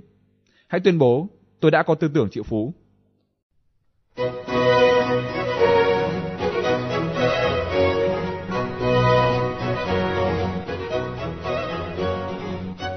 Cách suy nghĩ thứ 16. Người giàu hành động thay vì lo sợ, người nghèo không hành động vì lo sợ. Ở đầu phần 2, chúng ta đã nghiên cứu công thức nhận thức cộng tư tưởng cộng hành động và kết quả. Đây là công thức thể hiện mối quan hệ nhân quả trong vấn đề làm giàu. Từ trước đến nay có hàng triệu người nhận thức, suy nghĩ về việc làm giàu, hàng nghìn người quan sát, nghiên cứu việc làm giàu. Tuy nhiên, không có mấy ai thực sự bắt tay vào việc làm giàu cả. Quan sát, nghiên cứu như thế là việc nên làm, nhưng vẫn chưa đủ để làm giàu. Tiền là một dạng vật chất tồn tại ngoài thực tế, trong khi đó, quan sát và nghiên cứu chỉ là những hành động diễn ra trong tư tưởng. Chỉ có những hành động ngoài thực tế mới mang lại kết quả ngoài thực tế. Hãy xem lại mối quan hệ nhân quả trong công thức nói trên. Ta thấy rằng ý nghĩ, thái độ và cảm xúc là phần bên trong, trong khi đó kết quả là phần bên ngoài. Trong mối quan hệ này thì yếu tố hành động đóng vai trò cầu nối. Đây là yếu tố trung gian không thể thiếu trong việc biến ước mơ thành hiện thực. Yếu tố hành động có vai trò quan trọng như thế. Tuy nhiên, trong thực tế có quá nhiều người chỉ biết suy nghĩ nhưng có quá ít người biết hành động. Điều gì đã ngăn cản chúng ta biến suy nghĩ thành hành động vậy? Câu trả lời là vì chúng ta hay sợ sệt, lo lắng, nghi ngờ. Đó là những trở ngại lớn nhất không chỉ trong việc làm giàu mà còn cả trong việc mưu cầu hạnh phúc. Có thể nói đây cũng là một sự khác biệt lớn giữa người giàu và người nghèo. Người giàu hành động thay vì lo sợ, còn người nghèo thì không hành động vì lo sợ. Theo Susan Jeffers, tác giả cuốn sách Fear the Fear and Do It Anyway, thì sai lầm lớn nhất của đời người đó là sẵn sàng lo sợ và rút lui thay vì sẵn sàng hành động. Nếu bạn thuộc loại người này, bạn sẽ chỉ mãi mãi là người sẵn sàng, có nghĩa là mãi mãi ở dạng tiềm năng. Chúng tôi có một chương trình rèn luyện lòng dũng cảm gọi là huấn luyện tinh thần chiến binh. Trong chương trình này, chúng tôi buộc học viên phải chinh phục rắn hổ mang bành, một loại rắn độc nhất thế giới. Chinh phục rắn có nghĩa là thuần phục chứ không phải là giết. Khi đã chinh phục được như thế, học viên cũng sẽ chế ngự được nỗi sợ của mình. Để làm giàu không nhất thiết phải bỏ đi hay giết chết cảm giác lo sợ. Người giàu cũng có khi sợ hãi, nghi ngờ và lo lắng. Tuy nhiên, họ không bao giờ để những cảm xúc này cản trở mình hành động. Họ hành động, họ hành động để không còn thời gian lo lắng. Như chúng ta đã biết, con người hành động theo thói quen. Chúng ta phải tập thói quen hành động thay vì nghi ngờ, bất an và lo âu. Một lần tôi tổ chức một khóa học về cách làm giàu ở Seattle. Gần đến ngày kết thúc khóa học, tôi thông báo với học viên rằng sắp tới sẽ tổ chức một buổi nói chuyện chuyên đề ở Vancouver. Tôi nói rằng đó là một buổi học khá bổ ích và đề nghị học viên cố gắng tham gia. Bỗng dưng có một người đứng dậy, xin phép phát biểu. Anh ta nói, thưa thầy, tôi rất tâm đắc với những tư tưởng làm giàu của thầy. Tôi dự định theo học thầy vài khóa nữa. Tuy nhiên nếu buổi nói chuyện kia không diễn ra quá xa như thế, mà ngay tại Seattle này, thì chắc chắn tôi sẽ tham gia. Tôi cảm ơn anh vì những lời góp ý như thế và hỏi lại rằng, anh có muốn nghe tôi nhận xét gì về anh không? Anh mừng rỡ gật đầu. Tôi nói, anh đang nghèo. Nói đến đây, anh ta cúi đầu im lặng. Sau khi được hỏi về tình hình tài chính, anh trả lời, hơi tệ. Tôi nói thẳng, không, không phải là hơi tệ mà là quá tệ. Nếu anh muốn học những thứ bổ ích mà lại ngại đi xa như thế, vậy anh còn làm được gì? Vấn đề không phải là khó khăn lớn mà là ý chí của anh quá thấp. Thật đơn giản, hãy lựa chọn đi. Hoặc là bị khó khăn cản trở, hoặc là không có gì có thể cản trở anh. Nếu anh muốn thành công, muốn làm giàu, anh phải sẵn sàng làm mọi việc để thành công, chứ đừng nói chỉ là việc đi xa như thế này. Tiền bạc không tự dưng mà có, và làm giàu là cả một quá trình gian nan. Trong việc làm giàu có một quy luật rất kỳ lạ là nếu ta chỉ muốn làm những việc dễ dàng thì cuộc đời sẽ khó khăn với ta. Ngược lại, nếu ta sẵn sàng làm những việc khó khăn thì mọi việc sẽ trở nên thuận lợi. Người giàu không chọn những việc dễ dàng, do đó cuộc sống của họ luôn luôn thuận lợi. Nghe đến đây cả hội trường yên lặng. Họ đã hiểu thêm một vấn đề nữa trong việc làm giàu. Những cảm giác lo lắng, bất an, nghi ngờ như đã nói ở trên, tôi tạm gọi là cảm giác không thoải mái. Vì sao ta lại có những cảm giác này? Bởi vì con người thường quen với những gì mình đang sở hữu, những khả năng mình đang có. Chỉ trong những hoàn cảnh quen thuộc, với những mối quan hệ quen thuộc, với những áp lực quen thuộc, họ mới cảm thấy thoải mái. Tuy nhiên, khi bạn muốn tiến thêm một nấc mới trong xã hội, bạn phải thay đổi nhiều thứ, bạn phải thay đổi tư tưởng, thay đổi nghề nghiệp, thay đổi các mối quan hệ. Bạn sẽ chịu nhiều áp lực mới, khi đó bạn sẽ cảm thấy sốc, tức là không cảm thấy thoải mái như trước. Ví dụ như bạn đang ở mức độ 5 mà bạn muốn lên mức độ 10. Ở mức 5 là vùng thoải mái, còn từ vùng 6 trở lên là vùng không thoải mái lắm. Nếu muốn đến mức 10, ta phải chịu khó bước qua mức 6, mức 7, mức 8 và mức 9, tức là vùng không thoải mái này.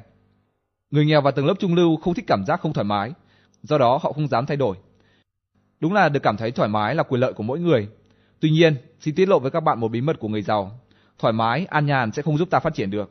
Để phát triển ta phải mở rộng vùng thoải mái của mình. Bạn thử nghĩ mà xem, khi bạn thử một vật gì mới, chẳng hạn như quần áo mới, đầu tóc mới, ở nhà mới hoặc tiếp xúc với những người mới, bạn có cảm thấy thân thuộc và thoải mái hay không? Thường là không. Tuy nhiên sau đó thì sao? Càng thử càng cảm thấy thoải mái. Đó là một quy luật. Mọi việc đều không thoải mái lúc ban đầu, nhưng sau khi đã vượt qua giai đoạn không thoải mái thì ta sẽ được thoải mái lắm. Khi đó bạn cũng sẽ bước sang một cấp bậc mới. Nói cách khác, khi bạn không thoải mái một chút, có nghĩa là bạn đã và sẽ trưởng thành thêm một chút. Nếu bạn muốn làm giàu, nếu bạn muốn thành công trong cuộc sống, bạn phải luôn sẵn sàng ở trong trạng thái không thoải mái này. Hãy tập thói quen làm điều mình không thích, đó là một bí quyết của người giàu. Phải làm sao biến những vùng không thoải mái đó trở thành những vùng thoải mái. Khi bạn có thể nhanh chóng thích nghi với trạng thái không thoải mái, bạn sẽ dễ dàng đón nhận cơ hội mới để làm giàu. Người giàu luôn biết chấp nhận thay đổi để phát triển. Thực tế là chưa có ai phải chết vì sống không thoải mái cả. Tuy nhiên, đã có biết bao nhiêu ước mơ, bao nhiêu ý tưởng, bao nhiêu cơ hội phải chết vì thân chủ của chúng không có đủ can đảm để thay đổi. Thế đấy các bạn ạ, nếu bạn chọn mục đích sống an nhàn, thoải mái thì có hai điều chắc chắn sẽ xảy đến với bạn. Thứ nhất là bạn sẽ không bao giờ giàu có, thứ hai là bạn sẽ không bao giờ có hạnh phúc. Vì sao ư? Vì hạnh phúc không bao giờ có được từ sự an phận, sự yên tĩnh. Hạnh phúc thực sự là kết quả của sự phát triển. Muốn phát triển, bạn phải sẵn sàng chịu cảnh không thoải mái. Vậy từ lúc này trở đi, nếu gặp bất cứ hoàn cảnh không thoải mái, bất an, lo lắng, thay vì lưỡng lự và rút lui, hãy tiếp tục tiến tới. Hãy dũng cảm nhận ra những cảm giác không thoải mái và trải nghiệm chúng. Hãy luôn ý thức được rằng cảm giác chỉ là cảm giác. Chúng thực sự không có sức mạnh ngăn trở bạn, mà chỉ có bản thân bạn mới là cản trở lớn nhất cho chính mình. Trong quá trình vượt qua vùng không thoải mái như thế, chắc chắn sẽ xuất hiện những cảm giác lo âu, sợ hãi, bất an. Nếu bạn thấy như thế thì nên vui vì đó là dấu hiệu bạn đang phát triển như vừa nói. Không nên bằng lòng với những thứ hiện có mà phải luôn luôn biết hướng ra ngoài vùng không thoải mái đó. Con người thường hành động theo thói quen, vì thế chúng ta phải luyện tập thói quen đó. Hãy luyện tập thói quen hành động thay vì lo sợ, thay vì bất an, thay vì buồn chán và thay vì không thoải mái. Bằng cách tập những thói quen như thế, bạn sẽ nhanh chóng chuyển sang một cuộc sống mới. Về vấn đề này, tôi thường hay hỏi học viên của mình. Trong số các bạn, có bao nhiêu người sẵn sàng rèn luyện thói quen hành động thay vì sợ hãi, lo lắng? Tất cả mọi người đều giơ tay. Tôi nói tiếp. Nói thì dễ đấy, để xem có mấy ai làm được. Tôi lấy ra một mũi tên bằng gỗ với đầu tên bằng thép và thử lòng can đảm của họ bằng cách đâm mũi tên vào cổ họ cho đến khi mũi tên gãy. Có nghĩa là họ sẽ bẻ mũi tên bằng cái cổ của mình. Lúc này ai cũng lo lắng, họ nghĩ chỉ những tay ảo thuật mới có thể làm được như thế. Tôi mời một người lên và đâm thật. Đám đông kêu lên, một số phụ nữ còn che mặt không dám nhìn. Nhưng mà lạ chưa kìa, mũi tên gãy ra và anh ta không hề ấn gì, bởi vì mũi tên đã được bẻ gãy từ trước rồi mà. Vậy ai cũng có thể bẻ gãy mũi tên đó nếu như họ biết vượt qua nỗi sợ. Sợ hãi, lo lắng là trở ngại cho con người trên con đường đến thành công. Nỗi sợ chính là sản phẩm của trí tưởng tượng phong phú của con người. Trở lại vấn đề xem nhẹ những cảm giác không thoải mái, chúng ta biết rằng bộ não con người là một nhà viết kịch vĩ đại. Nó có thể hư cấu hàng trăm hàng nghìn những tình tiết viển vông nhất. Có thể nói, tưởng tượng là khả năng tuyệt vời nhất của con người. Tưởng tượng giúp sáng tạo ra nhiều thứ mà ngoài thực tế không thể có. Tuy nhiên, tưởng tượng lại có hại nếu ta nhận thức sai. Một trong những điều có hại chính là cảm giác lo lắng, bất an, không thoải mái như đã nói. Chúng không có thật nhưng lại được tưởng tượng, tạo ra và được nuôi dưỡng. Vậy để vượt qua trạng thái không thoải mái, hãy ý thức được rằng những cảm giác đó chỉ là sản phẩm của tưởng tượng. Chúng không phải là bản chất con người của chúng ta. Tư tưởng của con người không phải lúc nào cũng đúng, do đó đừng bao giờ để chúng điều khiển ta mà ta phải kiểm soát chúng. Tư tưởng cũng chỉ là một phần con người của chúng ta như như chân hoặc tay mà thôi. Nếu bàn tay của ta có những chức năng như tư tưởng, nó sẽ sờ mó khắp nơi. Nó cũng nó cũng có thể tự tát vào bạn liên tục. Khi đó thì bạn phải làm sao? Vậy bạn phải kiểm soát tư tưởng. Nó cũng cần được nuôi dưỡng bằng những suy nghĩ bổ dưỡng và tinh khiết giống như các bộ phận khác trong cơ thể. Nếu không, đến một lúc nào đó nó sẽ chống lại ta. Rèn luyện và kiểm soát tư tưởng là một trong những kỹ năng quan trọng nhất nhằm giúp ta có một cuộc sống hạnh phúc và thành công. Hãy rèn luyện ý chí và kiểm soát tư tưởng. Nhưng bằng cách nào? Trước hết, hãy bắt đầu bằng việc quan sát. Hãy quan sát cách mà ta tưởng tượng, tạo ra những cảm giác, những ý nghĩ ấy. Một khi đã nhận thức được, chúng ta sẽ biết cách tự động thay thế chúng bằng những suy nghĩ khác có lợi hơn. Những suy nghĩ có lợi như vừa đề cập là những thứ bạn đã được đọc trong cuốn sách này. Mỗi lời tuyên bố là một ý tưởng mà bạn chỉ cần lĩnh hội và không cần kiểm chứng. Hãy chấp nhận chúng như là một phần tư tưởng mới của bạn. Hãy lựa chọn cách suy nghĩ tích cực và từ bỏ những suy nghĩ, những cảm giác không có lợi. Chúng ta có quyền và hoàn toàn có khả năng loại bỏ lối suy nghĩ cũ kỹ để đón nhận những tư tưởng mới có ích hơn. Robert Allen, một tác giả nổi tiếng hiện nay đã từng nói, ý nghĩ nào dù tốt hay xấu cũng đều có cái giá của nó. Nói như vậy có nghĩa là bạn phải trả giá cho những suy nghĩ, những cảm giác sai lầm của mình. Trả giá bằng gì? Bằng tiền bạc, bằng sức lực, bằng thời gian, bằng hạnh phúc, bằng tất cả những thứ mà bạn có và những thứ mà bạn đáng được hưởng. Vậy bạn hãy phân loại ý nghĩ của mình thành hai loại, có lợi và có hại. Hãy đón nhận những suy nghĩ có lợi và từ bỏ những suy nghĩ có hại. Đó là việc cần thực hiện ngay. Ngoài ra, bạn cần phải phân biệt suy nghĩ có lợi với một loại suy nghĩ nữa, đó là loại suy nghĩ tích cực. Sự thật là ranh giới giữa chúng rất mỏng manh, tuy nhiên không phải là không có cách để nhận ra. Theo tôi, suy nghĩ tích cực là suy nghĩ hay tô hồng hoàn cảnh, mặc dù thực tế không phải là như thế. Trong khi đó, bằng suy nghĩ có lợi, ta sẽ nhận thức rằng mọi sự việc hiện tượng đều không có ý nghĩa. Ý nghĩa là do chủ quan chúng ta gán cho nó. Với suy nghĩ tích cực, con người luôn tin rằng họ nghĩ đúng. Suy nghĩ có lợi thì khác, chúng giúp ta nhận ra những gì sai lầm có thể có trong tư duy. Bài luyện tập để hành động thay vì lo lắng. Hãy liệt kê ba mối quan tâm, lo ngại lớn nhất của bạn hiện nay về vấn đề tài chính. Hãy kiểm soát và chinh phục chúng. Hãy vạch ra những phương án giải quyết nếu tình huống xấu nhất có thể xảy ra. Nói chung, hãy dẹp bỏ lo âu và bắt tay ngay vào việc làm giàu. Hãy tập thích nghi nhanh chóng với hoàn cảnh bất an, không thoải mái. Hãy tập làm những việc mình không thích làm. Hãy tập nói chuyện với những người mà bạn không thích nói chuyện. Hãy bước ra khỏi vùng êm ái, thoải mái để phát triển. Hãy đón nhận những suy nghĩ có lợi. Hãy quan sát bản thân mình và những suy nghĩ của chính mình. Đừng bao giờ để những suy nghĩ tiêu cực làm hại bạn. Hãy làm chủ những ý nghĩ của mình. Hãy tuyên bố, tôi sẽ hành động thay vì sợ hãi, tôi sẽ hành động thay vì nghi ngờ, tôi sẽ hành động thay vì lo lắng, tôi sẽ hành động thay vì bất an, tôi sẽ hành động mặc cho mình cảm thấy không thoải mái. Tôi sẽ hành động ngay cả khi tâm trạng không vui. Và đừng quên, tôi đã có tư tưởng triệu phú.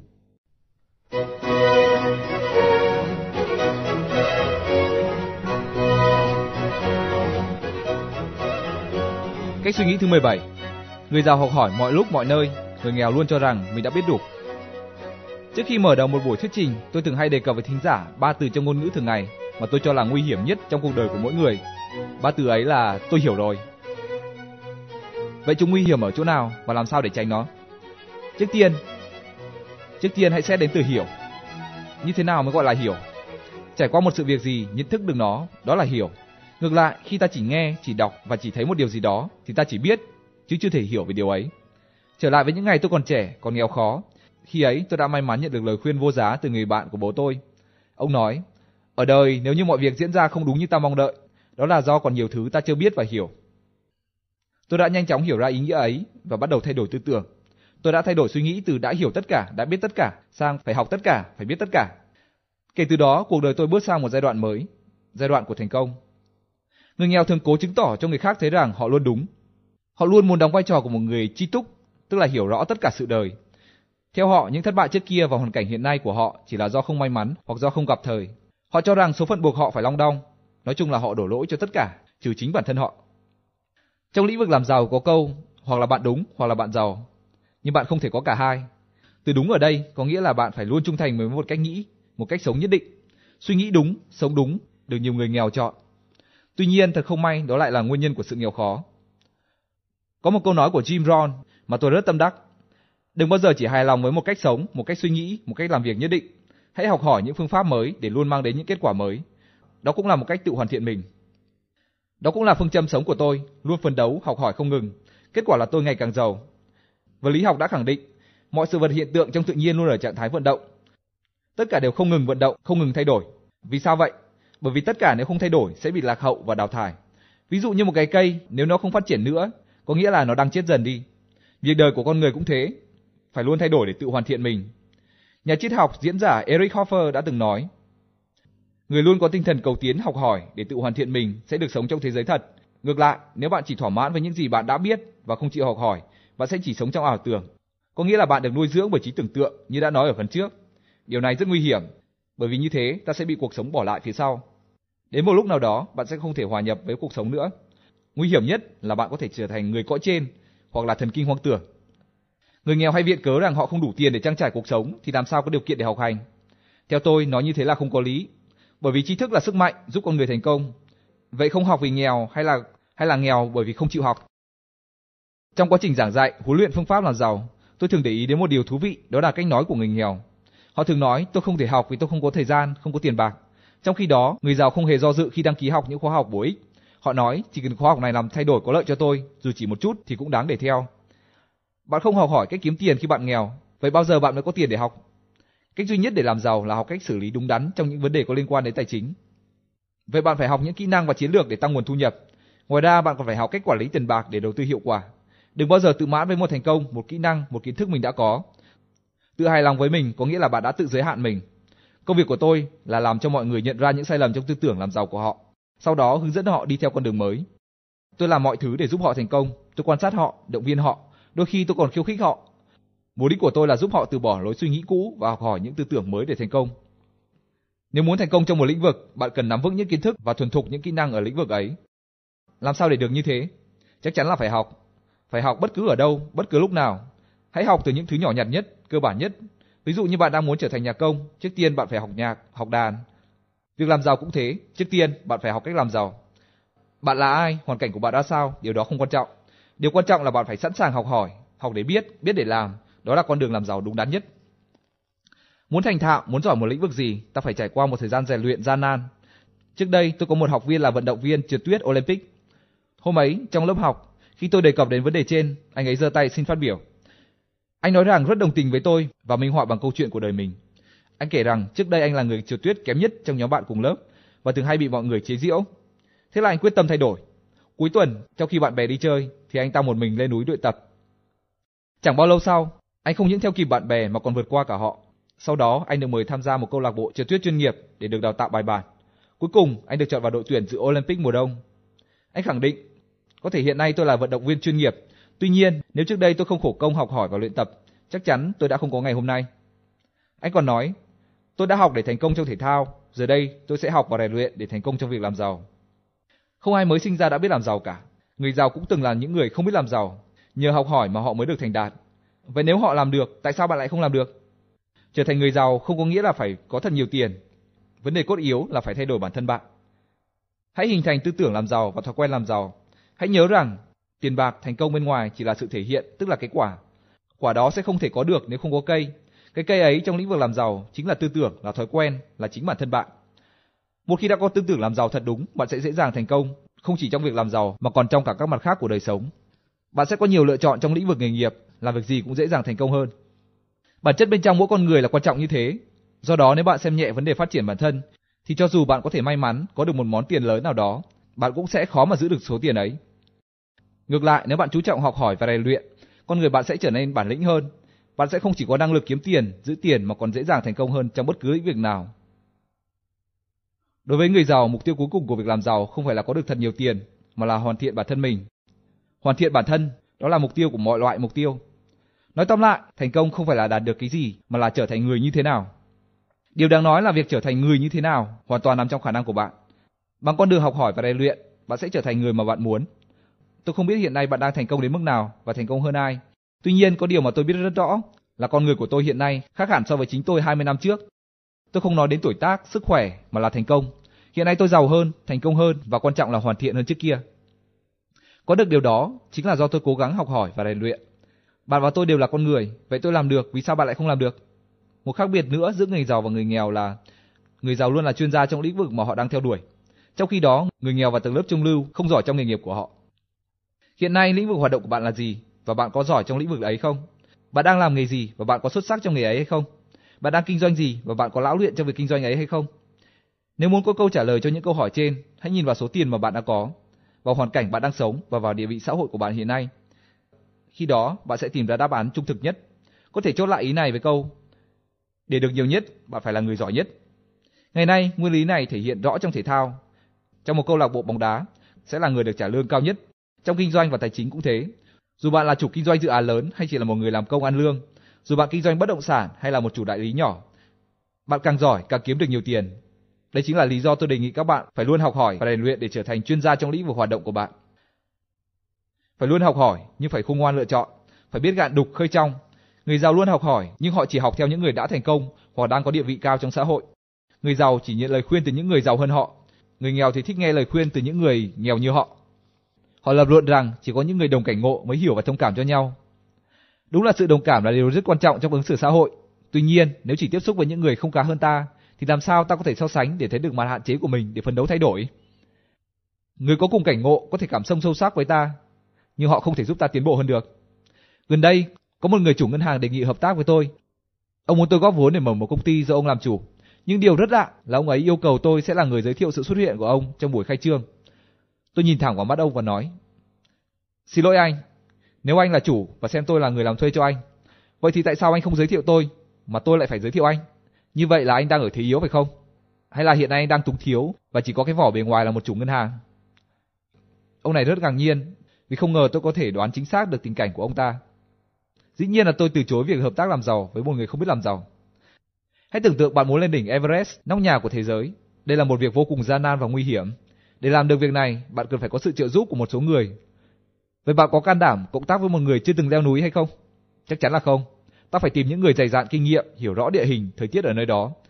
Đó phải là người biết cách xử lý trong mọi tình huống xấu nhất. Hãy học hỏi nhưng phải biết chọn người. Đừng bao giờ nói theo gương những người thất bại, những người nản chí, cho dù họ có là huấn luyện viên, nhà tư vấn, nhà chiến lược, vì họ chỉ biết dạy cho bạn những thứ thất bại mà thôi. Hãy cố gắng tìm cho mình một người đã thành công thực sự, bởi vì họ sẽ chỉ cho bạn con đường đúng nhất mà họ đã từng đi, giống như lên đỉnh Everest, có nhiều con đường để đi lên đến đỉnh. Tuy nhiên, chỉ có những người có kinh nghiệm mới biết đâu là lối đi ngắn nhất và an toàn nhất. Trong kinh doanh và làm giàu cũng thế, chỉ có những người đã thành công mới có thể giúp bạn có được những tri thức, những kinh nghiệm, những phương pháp và chiến lược làm giàu đúng đắn và hiệu quả. Tôi đã từng đề nghị bạn lập ra một quỹ 10% thu nhập dành cho giáo dục, Hãy sử dụng quỹ này để mua sách báo, đăng ký các khóa học về cách làm giàu. Nếu có thể, hãy thuê các chuyên gia hoạch định tài chính làm việc cho bạn. Hãy chịu khó học hỏi để thay đổi. Đừng bao giờ sống với ngộ nhận, tôi biết rồi, như đa số những người nghèo khác. Hãy nhớ rằng càng học hỏi thì bạn càng thành công. Bài luyện tập để luôn có tinh thần học hỏi.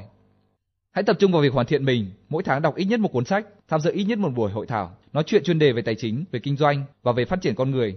Dần dần bạn sẽ tích lũy đủ tri thức, niềm tin để đạt đến thành công xem xét khả năng thuê một chuyên gia hoạch định tài chính để được hướng dẫn kế hoạch kinh doanh đúng hướng và tuyên bố Tôi cam kết sẽ luôn học hỏi mọi lúc mọi nơi để hoàn thiện mình. Tôi đã có tư tưởng chịu phú.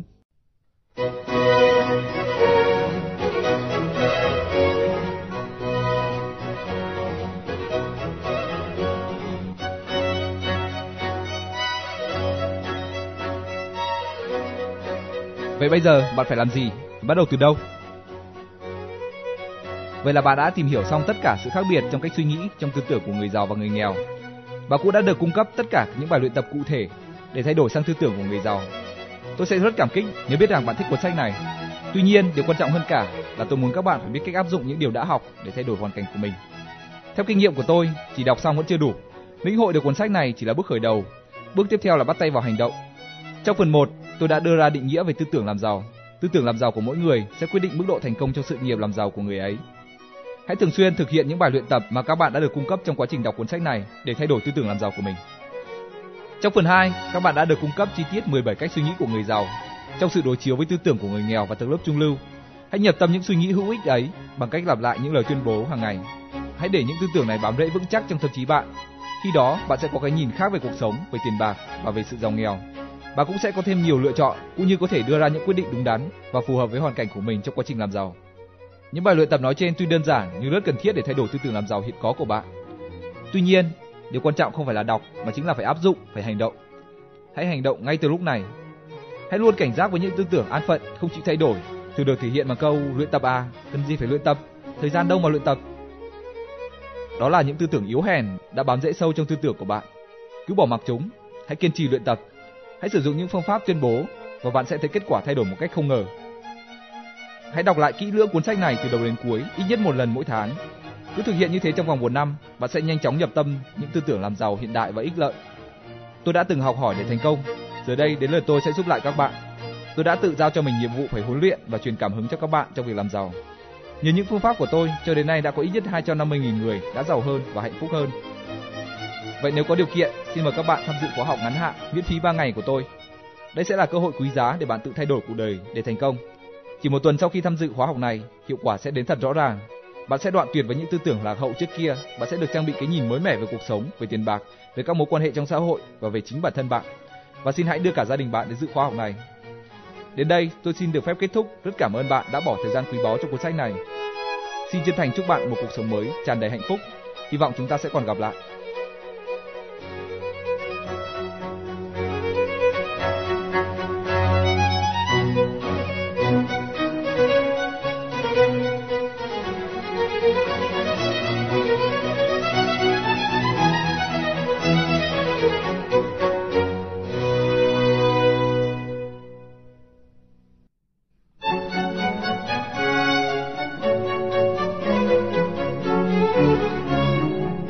Chia sẻ sự thịnh vượng. Người giàu có thực sự là người biết cho đi. Bạn đã được trang bị phương pháp quan sát quá trình suy nghĩ của mình để có thể vượt qua chính mình. Như thế, bạn mới có thể tập trung vào vấn đề tiền bạc. Sở dĩ chúng ta bắt đầu với tiền bạc là vì nó là nỗi đau lớn nhất trong cuộc đời của hầu hết mỗi chúng ta. Tuy nhiên, chúng ta không chỉ học cách để làm giàu. Điều quan trọng hơn là từ việc làm giàu này, chúng ta sẽ thay đổi được tất cả các phương diện trong cuộc sống của mình. Mục tiêu của cuốn sách này là hỗ trợ bạn nâng cao nhận thức của mình. Nhận thức là phần quan trọng của mỗi hành động bởi vì nhận thức quan sát và kiểm soát ý nghĩ và hoạt động của con người. Nhờ có nhận thức, ta có khả năng lựa chọn giải pháp hợp lý nhất chứ không hành động theo thói quen, theo bản năng. Bằng cách này, ta có thể trở thành người như ta muốn và đạt được những mục tiêu mà ta đã định. Bạn có biết mục đích của tôi khi viết cuốn sách này là gì không? Tôi muốn giúp bạn thay đổi và qua đó làm cho thế giới này thay đổi tốt đẹp hơn. Thế giới chúng ta đang sống có tiến bộ hay không là nhờ những con người như chúng ta. Một khi tất cả chúng ta đều nâng cao ý thức cầu tiến thì thế giới này sẽ phát triển tích cực Hãy cùng nhau vượt qua lo sợ, hận thù và hoàn cảnh nghèo túng để trở nên giàu có hơn, bản lĩnh hơn và yêu quý nhau hơn. Mỗi chúng ta chỉ là một ngọn nến nhỏ bé, nhưng nếu tất cả cùng bừng sáng, thế gian này sẽ rực rỡ không kém vầng thái dương. Nếu bạn muốn thế giới tốt đẹp hơn, trước tiên hãy làm cho chính mình tốt đẹp hơn. Đó là lý do để tôi tin rằng mỗi chúng ta có bổn phận tự hoàn thiện mình. Chúng ta có nghĩa vụ phải làm giàu và thành công trong cuộc sống bằng chính khả năng của mình. Khi ấy, bạn mới có cơ sở để giúp người khác cùng tiến bộ. Bạn hãy chia sẻ ý tưởng tốt đẹp này đến cùng gia đình, đến bạn bè, đến đồng nghiệp và đến những người xung quanh. Chia sẻ càng nhiều càng tốt. Hãy ra chỉ tiêu chuyển đến ít nhất 100 người như thế. Hãy xem những ý tưởng này như một món quà tặng nhằm thay đổi cuộc sống của họ. Hãy cùng họ chia sẻ những suy nghĩ và kinh nghiệm làm giàu. Tôi thành tâm mong muốn rằng với cuốn sách này chúng ta có thể thay đổi thế giới ngày càng tốt đẹp hơn. Tôi là Trang MJ. Xin cảm ơn các bạn đã nghe hết cuốn sách này.